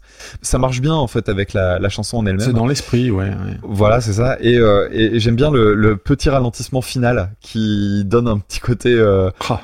un peu kitsch. Ah, bah, c'est ça- ce que j'aime pas. ouais. bah, moi, je trouve ça marrant. Je trouve que cette chanson a une particularité que on n'a pas très souvent en fait, euh, je pense dans les super cover battle. C'est que quand tu écoutes l'album, moi je me souviens quand j'étais gamin, je connaissais pas la chanson Feelings. Pour autant, quand j'écoutais l'album, je me rendais compte que cette chanson était à part. Il y avait un truc où je me disais, elle colle pas complètement à l'album. Ce qui fait que le jour où je me suis rendu compte que c'était une reprise, je me suis dit, mais bien sûr, mais bordel, mais oui, c'est une reprise. Et en même temps, quand tu l'écoutes dans la, dans la globalité de l'album, elle se marie extrêmement bien. C'est vraiment repris façon Offspring, c'est bien nerveux, etc. Le riff colle bien. C'est à la fois euh, hyper fidèle et en même temps euh, différent. Je suis assez saisi en fait par le fait que euh, une simple reprise punk puisse être aussi, puisse être aussi bien faite. Jusqu'à maintenant, on a fait quand même quelques reprises punk qui étaient généralement en mode bas du front, euh, pas super Oui, malin. oui, c'est. oui, et je trouve que là, celle-là, elle, passe quand même un, un gros cap au-dessus euh, par rapport aux autres. Ok. Donc c'est un pins au carré du coup, puisque c'est le pins auditeur et c'est à la fois ton pins. Et oui, c'est Donc euh, c'est la chanson envoyée par Thomas euh, par Cyruf, donc on le on le salue et on le remercie. Bon, sur Maurice Albert, t'as quasiment tout dit. Juste son vrai nom, c'est Mauricio Alberto Kaiserman. Donc Oh un nom comme ça en Amérique du Sud, mais j'ai toujours un petit peu des soupçons, mais bref, passons. et en plus, il doit 500 000 balles euh, à bah du coup à Lynn Renault, j'imagine. Ça fait penser à Maurice avec euh, Kaiserman, etc. Et ça me rappelle euh, la fin de euh, Papy fait de la résistance. Ah avec oui, Adolfo. Ramirez. Bah oui, grand film, évidemment, évidemment. Euh, la chanson, si tu regardes la pochette, on dirait John Martin. Voilà, ça m'a fait marrer. Euh, mais effectivement, c'est très très beau. Il y a des, des violons très voluptueux, un petit piano jazzy. Vraiment, je, je connaissais la chanson, mais je l'avais entendue plus qu'écoutée. Et euh, ouais, non, non, objectivement, c'est vraiment vraiment très beau. Et Offspring, j'étais content de, de trouver les Offspring. Alors, c'est, je suis pas client de tous les albums. D'ailleurs, je, je pense que je les connais pas tous. Mais il y a quand même pas mal de, de choses euh, à dire sur Offspring. Déjà, ça évoque deux choses pour moi. Le, la, la première chose, c'est le clip euh, de mince, euh, Come Out and Play avec euh, Dexter Holland qui a encore ses dreads. Donc, clip Ouais. tourné dans le garage, je pense, avec euh, 260 dollars. Et c'est un groupe que j'ai découvert sur, enfin, sur le tard en 94 avec Smash. Et en fait, non, c'est Nevermind que j'ai découvert un petit peu en retard parce que j'écoutais ces deux albums à l'époque. Et euh, la deuxième chose que ça évoque pour moi, Offspring, c'est Americana, mais, mais j'y reviendrai. Info inutile et donc forcément indispensable. Dexter Holland, il est docteur en biochimie Oui. moléculaire. Ouais, c'est ouf ça. Il a son brevet de pilote d'avion. Il est sportif, hein, il a déjà couru le marathon. Et surtout, le plus important, il a une sauce piquante à son nom. La, gr- euh, enfin, pas à son nom, à son effigie, pardon. La Gringo Bandito. Voilà, euh, Ah. il fallait le savoir. Comme Bumblefoot qui joue de la fretless. Tout est lié. Voilà. Et ben voilà, tout se recoupe. Et euh, bah, puisqu'on parle de Bumblefoot, oh, incroyable. Euh, truc rigolo, en 2003, il, il fait une blague, euh, je crois que c'était le- d'ailleurs pour le 1er avril, il dit, alors c'était pour avant la sortie de Splinter, l'album, il dit que, ce- que l'album du groupe s'appellera Chinese Democracy, You Snooze, You Lose, en référence à l'album de, des Guns N' Roses. Et en fait, il dit, Axel a piqué mon idée des longs dreads, alors je lui pique son titre d'album. Tout le monde trouve ça super drôle chez Offspring. Évidemment, c'est pas du tout du goût d'Axel Rose, qui est une tête à claque et doté d'un, connard Ah bah fini, qui les menace de, de, de poursuites. Évidemment, euh, tout ça a été qu'une vaste blague. Mais voilà, j'ai trouvé ça rigolo. Et dans les trucs que j'ignorais complètement, justement sur Splinter, le, le, le batteur d'origine dont j'ai oublié le nom s'est, s'est barré à un moment. Et c'est Josh Freeze qui joue dessus. Et Josh Freeze, c'est un batteur qui a joué pour Nine Inch Nails et pour Upper Fuck Circle. Donc j'ignorais totalement ça. C'est des, quand même des, des, des cercles qui sont relativement éloignés. Et le dernier batteur, là on est dans l'actu, euh, Pete Perada, il s'est fait lourder parce qu'il refusait de se vacciner. Donc, euh, donc voilà, le mec euh, pas vacciné, Hollande il l'a Ah. il l'a viré. Euh, voilà, j'écoute jamais beaucoup euh, Offspring, mais j'ai euh, beaucoup de respect pour le groupe, même si j'en ai un peu moins depuis qu'ils ont chanté avec Chaka Pong dans Taratata. Ah. Tu as vu la vidéo? Il me semble que oui. Je me suis empressé de l'effacer de ma mémoire à mon avis. Alors, euh, bah Dexter Ah, mais oui, je l'ai Holland, vu. euh, Dexter Holland, il ressemble à, à Roten sous cortisone, mais pas à Johnny Roten, à Jérôme Roten, pour ceux qui, ont, qui connaissent un petit peu le foot. Vocalement, ça commence à être un petit peu compliqué, mais c'est toujours mieux que Chaka Punk, euh, où ils, ont un- ils font un espèce de pont euh, où, ils, où ils parlent et c'est de la turbogénance, c'est l'enfer, bref. On en vient à, à la chanson. Donc, Americana, pour moi, c'est... Alors, ça va être très cliché, mais c'est mon album de l'été 99, parce que j'ai vérifié, l'album il est sorti en novembre 98. Et l'été 99, c'est l'année où j'ai aménagé sur Lyon. Et c'est un, album qui nous a accompagnés. Toutes nos sorties de l'époque avec mes, copains de l'époque, on écoutait ça en boucle. Et chaque réécoute de ce disque me ramène à cet été-là, donc c'est toujours très cool. Et bah, tu l'as dit, il y a que des tubes hein, sur, sur cet album. Alors je connais un peu moins Ixnay, Hanze, Ombre, là, donc il faudra que je le réécoute. Mais voilà, ça va à 100 à l'heure. Bon, c'est un peu toujours la même chose, mais c'est pas grave, on s'en fout. C'est super fun. Il y a juste la fin ralentie. Moi, je trouve que ça fait un peu euh, refrain de supporter euh, basique de foot, quoi. Euh, c'est peut-être la chanson que j'aime le moins de tout l'album, mais ça n'en reste pas une super chanson. Et alors c'est une, enfin, je vais pas dire parodie, mais oui, il change complètement le sens de, de la chanson, mais ça fonctionne. C'est c'est ni c'est ni graveleux ni ni naze. Je trouve que c'est voilà, c'est c'est fun et c'est tout à fait dans l'esprit du groupe euh, punk à roulette euh, à 100 à l'heure. Et ouais, non, c'était c'était très cool. Et il faut que je me refasse tout tout l'album du coup. Non, non, chouette chouette reprise. Ouais. Et c'est 10 millions de ventes à Americana, hein, un carton euh, ouais. gigantesque. hein. Et euh, si vous l'avez jamais eu dans les mains, euh, c'est un, bel objet aussi, euh, la, la couve, etc. C'est un truc vraiment très marquant. Bah, ça fait partie, oui, des albums un peu iconiques fin des de cette période-là, 90, ouais, ouais, clairement. C'est incontournable de, de cette période, de cette période, c'est sûr. Où est-ce qu'on met ça? Est-ce que pour toi, parce qu'il y a beaucoup d'affect quand même derrière, derrière tout ça, intrinsèquement, est-ce que la reprise mérite un top, un top 50 selon toi? Moi, c'est celle que j'ai préférée sur la sélection. Ah ouais? Alors moi c'est moi c'est typo négative. Alors, pour moi, qu'on mette ça au-dessus de Billie Jean, je l'entends. Ok? De là à le mettre en top 50, je suis pas certain. Oui, et euh, je suis en train de regarder parce que Billie Jean, comme on l'a mise quand même assez haut, je suis en train de m'interroger. Ça sera dans ce secteur-là, mais je suis pas non plus. En fait, en gros, je vais pas me concentrer sur Billie Oui. Jean parce que Mm. ce serait un mauvais critère en fait. Je pense qu'il faut regarder d'autres trucs autour. Ok. Et du coup, je te le dis, hein, je regarde plutôt en dessous. Après, il y, a un- il y a quand même une vraie proposition et il y a un, un énorme écart euh, entre l'original et ça, c'est tout à leur honneur. Tu regardes euh, où? Moi, je suis euh, autour de la 60e, en dessous. En dessous de Rammstein, ça me semblerait pas juste. Mais euh... alors quoi que, Ah, moi, j'aurais mis, tu vois, ça. je pense en, à Rammstein, tu vois. euh, en dessous de mm. Didier Super. On avait comme ça, on avait euh, dans, dans le côté punk, on était là. ouais, moi, je la mets au-dessus quand même. Ok. Juste au-dessus de Didier Super, ça me. Et ben, écoute, euh, ouais, ouais, ça nous fait une belle 64e place. Ah, Didier Super descend. Bah oui, ça va pas du tout. Mais Vanina descend, donc ça équilibre. bon, bon, on a Billie Jean qui, a, oui, qui tutoie le, le- le top 60. Et pour aller, pour aller plus haut, et ben, il faudra qu'on attende l'épisode 27, Ouais. vraisemblablement. qui aura lieu euh, fin août Fin août, euh, fin août, début juillet, comme dans la, la chanson de... 2024. ouais, c'est ça de. C'est c'est Eddie Mitchell ou Johnny? Je sais plus. C'est Johnny. Non, c'est Johnny. Ouais. Donc il nous reste le titre à deviner au Flutio Maasai, et donc la réponse du dernier épisode, c'était Non, rien de rien, je ne regrette rien, par Edith Piaf, et chanson si je ne m'abuse, écrite par Charles Aznavour, mais j'en suis pas du tout sûr. Je ne le sais pas du tout, donc je peux pas te répondre. Bon, bah vous vérifierez de votre côté, et puis euh, vous m'engueulerez si je m'ai trompé. Donc pour les personnes qui ne connaîtraient pas encore le principe, l'idée c'est que je vais jouer maintenant une euh, chanson avec une flûte à coulisses, que voici, qui est une euh, flûte à coulisses toute neuve, qui est, Mhm. alors, qui est du coup plus basse que la précédente, mais elle va me permettre de faire des trucs un peu différents. Je vais l'inaugurer et je tiens à rendre hommage à deux personnes. La première, Ah. c'est Amandinouche, qui a, qui, qui a trouvé, euh, dès qu'elle a entendu le son de la, de la flûte, elle m'a dit, elle elle a tout de suite dit, il faut que tu fasses cette chanson-là. Et c'est une excellente idée, ça m'a beaucoup fait rire. Et la deuxième, c'est, euh, voilà, c'est, je ne sais pas quand est-ce que sortira l'épisode, mais une petite euh, pensée émue pour euh, Fabien Roussel. C'est prêt? Vas-y, vas-y. Alors, on pourra pas trouver l'interprète, ça me semble assez compliqué. Ok. On s'était déjà arrivé une fois qu'on doive trouver autre chose et on s'était très bien débrouillé, donc je vous fais confiance. Oui, t'avais fait un générique. Oui, tout à fait. Mm, mm. Ah mais oui, je l'ai. Je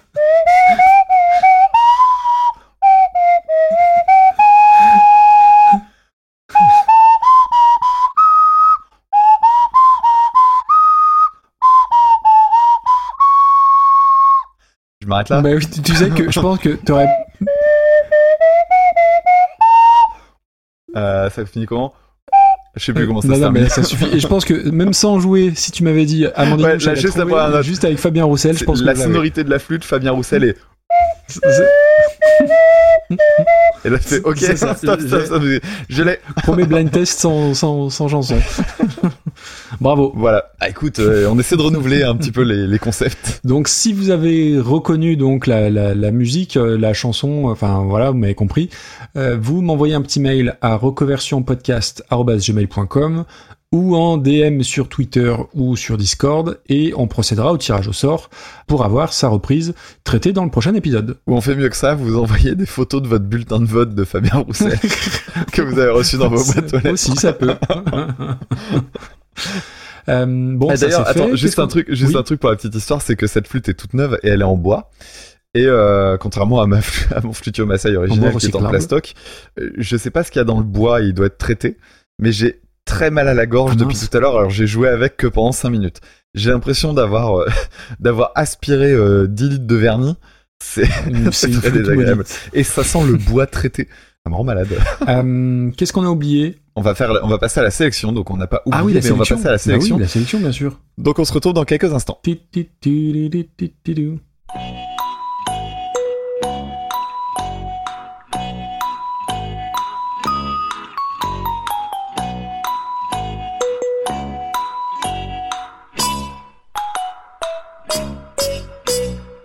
Donc dans l'épisode euh, numéro 27, nous aurons un titre envoyé par Benjamin du podcast Graines de violence, On continuera avec une chanson proposée par Oran, un titre envoyé par Valentin, un autre envoyé par Aurélien, une proposition de Michidar de Stucom. puis une chanson proposée par Arnaud, On revient vers les premiers auditeurs, si je puis dire. On aura une proposition envoyée par Rémi 2D. Un autre proposé par Prof Oz. Et enfin, un titre envoyé par Luc de Retour vers le Turfu et Shitlist. Tout à fait.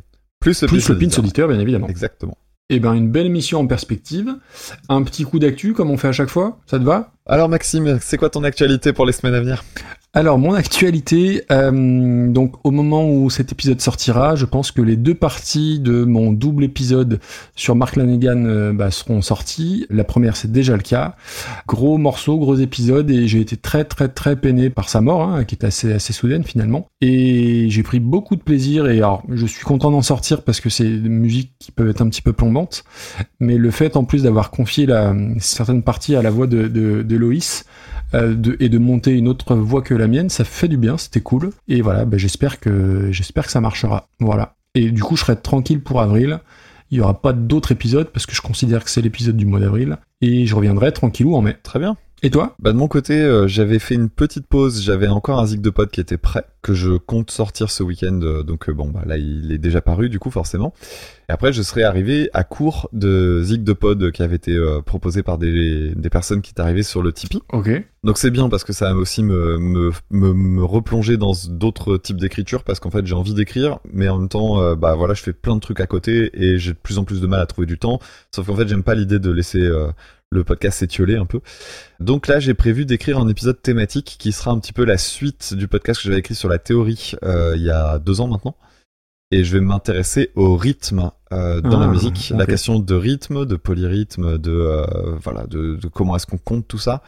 Donc un, un épisode qui, qui sera à la fois pédago et en même temps où on va aller regarder un petit peu ce qu'on peut faire sur les expérimentations autour de ça. Je suis assez content euh, de l'idée de ce que ça peut donner parce que j'ai plein de morceaux que j'ai envie de partager et de faire écouter. Puis après je verrai pour les analyses et tout ça, j'ai des choses prévues avec euh, d'autres personnes donc euh, c'est un peu compliqué de m'organiser.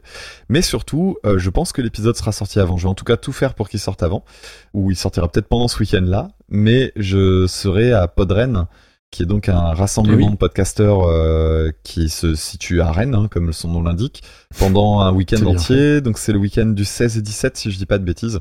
Mm. Et donc je serai là-bas vraiment euh, du matin au soir, euh, du samedi et du dimanche. Cool. Donc euh, si des personnes souhaitent venir papoter avec moi, eh ben ce sera avec plaisir. Que vous fassiez du podcast ou pas, que vous soyez auditeur ou auditrice de podcast, si vous passez dans le coin, il y a plein de trucs cool qui se passent euh, là-bas. Il y a des podcasts qui enregistrent en direct, etc. Donc euh, vraiment, je vous invite à aller voir le site de Podren. Ça va vraiment être un bel événement. Et en plus de ça, je suis content puisque je vais euh, participer à un petit concert qui aura lieu le samedi soir. Et donc voilà, j'ai prévu des, des, chansons que je vais jouer avec d'autres personnes, dont Michidar, dont on parlait il y a quelques instants. Voilà, donc je suis très très très excité à l'idée de faire ça. Ouais, T'as intérêt à accorder ta guitare, hein, parce que s'il y a le moindre Alors- demi-quart de ton, on va Ouais, pour la petite hein. pour la petite anecdote, euh, c'est Ego qui euh, est derrière le podcast Seasons, un podcast de fiction audio euh, accompagné de musique qui est excellente d'ailleurs, euh, qui chante et il avait mis sur euh, Twitter un truc du genre euh, oh là là euh, jouer avec Dame ça va être compliqué, il va falloir que je fasse euh, super gaffe à, mes- à ce que je, à comment je chante et tout. Et en fait, je me suis juste dit mais c'est stupide parce que l'idée c'est que vous avez peur de jouer devant moi parce que genre ah il entend les quarts de ton machin. Et en fait le problème c'est pas ça c'est que du coup vous vous rendez pas compte de la pression que je me mets à moi-même. C'est à dire que si Ah bah moi oui. si moi je fais une, la moindre fausse note j'ai le moindre problème d'accordage je me fais défoncer. On alors va que j'aurais ressortir pas les Tony Yomi, les Radiohead où il y a un pain, et oui, ouais après euh, je serais je serais jamais aussi mal accordé que Tommy Yumi euh, Oh sur, euh, la fameuse chanson mais, mais voilà. Bref je suis très content Bien, de bien, bien. Eh ben c'est cool. Et puis bah, j'espère que oui, ça sera enregistré, filmé, qu'on puisse euh, qu'on puisse voir tout ça. Mm, mm. On se retrouve alors, j'allais dire le mois prochain, non. On se retrouve le 22 avril pour le concert d'Anneke. Hein Euh, je viens. C'est euh, vrai, viens- c'est vrai. Et ça sera la première fois que j'irai en Belgique une fois et à Lille. c'est vrai Et j'espère que ça va. Bah, de toute façon, j'ai pas de doute, mais ça sera top. Et on se retrouve bah, pour un prochain épisode, tout simplement. Carrément. Ça te va? Ça me va parfaitement Allez, top. Bisous, bisous. bisous tout le monde Salut. ciao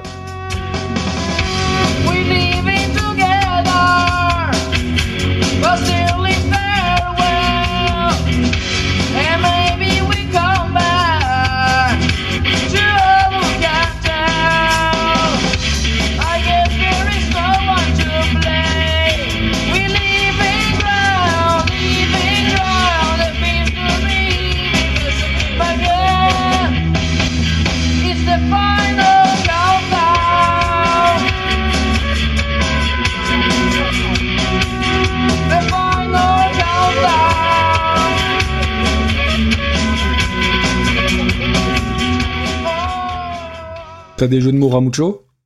Putain j'ai oublié ah bordel ah merde Non, mais c'est pas J'ai- bah si parce que Non, à chaque tu fois dis je me dis si c'est la J'ai oublié ma trousse. Ah mince, je, je les ai, je les ai oubliés à l'école.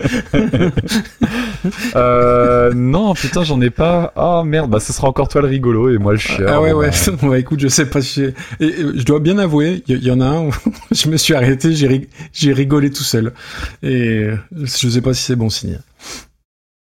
Alors, je, je connaissais pas, c'est un groupe. Attends, Oui. juste. Ah ouais, est-ce que tu, est-ce que tu es obligé de donner leur nationalité Euh, non, non, non. Non, bah, tu me la laisses. Euh, ok, ok, ok. ok. Voilà, Euh, merci.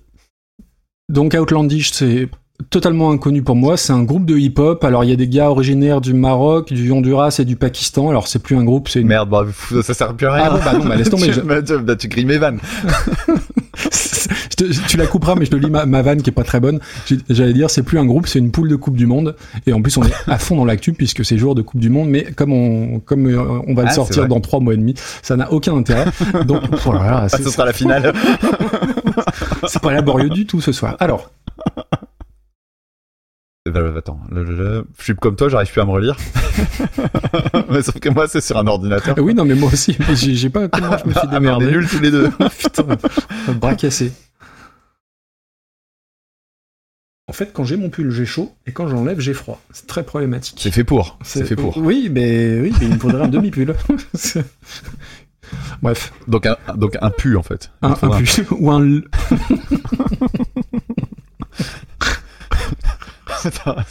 C'est n'importe Oh, quoi. Qu'est-ce qu'on est bon. Oh putain, allez, allez vends-nous du rêve là. Parle-nous de, de Chouino Moreno. Et, euh, et donc euh, dessus, j'ai connu. Ah, Je ne comprends pas. Google là, ferme ta grosse. Putain, je sais plus où j'étais. Donc ton père, Y a rien qui va, mec. C'est quoi ce bordel donc ton père, Rock Gogo, Ouais. euh, le, le programme. T'as vu comme je le prononce bien?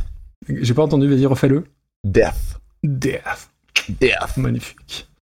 Pain Killer. Le tueur de pain. Yes Yes C'est une alarme. c'est pas un gendarme, c'est une alarme. c'est trop ça. Attends, moi j'ai un, gros, un coup dans ton cul là. Alors, le temps des femmes à poil. Euh, Je me souviens les prairies bordées de cactus. Je vais pas trembler devant ce pantin, ce minus. Je vais l'attraper, lui et son chapeau, les faire tourner comme un soleil. Ce soir, la femme du torero dormira sur ses deux oreilles. Est-ce que ce monde est sérieux? Comme ça peut faire du bien. J'ai prié pour que tout s'arrête.